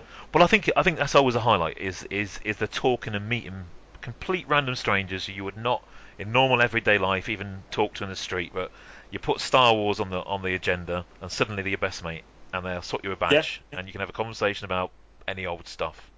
And it, and it suddenly doesn't matter. And I think I think that is I think for people who see celebration as just you know a bunch of Star Wars stuff, they don't you know I mean uh, I mean obviously we had our table at um, at celebration there, and it seemed to become a, a bit of a hub for everyone to kind of just hang hang out, uh, come by, have a chat about something vintage, you know maybe come and show what you bought, and I think I think that shows the the strong community. That Brilliant. I've actually met um, met a chap at your booth Okay. that um, last had any contact with or met at the um, the 2007 celebrations. that was that was quite nice. how did you recognise each other? Do you, how, how do you not both aged? um, I don't. I, I, to be fair, uh, my memory is like a goldfish, and uh, and I, I put it down to the to the other guy. Fair enough. Okay, so um, what, what about your own collecting focuses? What uh, have you added any major pieces to your to your main lines in the last? Uh, Yeah, I suppose well, this, the big the big event this year for me was getting the Diecast website up and running. Saw that there was this this gap for for knowledge on what was out there for Diecast. Kept on seeing these these questions on various forums saying, you know, can I can I get an X-wing on an Italian car? That those kind of questions. Yeah. And so put together a central resource uh, of essentially what's out there to buy. A lot of help from a lot of people, um, particularly with images and um, and uh, checking facts and you know, things like the, the Canadian line, which wasn't so familiar with. And and through that, uh, I've, I've kind of I've added quite a lot to my diecast collection actually this year. Not not not masses amount. But I've been been trying to put together a, a Palitoy run of the diecast ships. I'm I'm just short an X-wing now, so that's that's been a sort of a, Wow. a slow burner few years, um, but should get there quite soon. And and I suppose and I've just maybe I've just been looking more since I've been doing doing the uh, website. I picked up a couple of Harbert diecasts as well. The um, the land speeder and the tie, and got my first couple of Canadian diecasts this year. And, it, and part, you know, I want some of this stuff because I need a better photo of it for the website. That's got inspiring. That's a good Why I bought- excuse. That's a good excuse. yeah, it is. it? but then I kind of feel, well, you know, I bought I bought a Canadian twin pod cloud car, which is is very nice, but I wasn't actively searching for another twin pod cloud car. So I was thinking, well, I've, I've done my photo, I should I should sell it now, but I'm finding it very hard to part with it. So that's uh, that's uh, I've not actually got rid of anything, and uh, and big. And that's what my big purchase this year was a couple of the um, headers from Diecast bins. So when they were the first first couple of waves of those are released. Uh, the, the headers on the bin showing the, the first three and then the first four diecast ships available. I, I bought two of those in, in a in a single purchase, and then I suppose they're, they're big items. So I've got one on display, and I'm waiting to get the other one framed up and, and put it. You need a new wing to the house for your uh, for your new die. I do, yeah. It's um, yeah. It's I mean, one of the lucky lucky people. I do have you know we've got spare room, and it's it's where the toys live. What sort of reception is the website getting? near, near enough 170,000 hits since it it started up. And as I said, I think most of those are are people trying to spam it. Loads and loads and loads from Russia. And I'm sure there's some genuine folk in Russia very interested in the diecast, but I can't see why it would be more popular there than anywhere else. I'm adding the odd article every now and again, and uh, a chap called Justin Lee is hopefully going to uh, be writing one on variations in diecast, which is which is something I've not really looked into nor know anything about. But much like the figures, there certain um, factories were producing these things, so there's there's slight variations in the in the loose um, in the loose ship. So hopefully that'll be coming along soon. Another, I'd like to um, chat to a few people about the pre-production items as well, because we haven't haven't featured those really on the on the website yet. So there's a, a few more articles to add, but again, like anything, no no real rush. Um, and I just hope people people enjoy it. And the address is It's vintagestarwarsdiecast.co.uk. Big thanks there to Andrew Norton, aka Spoons, who sat with me for several hours, and you'll hear him over these two podcasts that uh, we released over the Christmas period. So thanks again, Andrew. Appreciate that.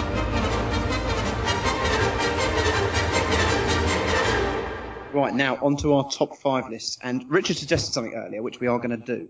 So, say you name your five, then the other three will look at your list, remove one item, and they will reselect something which will suit your collecting.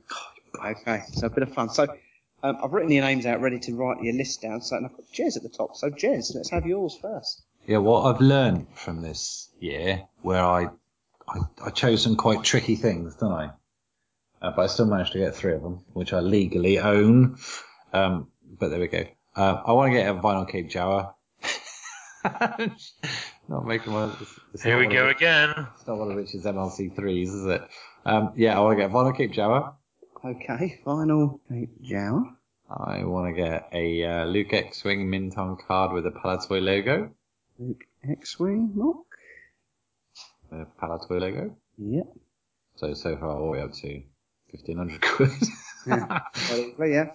Yeah, uh, I want to get a, uh, I want to get a nice cool miss card with extra bonus points if it's a Luke X-Wing miss card, but a, uh, a Cool nice miss miss card. card. No Jabba goons, yeah? No, I'm not saying that because uh, ja- some Jabba goons are quite uh, cool. So um, yeah, a, a nice miss card, bonus points, Luke X-Wing. Uh, I want to get a Helix pencil case. Any particular one, the X-Wing one? That would be extra bonus points again. So I'm potentially up to seven out of five points. Um, so those two items, if I get them, I get double points. We all agree? Uh, no. Thought that might work this late in the night. And Uh, yeah, one? okay. And I really want to find a family photo of me with something Star Wars, or even wearing my homemade, lovely Star Wars knitted jumper, which I had, which my auntie made me because um, I didn't actually have any regular produced sort of uh, Star Wars clothing, but I got a homemade knitted Star Wars jumper, which was really bad, but I wore it everywhere. Loved it. Um, so if I can find a homemade photograph of me enjoying Star Wars as a kid, I'm not sure if my parents actually had a camera, but maybe my auntie or my uncles might have some. Uh, that'd be lovely. T- five toughies. Yeah, nice. Um, Pete, Rich, what, what are we going to remove, first of all? Tough one, isn't it? Um, I like the idea of his photograph, so I think we should leave that one in. Yeah, I like that. Yeah. What about getting rid of his pencil case? Yeah, definitely the pencil case. You can get one. You can you can walk to the shop and get a pencil case. Exactly. They're, they're still Right. in shops. Says the man who's like, oh yeah, I Right. just want to get a We're pencil. going to top replace that light with them. Okay, so we'll remove that. What are Yeah. we putting in its place? a screen used X-wing pilot helmet. Uh, that- you're talking tens of thousands of pounds. You've got to be realistic. He's just sold his house. No, I haven't. I'm No, no, Rich, you've got it wrong. He's bought a ah, house. Oh, he's not bought his a house. Oh, sorry. How could you get that wrong, Rich? Sorry, How could you get it's- that wrong? it's been reminded of it every five minutes. Sorry, it's, it's been a while since I've heard that. Right, what what what we're getting? Did he pick up a, a non-sonic welded Luke Well, he X-wing? was talking, he was I talking about that. We could put that on the list. I don't have a non-sonic window. Right, a genuine non sonic not one not one that's fell to pieces because you've you've breathed on it or something. A one that's genuinely non-sonic welded. It, sorry, mate. If you had breathed on a figure and then it did fall apart, the chances are it is non-sonic welded. Well, not with your breath, Jez. Well, that was just a cheap, unfunny gag. But um, the, the, um, put that put that Death Star music in. Um, yeah, the uh, if a figure just falls apart through a little bit of light air, the chances are it might be non-sonic welded. Well, there you go. That's the switch then. So, right, Rich, let's go on to your list. Right, okay. I've stuck my diecast tie bomber on there again, one and. I'm, I'm going to go for it this time because that will complete my die-cast run, and my focus is on completing runs this year. I've put down the droids coin, and that is a one if one to find. I've seen one for sale. I've gone for a Clipper R5 tri logo. Alright. A boxed mailer. I've got an Emperor, or any other boxed mailer. And the green and orange Topps trading cards. Right, okay. So, lads, I personally, you two, would like to get rid of either four or five. Yeah, definitely box mailer. Box maker's very easy, isn't it? It's just anything. Get that right away. Right, let's remove that again then. What does what should, what should we make him buy? Make him buy. Well, Stop just. I've just put it in the uh, text chat. Mm, no, Jez, no. Um, Can he can he make an R5D4 like the builders clubs? he's got to build one. a life-sized R5D4. Yeah, but he goes to a school. He'll make all the kids make one, won't he? What? a- What? a- What? a- Just a Meccano R5D4. Oh, yeah. He said he wasn't going to pay fifty grand for it, but hey, we can make him trade stuff for it. Well, what about um more duck-related items? Yes. There, there, there is one he doesn't have. All there is right. still out there. There is there is one out there. Yeah, go on. Tell me about this. It's just a it, it's just another Disney Ducks with an R5 head. A, a mint on card. You can get mint. It's quite. It's not ridiculously hard to get. But we don't want it to be ridiculously hard, do we? No, no, but he doesn't have that one. There is there is a there is another. I like the idea of that. It's more of Okay. a, it's more of a figure one, but yeah, you can get it. Okay, so the other. I mean, I mean, let's face it, he's going to have to get it in Anna, in, in uh, Orlando, so he'll have to go around the stalls asking for it. Okay. So, Rich, you've got the other Disney R5D4 duck related item. Okay? Oh, Got it. can we all put a wanted thread on some forums? So therefore, Rich will have to say that he wants to have ducks. Pete, let's go to your five. See, my five are really cheap, so I can I'm a cheap person. Right, Um, veto that one. So they're really, really easy. Uh, um, a vintage, any vintage Empire Strikes Back feature magazine. So it's going to be really obscure and bizarre. I've got 100 Um, one. Well, yeah, there we go. A nice or minty vinyl Return of the Jedi record or vinyl piece, LP. An Ewok mock. And then a Micro Collection Bespin Freeze Chamber or a Micro Collection Trash Compactor. I.e. what the Death Star sets. Micro collection, what was that? Best spin? Best, best spin, freeze chamber, or and the trash compactor. They're the two I really want to get. Um, lads, let's get rid of that Ewok mock. Yeah, Yeah, definitely. absolutely, yeah. Definitely. Oh no! What a shame that is. He's played this game well, hasn't he? Right, I'm going to throw in an Ewok Wolf. No. That's a real shame. Oh no! Um, No Ewok mock for me. Woohoo. Tricky one. Yeah, tricky one. he, he loves um, he loves Empire gimcracks. So, what about the Tauntaun Teapot? Mm, Yeah. Oh, Yeah. why not? You said earlier, say- Pete. It is one Empire piece Strikes Back for me. though. It it is Yeah. Empire Strikes Back, so that's that's not a bad call to be fair. What about a Toy Tony carded figure? No, I'm not buying. I'm not giving. Oh, oh, can we change Grants for a U graded figure? That'd be, oh, he, oh, he, oh, he freak. Yeah. What about If you're going to do this with Grant, um, when he returns from the pub, from trying to convince. Yeah, yeah, yeah, yeah. Anyway, let's get on with mine. 'cause I Oh, yeah, sorry about that. Sorry about that. What What about some kind of I don't know Japanese Empire Strikes Back paraphernalia? That's easy though, isn't it? Oh, what about Mm. Ari Space? Ari Space bootleg? Mm. No, no, no, I'm not doing bootlegs. I like the um, I like the, the Sigma thing. Oh, that's pretty cool.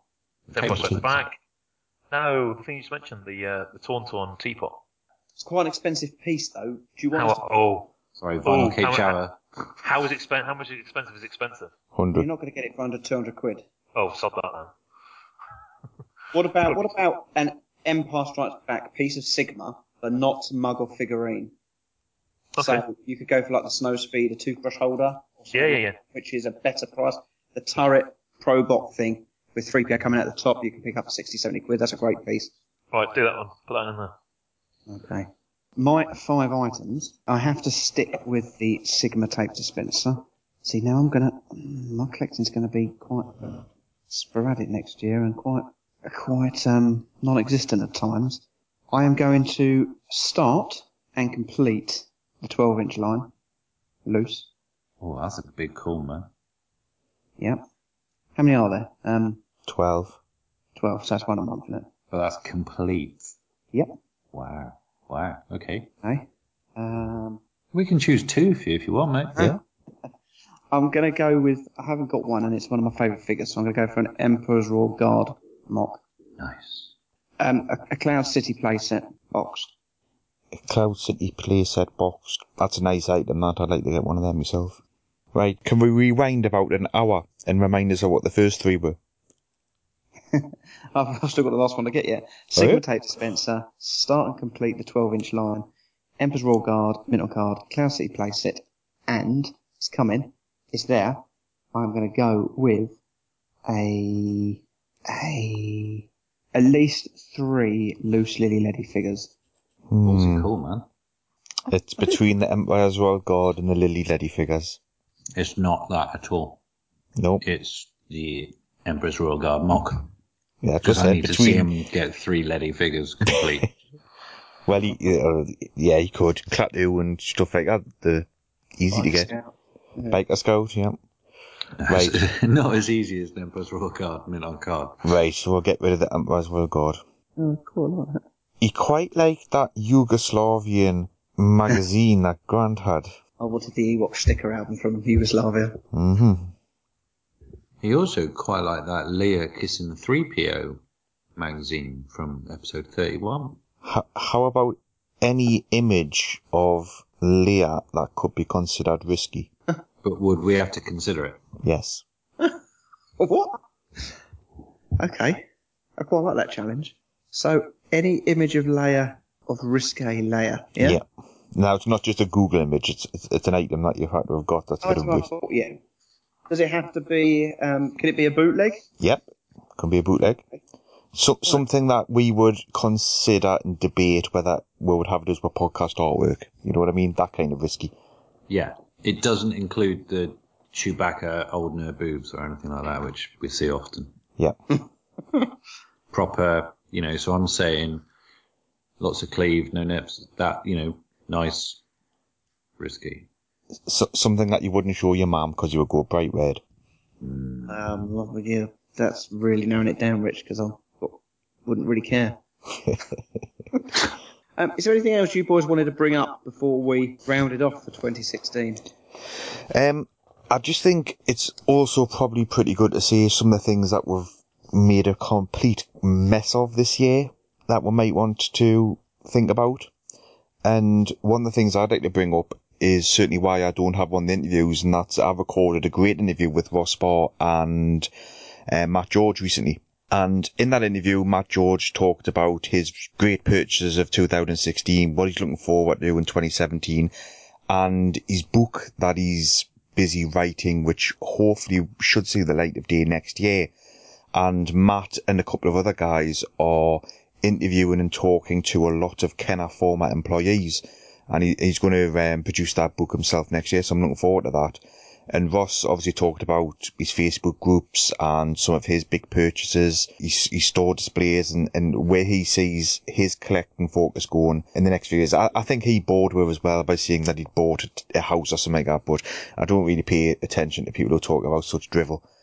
And unfortunately, this, and this is just me personally, it's about the sixth or seventh interview that I've lost this year due to the recording software just not sometimes it's only recording myself, sometimes it's only recording me guests, and sometimes it records neither, which is such a shame. So it's certainly something that we're going to have to look at next year, because there's nothing worse than having a great interview and losing the recording. Didn't you say, I've interviewed with Matt and Ross, was a load of drivel, we'll cut it, I'll give them an excuse? I love the fact that in this year at Phil's in particular, we haven't changed our philosophy that everyone's welcome on the podcast. You know, our whole thing has been trying to have more and more people, and I think we take great satisfaction when we, at the end of a podcast, say, "Wow, we've had 32 people on this show."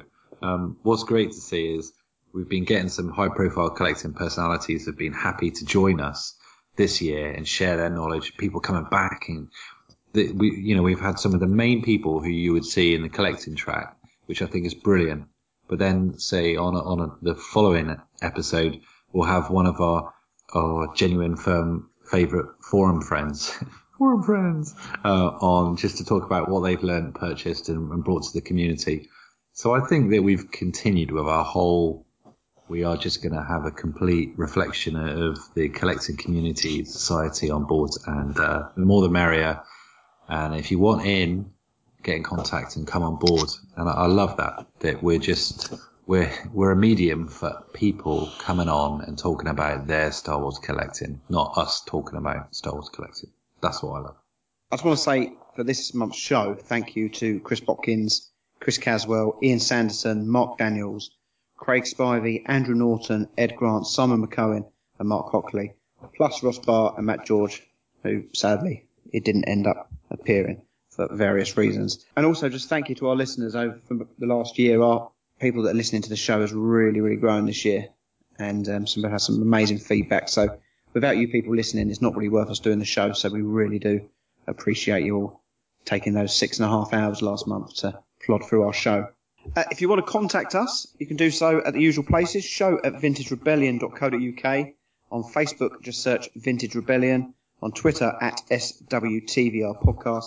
Or find all of us on various forums. You can listen to all of our shows, all 31 now, and three Christmas specials on iTunes or directly at swtvrpodcast.podbean.com. And if you are new to the show, you don't know where to start, perhaps go back and listen to the Holiday Special 1 and Holiday Special 2 and the amazing Pantos. So, lads, it is for the last time in 2016. Big Merry Christmas to you all. Good night from Rich. Later, guys. Good night from Jez. Merry Christmas, everyone. It is Merry Christmas from Petey Weedy. Ho ho ho. And it is a massive Merry Christmas from me. And remember, Only you can decide with Star Wars toys.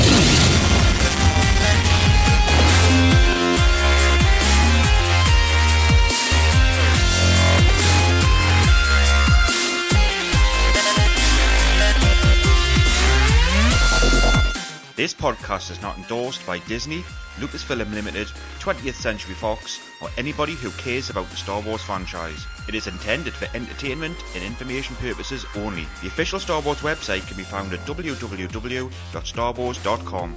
All names and sounds of Star Wars are registered trademarks of Lucasfilm Limited and other associated copyright holders. All of the original content of this podcast are the intellectual property of the Vintage Rebellion.